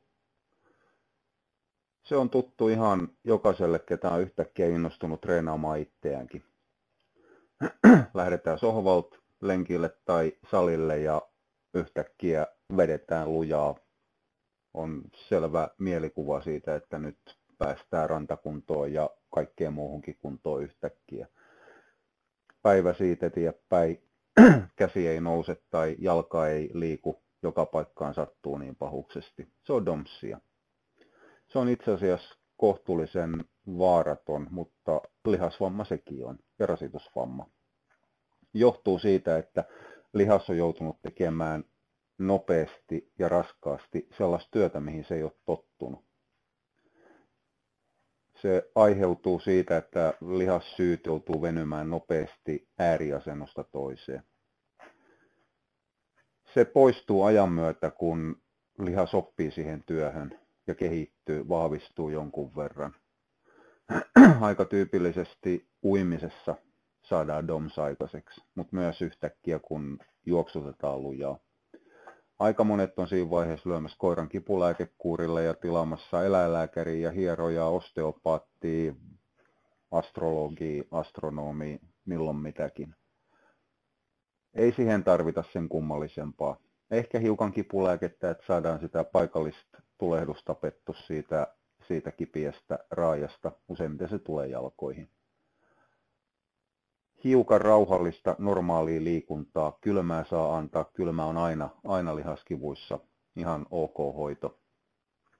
Ei sen kummallisempaa. Otetaan vähän aikaa rauhallisemmin, kun kipu häviää, lähdetään uudestaan, mutta hiukan matalemman rasitustasolla. Sillä se hoituu, millä se on tullutkin aika pitkälle.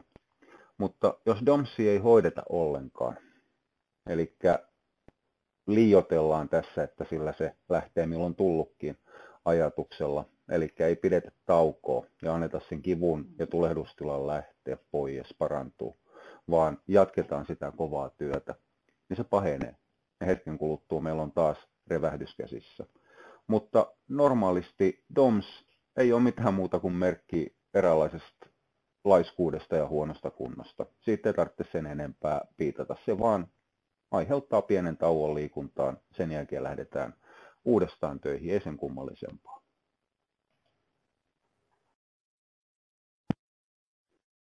Ylirasitus yleisenä käsityksenä aiheuttaa aina vakavia vammoja pitkän päälle. Revähdyksiä.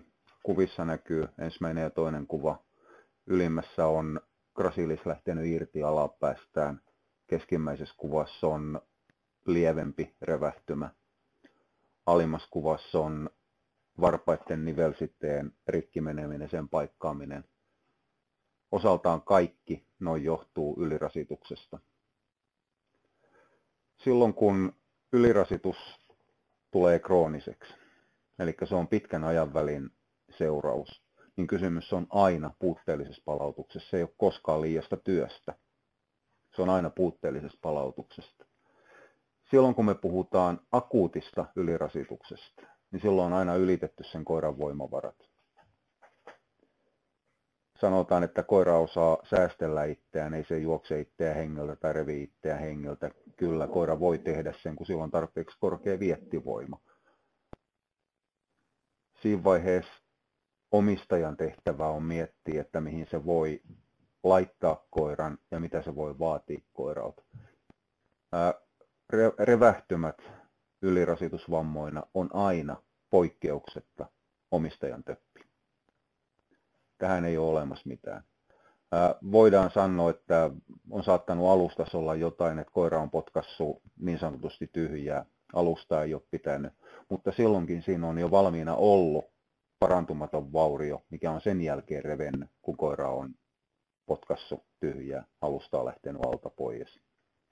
Noin 20% siitä sen tyyppisestä vammasta voidaan pistää sitten sen ylläpitäjän niskoihin, ketä on sen alustan tehnyt, mikäli puhutaan kilpailutilanteesta. Jos ollaan maastossa hiekkakuopilla, niin sitten ei voi mitään.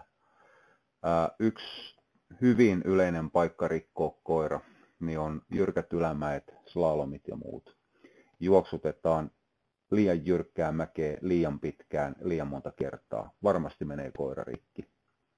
Jos halutaan hakea voimatreeniä ylämäellä, niin siihen ei tarvita kuin 3 laukka-askelta. Se ei tarvitse olla yhtään sen pidempi, eikä saakkaan olla sen yhtään pidempi. Otetaan 2, maksimissaan 13 ja se sitten siitä. Sen jälkeen otetaan siihen palauttavaa liikuntaa ja vaihdetaan toisen tyyppiseen treeniin. Ylirasitus pahentaa vanhaa tapaturmaa aina. Johtuu ihan yksinkertaisesti siitä, että se vanha tapaturma ei ehdi paranemaan. Tapaturma nyt tarkoitetaan siis sellaista, mikä on tullut ulkoisista syistä, kuten esimerkiksi kaatumisesta, kolarista, liukastumisesta.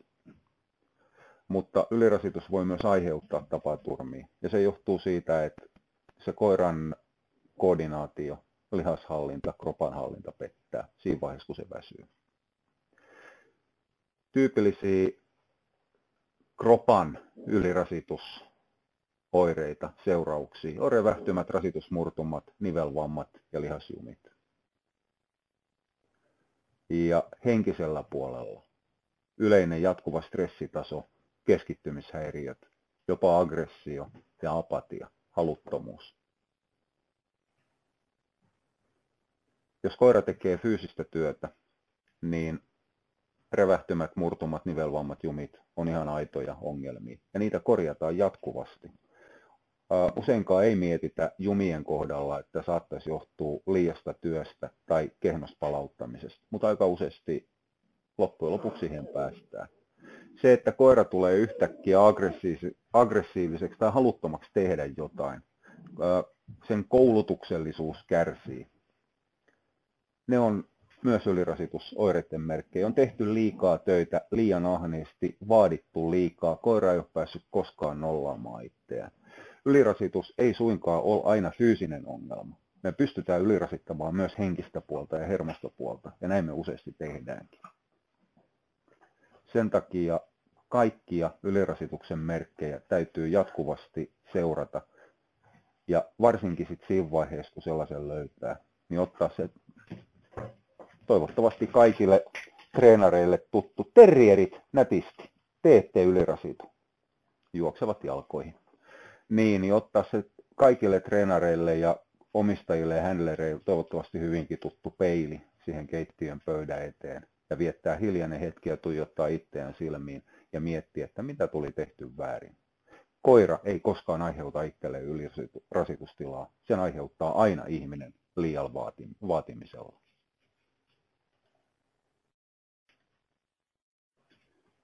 Ylikunto on ylirasitusoireista mun mielestä ehkä se vakavin, johtuen siitä, että se on seuraus ihan puhtaasta täydellisestä ahneudesta ihmisen puolelta. On tehty liikaa ja liian kauan, huomioimatta ja näkemättä sitä koiraa. Välillä kuulee väitettävän, että varsinainen aito ylikunto on kohtuullisen harvinainen koirilla. Mä olen täysin eri mieltä tästä asiasta. Mä näen jatkuvasti ylikuntotapauksia. Ja ihan täysin lajista ja rodusta riippumatta. Se ei vaadi todellakaan vinttikoiraa, mitä juoksutetaan liikaa, että se saadaan ylikuntoon. Niitä löytyy suojelusta, metsästyksestä, jopa tokosta. Agilitissa niitä on huomattavan paljon.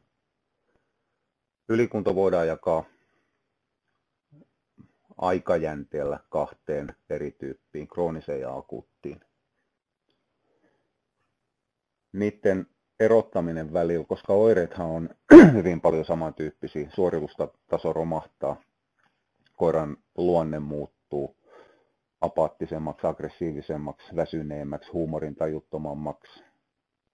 Ylipäätään siihen liittyy aina haluttomuus tavalla tai toisella. Mutta jos siinä vaiheessa on rehellinen itselle ja rupeaa miettimään sen koiran käyttäytymistä ja suoritustasoa, niin se on erotettavissa.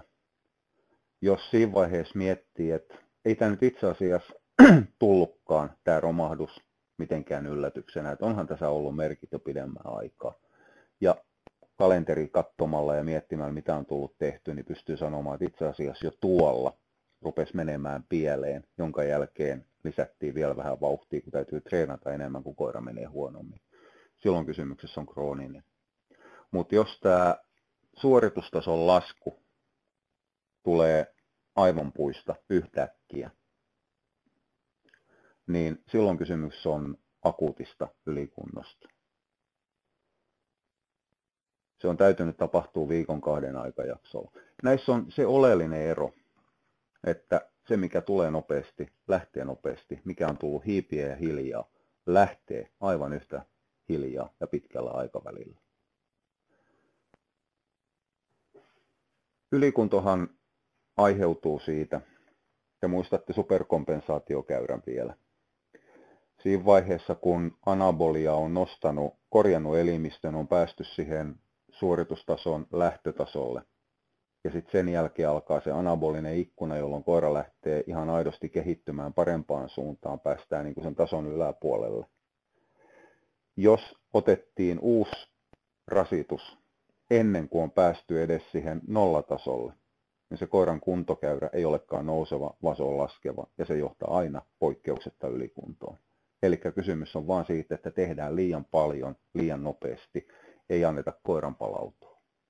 Puhdasta ahneutta siis. Akuutti ylikunto on tullut kahden viikon-4 viikon aikana. Se paranee suunnilleen samassa ajassa, missä se on tullut. koira lyödään jäihin lepoon, sille keksitään jotain muuta mielekkäämpää työtä. Aina silloin tällöin kuulee sanottava, että koira on kyllästynyt siihen, mitä se tekee. Se on ylikunnon merkki. Leipiintyminen. Niin muutetaan kaikki, mitä on tehty. Saadaan se koira innostettu takaisin, nollataan sen korvien väli, nollataan kroppa, palaa takaisin sille lähtötasolleen ja voidaan lähteä niin kuin eräällä tapaa tyhjältä pöydältä eteenpäin. Krooninen onkin sitten jo huolestuttavampi asia. Se nimittäin kestää sitten parantua kauan. Siihen saattaa mennä puolen vuottakin parhaimmassa tapauksessa, koska silloin on tehty niin kauan jo asioita väärin, että silloin myös hermostojärjestelmässä niitä, mitkä ohjaa niin lihaksistoa kuin muutakin, niin siellä on jo ylirasitusoireet mukana. Ja sen paraneminen ja nollaantuminen vie huomattavan paljon aikaa. Ylikuntoa ei saa edes akuutismuodossa sekoittaa sitten treeniheikkouteen tai domssiin. Eli hiukan täytyy miettiä siitä, että kuin vakavasta asiasta. Se, että hiukan ollaan krämppiä ja kipiöä on täysin normaalia, mutta se lähtee pois. Päivässä tai kahdessa se koira on taas ok. Jos se on huomattavan hidas se koiran palautuminen ja jos kipuilu ei häviä, niin silloin ruvetaan olemaan todennäköisesti ylikunnon kynnyksellä, jos ei siitä koirasta löydy selvää lihasvammaa. Sitten täytyy myös miettiä se, että mitä on tehty. Että jos ei ole mitään missään vaiheessa tehty, niin ei se koira ole voinut mennä ylikuntoon. Treenaamaton ei mene ylikuntoon. Treenaamaton ei saada myöskään mihinkään muuhunkaan ylirasitusoireiluun, ellei sitä ole pakotettu siihen liikkeeseen. Vinttikoirilla se onnistuu esimerkiksi vieheen perässä. Osa muistakin koirista on aivan yhtä hullui. Ratavieheen ajaminen on lisääntynyt harrastuksena. Siinä pystytään ajamaan koira ylitte, mikäli koiralla on viettivoimaa tarpeeksi. Agility-koirilla tämä onnistuu myös kohtuullisen helposti. Mutta tämä kannattaa tosiaan pitää mielessä nämä kolme tärkeintä asiaa. Tulee hiipien, salamitte, hitaasti, kestää parantua todella kauan, tulee nopeasti, paranee nopeasti ja treenaamaton ei koskaan mene ylikuntoon. Harvempi pitää varsinaista treenipäiväkirjaa. Kannattaisi. Mä olen hiukan huono heittämään ensimmäistä kiveä tässä asiassa, koska itse en pidä. Mutta sanoisin, että tässä nyt kannattaa niin kuin se yhden vanhan entisen papin mukaillen sanoa, että älkää tehkö niin kuin minä teen, vaan niin kuin minä sanon. Anteeksi. Pitäkää jonkunnäköistä kirjaa, että tiedätte, mitä se koira on tehnyt, koska sitä kautta te pääsette kiinni, että mikä mahtaa olla oireiden syynä. Kuten jo mainittiin, niin akuutti ylikunto saadaan nopeasti, kun treenataan liian paljon, liian äkkiä. Koiran ei anneta palautua. Se kipuileva paikka on yleensä täysin selvä. Se aristaa esimerkiksi yhtä jalkaa, selkää, ristiselkää, vatsaa, mutta siitä ei löydy mitään selvää vammaa useimmiten. Välissä löytyy tulehdusreaktio, mutta se on kuitenkin erilainen kuin että jos se olisi revähdys. Eli se koko lihas on kuuma, arka, ehkä einen turvonnutkin. Silloin ruvetaan miettimään se, että jos takana on ollut tiukka työsessio, on tehty pidemmän aikaa lujempaa töitä, niin tämä on ensimmäinen merkki siitä, että ruvetaan olemaan ylikunnon puolella. Silloin lyödään stoppi. Sen tulehduksen poistamiseen voidaan käyttää kipulääkkejä, kuten mä oon tuonne merkannut viimeiseksi, että huomatkaa dopingvaroajat. Kennelliitolla on huomattavan pitkät tulehduskipulääkkeiden poistumisvaatimukset, joten ottakaa ne huomioon siinä vaiheessa, kun te annatte kipulääkkeen. Nimittäin hyvin aikaisessa vaiheessa löydetty akuutti ylikunto saadaan nollattu viikossa viimeistään. No viikko on optimistinen, mutta 2 viikkoa rupeaa olemaan jo täysin realistinen. Jos te 2 viikkoa pidätte koiran jäissä, mistä te viikon annatte tulehduskipulääkettä, niin sen viikon puhtaan ajan jälkeen niin edelleen on vielä olemassa määrätyillä roduilla dopingkäryriski tulehduskipulääkkeiden jälkeen. Joten pitäkää tarpeeksi pitkä aika, se koira saa enemmän aikaa toipuu ja te huolehditte siitä, että jos kuitenkin joudutte pissauttamaan koiran purkkiin, niin se kuikka ei huuda sitten saman tien. On typerää ottaa mikrogrammatason tulehduskipulääkekärystä itselleen puolen vuoden tai vuoden kilpailukiello.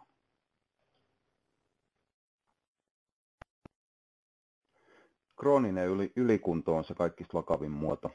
Se on aina hermostopuolen ongelma. Useimmat taitaa liittää hermosto-ongelmat aina henkisiin ongelmiin, mutta siitähän ei ole kysymys. On kysymys nimenomaan hermorataongelmasta, sen ylikuormituksesta, eräänlaisesta tulehdustilasta, jos näin voidaan sanoa.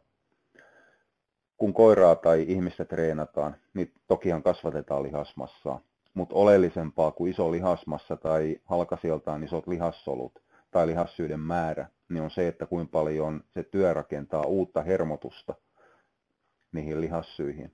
Ne hermosäikeet on niitä, mitkä pakottaa aina kimpun lihassoluja tekemään töitä. Mitä enemmän on hermotuksia, niin sitä enemmän ja sitä vahvemmin se lihas pystyy tekemään töitä. Kroonisessa ylikunnossa tämä järjestelmä rupeaa ontumaan ja yskimään. Kaikessa, mitä kropassa on, niin aina on vaikuttaja ja vastavaikuttaja. Toinen lihas oikaisee ja sen vastavaikuttajalihas koukistaa takaisin. Yksi hormoni tekee jotain ja toinen hormoni sammuttaa sen. Meillä on hermostossa aivan samalla tapaa on toinen, mikä kiihdyttää, laittaa jännittyneeseen tilaan ja toinen, mikä rauhoittaa sen tilanteen. Kroonisessa ylikunnossa tämä järjestelmä ei toimi enää.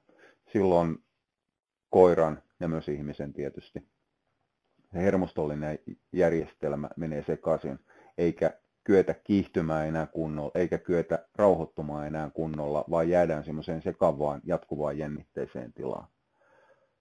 Tämän normalisointi on se, mikä vie aikaa. Jos joku haluaa vertauksen vähän niin kuin selvempää asiaan, niin no, tämä on hiukan hölmö vertaus, mutta täysin toimiva. Akuutti ylikunto on aivan kuin pieni revähdys. Tulee äkkiä selvä ja se saadaan selvällä simppelillä tapaa parannettu ja jatketaan siitä eteenpäin. Krooninen ylikunto on aivan kuin jänteen vamma tai jänteen poikkimeneminen.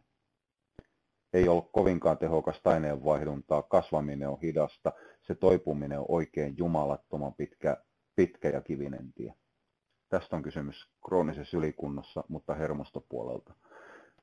Se vaatii, mä tiedän yhden tapauksen, missä kroonisen ylikunnossa toipumiseen on mennyt vuosi koiralla. 3 kuukautta on täysin normaali, puoli vuotta ei ole mitenkään poikkeuksellista. Johtuu ihan siitä, että tämä hermostopuolen ylirasitustila on myös aiheutunut pitkänä aikana. Jos koira menee krooniseen ylikuntoon, niin silloin todella vakava itsetutkiskelun paikka. Siinä on silloin syytä lopettaa kaikki itsensä huijaaminen ja valehtelu ja selittely milloin milläkin tekosyyllä. Krooninen ylikunto on niin raju omistajan virhe, että äkkiä lihaspuolelta mä en keksi toista, mikä olisi yhtä vakava. Se on puhdasta ahneutta. Kaikesta oppii. Jos saa koiransa ylikuntoon, niin se pakottaa omistajan miettimään omia toimintatapoja ja kehittämään toisen toimintatavan, jolla saadaan pidetty koira terveenä, tasapainoisempana ja silloin se myös menestyy enemmän, jonka jälkeen siitä harrastuksesta tulee mielekkäämpi. Kaikessa kannattaa oppia huonoistakin asioista. Tiedättekö mitä? Me aletaan olla hyvin pian valmiina, mutta muistutukseksi vielä pari muuta asiaa.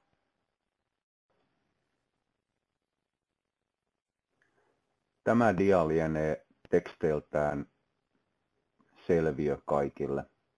Muutaman kohdan mä haluaisin ottaa tästä esille, varsinkin vasemmanpuoleisesta väitelistasta. Ensimmäisenä tämä kanssakilpailija käyttää urheilullisia, annatko tasoitusta olemalla käyttämättä. Miettikää tätä 2 kertaan. Ei suurtakaan merkitystä, jos te ette ole tavoitteellisia harrastajia, mitkä haluaa kilpailla ja voittaa ja menestyä ja pärjätä. Sellaisiakin ihmisiä on, uskokaa pois. Silloin urheilullisien käyttö on ehdoton pakko. Jos te vaan harrastatte, ihan vaan huviksenne. Sen takia, että se on kiva puhella koiran kanssa. Siinäkään ei ole mitään vikaa. Se on ihan ok. Silloin ei välttämättä tarvita urheilullisia, mutta se edellyttää silloin sitä, että teidän täytyy ottaa hiukan rauhallisemmin ja harkitummin sen koiran kanssa. Te ette voi suhtautua koiran kanssa puuhasteluun, kuten harrastukseen, ja teettää sille, niin kuin ammattilaiset teettää saman rasituksella. Se on täysin mahdotonta. Jos te haluatte voittaa, te teette kunnolla töitä ja silloin koira tarvitsee ehdottomasti urheilullisia niin treeniin kuin palautukseen. Jos te haluatte vain harrastaa, niin te voitte olla käyttämättä urheilullisia, mutta silloin teidän täytyy ottaa rauhallisemmin, eikä koiraa voida prässätä niin omien rajojensa lähelle, ylärajojen lähelle. Tavoitteellisten kannattaa miettiä, että jos jättää, sanotaan nyt vaikka kreatiinin peruskuntokaudella käyttämättä, niin hyötyykö siitä? Se vastakumppani, mitä vastaan te joudutte kilpailemaan seuraavalla kaudella, käyttää tasan tarkkaan sitä kreatiiniä, ottaa siitä kaiken edun itselleen. Kuinka paljon olet valmis antamaan tasoitusta? Minä omassa lajissani en ole valmis antamaan tasoitusta yhtään. Mä haluan voittaa. Asiat voi tehdä kahdella tavalla, oikein ja väärin. Usein sanotaan, että maailma ei ole mustavalkoinen, vaan siinä on monta eri harmaan sävyä välissä.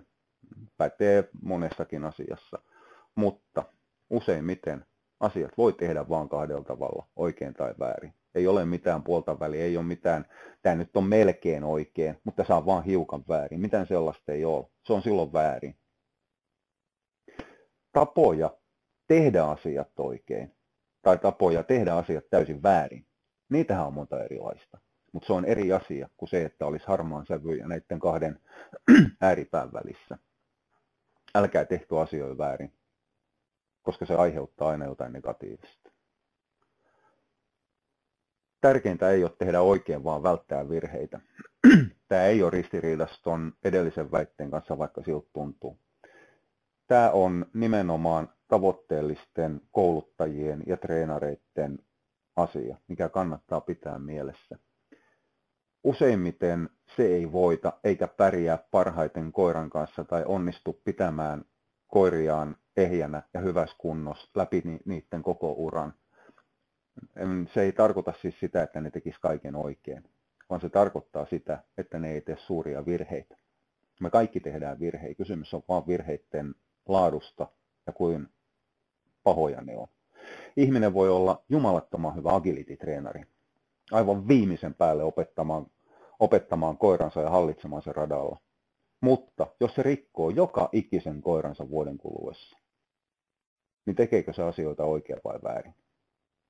Se tekee koulutuksen oikein, mutta se ei vältä niitä virheitä, mitkä rikkoo sen koiran. Tästä on kysymys aika pitkälle. Oikean puolen lista on kaikki uhkakuvia koiralle, mitkä aiheuttaa loukkaantumisia, ylirasitusta ja mitkä täytyy jossain määrin ottaa huomioon myös palautuksessa. Niistä tärkeimmät on tietysti palauttamisen virhe. Tämä on ilmiselvä asia. Jos ei osata tehdä palauttamista tai se jätetään tekemättä, niin se on palauttamisen virhe. Mutta ruokintapuutteet ja ruokintavirheet on yksi pahasti altistava tekijä. Käytännössä tarkoittaa puutteita. Kuivamuonissa liian vähäinen eläinvalkuaisen määrä, liian vähäinen rasvan määrä. Raakaruokintapuolella toinen äärilaita barfaus, samat ongelmat, liian vähäinen eläinvalkuaisen määrä, liian vähäinen rasvan määrä, liian suuri kalsiumin eli luitten määrä.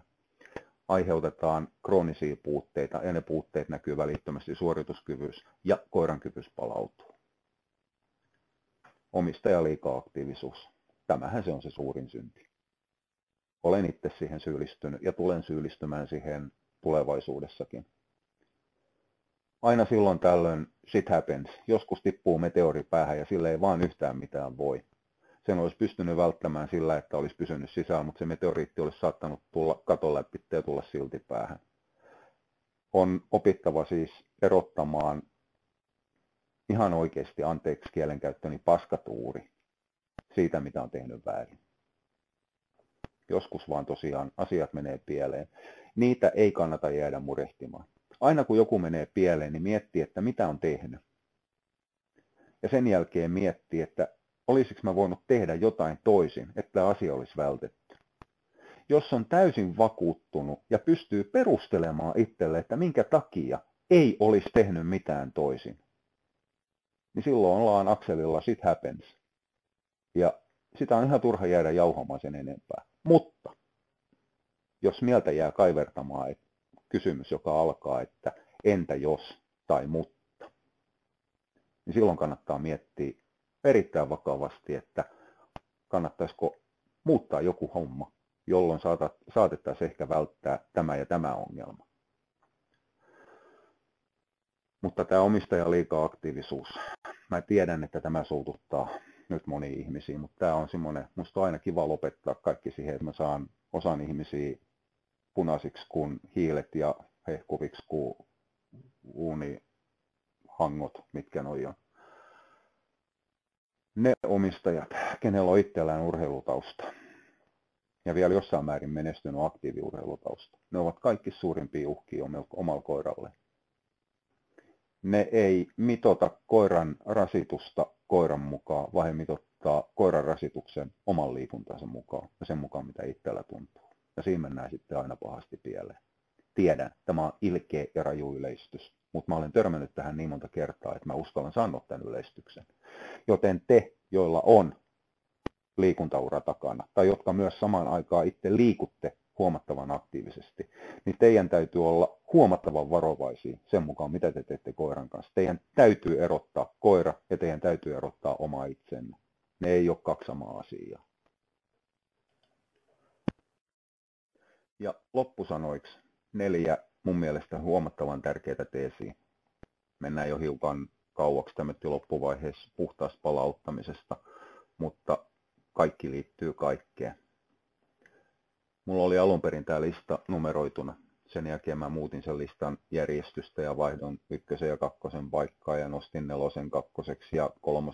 1. ja totesin jossain vaiheessa, että mulle nämä kaikki 4 teesiä, väitettä on yhtä tärkeitä. Mä en pysty sanomaan, mikä näistä on tärkein, joten järjestys on nyt täysin satunnainen, mikä se sattuisi olemaan siinä kohtaa, ja mä vaihdon numerot noiksi tylsiksi pikkupallukoiksi tuohon eteen. Näe koirasi. Älkää kattoko sitä, nähkää se. Jos teillä ei ole ihan selvää, että mikä ero on kattomisella ja näkemisellä, niin kun teillä on pentu, te leikitte ja puuhailette sen kanssa ja aika kuluu, päivät menee eteenpäin. Sitten tulee jotain, mikä katkaisee sen teidän normaalin arkirutiinin. Töissä tulee kiirettä tai koulussa on jotain tai tulee matka, mitä tahansa. Jossain vaiheessa te käännytte ja näette sen pennun. Ja ensimmäinen ajatus, mikä iskee, niin on, herranen aika. Missä vaiheessa on kasvanut noin paljon? Kuinka paljon aikaa on oikein mennyt? Sehän oli just äsken pieni pallukka ja nyt se on jo tollainen iso rotjakin. Tarkoittaa sitä, että te ette ole sen kasvun aikana, niinä päivinä, viikkoina, te ette ole nähnyt sitä pentua. Te olette katsonut sen. Tässä on selvä ero. Mieti, mitä teet. Tämä pätee sitten ihan kaikessa. Siinä vaiheessa, kun te lähdette koiran kanssa vaikka koirapuistoon ja siellä on iso liuta omaanne huomattavasti isompia ja häijympiä elukoita, niin miettikää, mitä te teette. Päästättekö te sen omanne sinne? Tai se, että joku käskee teidän tehdä ihan mitään, vaan vaihtaa vaikka ruokintaa yhtäkkiä, vaikka teillä ei ole ruokinnassa mitään ongelmaa, niin miettikää, mitä te teette. Muutatte sitä vai pysytte omassanne. Aina täytyy miettiä omat tekemiset ja nimenomaan silloin, kun ne koskee koiraa. Kysy. Miksi? Mitä hyötyy? Voiko tehdä toisin? Liittyy tuohon mieti mitä teet kohtaan, mutta tämä on hiukan enemmän teoreettisempi. Leikitään, että teillä on agility-koira. Pujottelee, hyppii, pomppii, juoksee 10-30 metriin, jarruttaa, kiihdyttää, kääntyy, jarruttaa, kiihdyttää, kääntyy. Te lähdette heinäkuun helteellä iltapäivällä 2 aikaa, kun aurinko on korkeimmillaan, näin kun kellot on kesäajassa. Te lähdette 30 kilometrin asfalttilenkille ravauttamaan sitä koiraa. Miettikää, että miksi te teette sen. Miksi te lähdette koiran kanssa keskellä päivää helteessä pitkälle ravilenkille, kun teidän koiran harrastuksessa tekee ainoastaan lyhkäisiä, nopeita spurtteja. Miettikää, mitä hyötyä siitä fillarireissusta on. Auttaako se jotenkin siinä teidän harrastuksessa, parantaako se koiran oloa tai siis mitä tahansa, että mitä hyötyä siitä tekemisestä on. Ja sitten, että voiko asian tehdä toisin.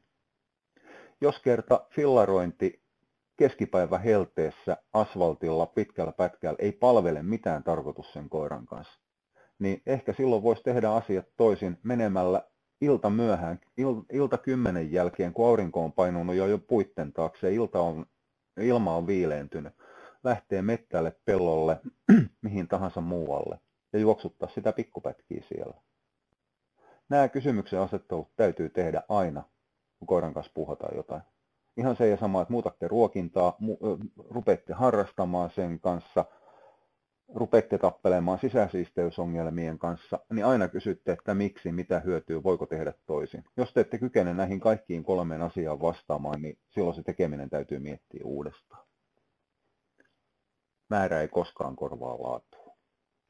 Ei ikinä. Aina panostakaa laatuun. Määrä ja pyrkimys määrään on se, mikä aina aiheuttaa ongelmia. On ihan se ja sama, että puhutaanko me treenistä vai ruokinnasta vai mistä tahansa, mikä liittyy koiraan.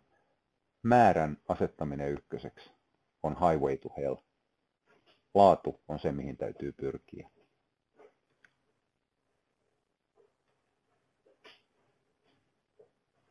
Tämä on hyvä antaa palan verkkokalvolle. Kysy kaikilta, opi itseäsi paremmilta. En viitti edes selittää, mitä tämä tarkoittaa.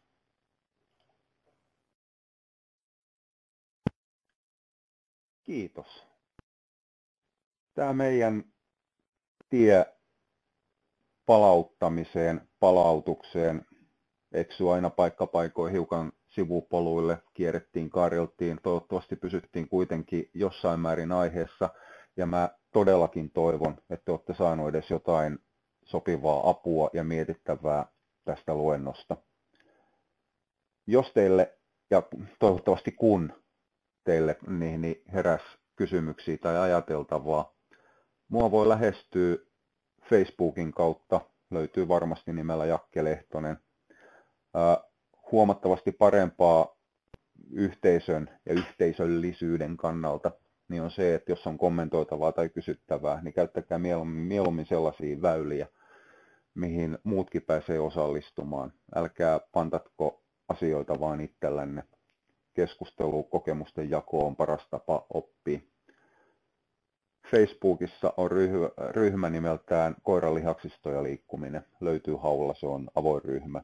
Se on yksi paikka, mihin voi kommentoida. Siellä on tätä tehtäisiin 6 000 jäsentä ja kohtuullisen laadukasta keskustelua. www.katiska.info on erinomainen paikka. Siellä on foorumi, missä voi aloittaa ketjun, keskustella aiheesta. Osa löytää sinne, osa ei löydä sinne. Toinen vaihtoehto on se, että te etitte sen artikkelin, missä on tästä luennosta ja siihen alle kommentteihin lisäätte. Kaikki väylät on yhtä haluttui ja luonnollisesti sallittui. Mutta kiitos teille tästä kaikesta ja palaillaan. Hei!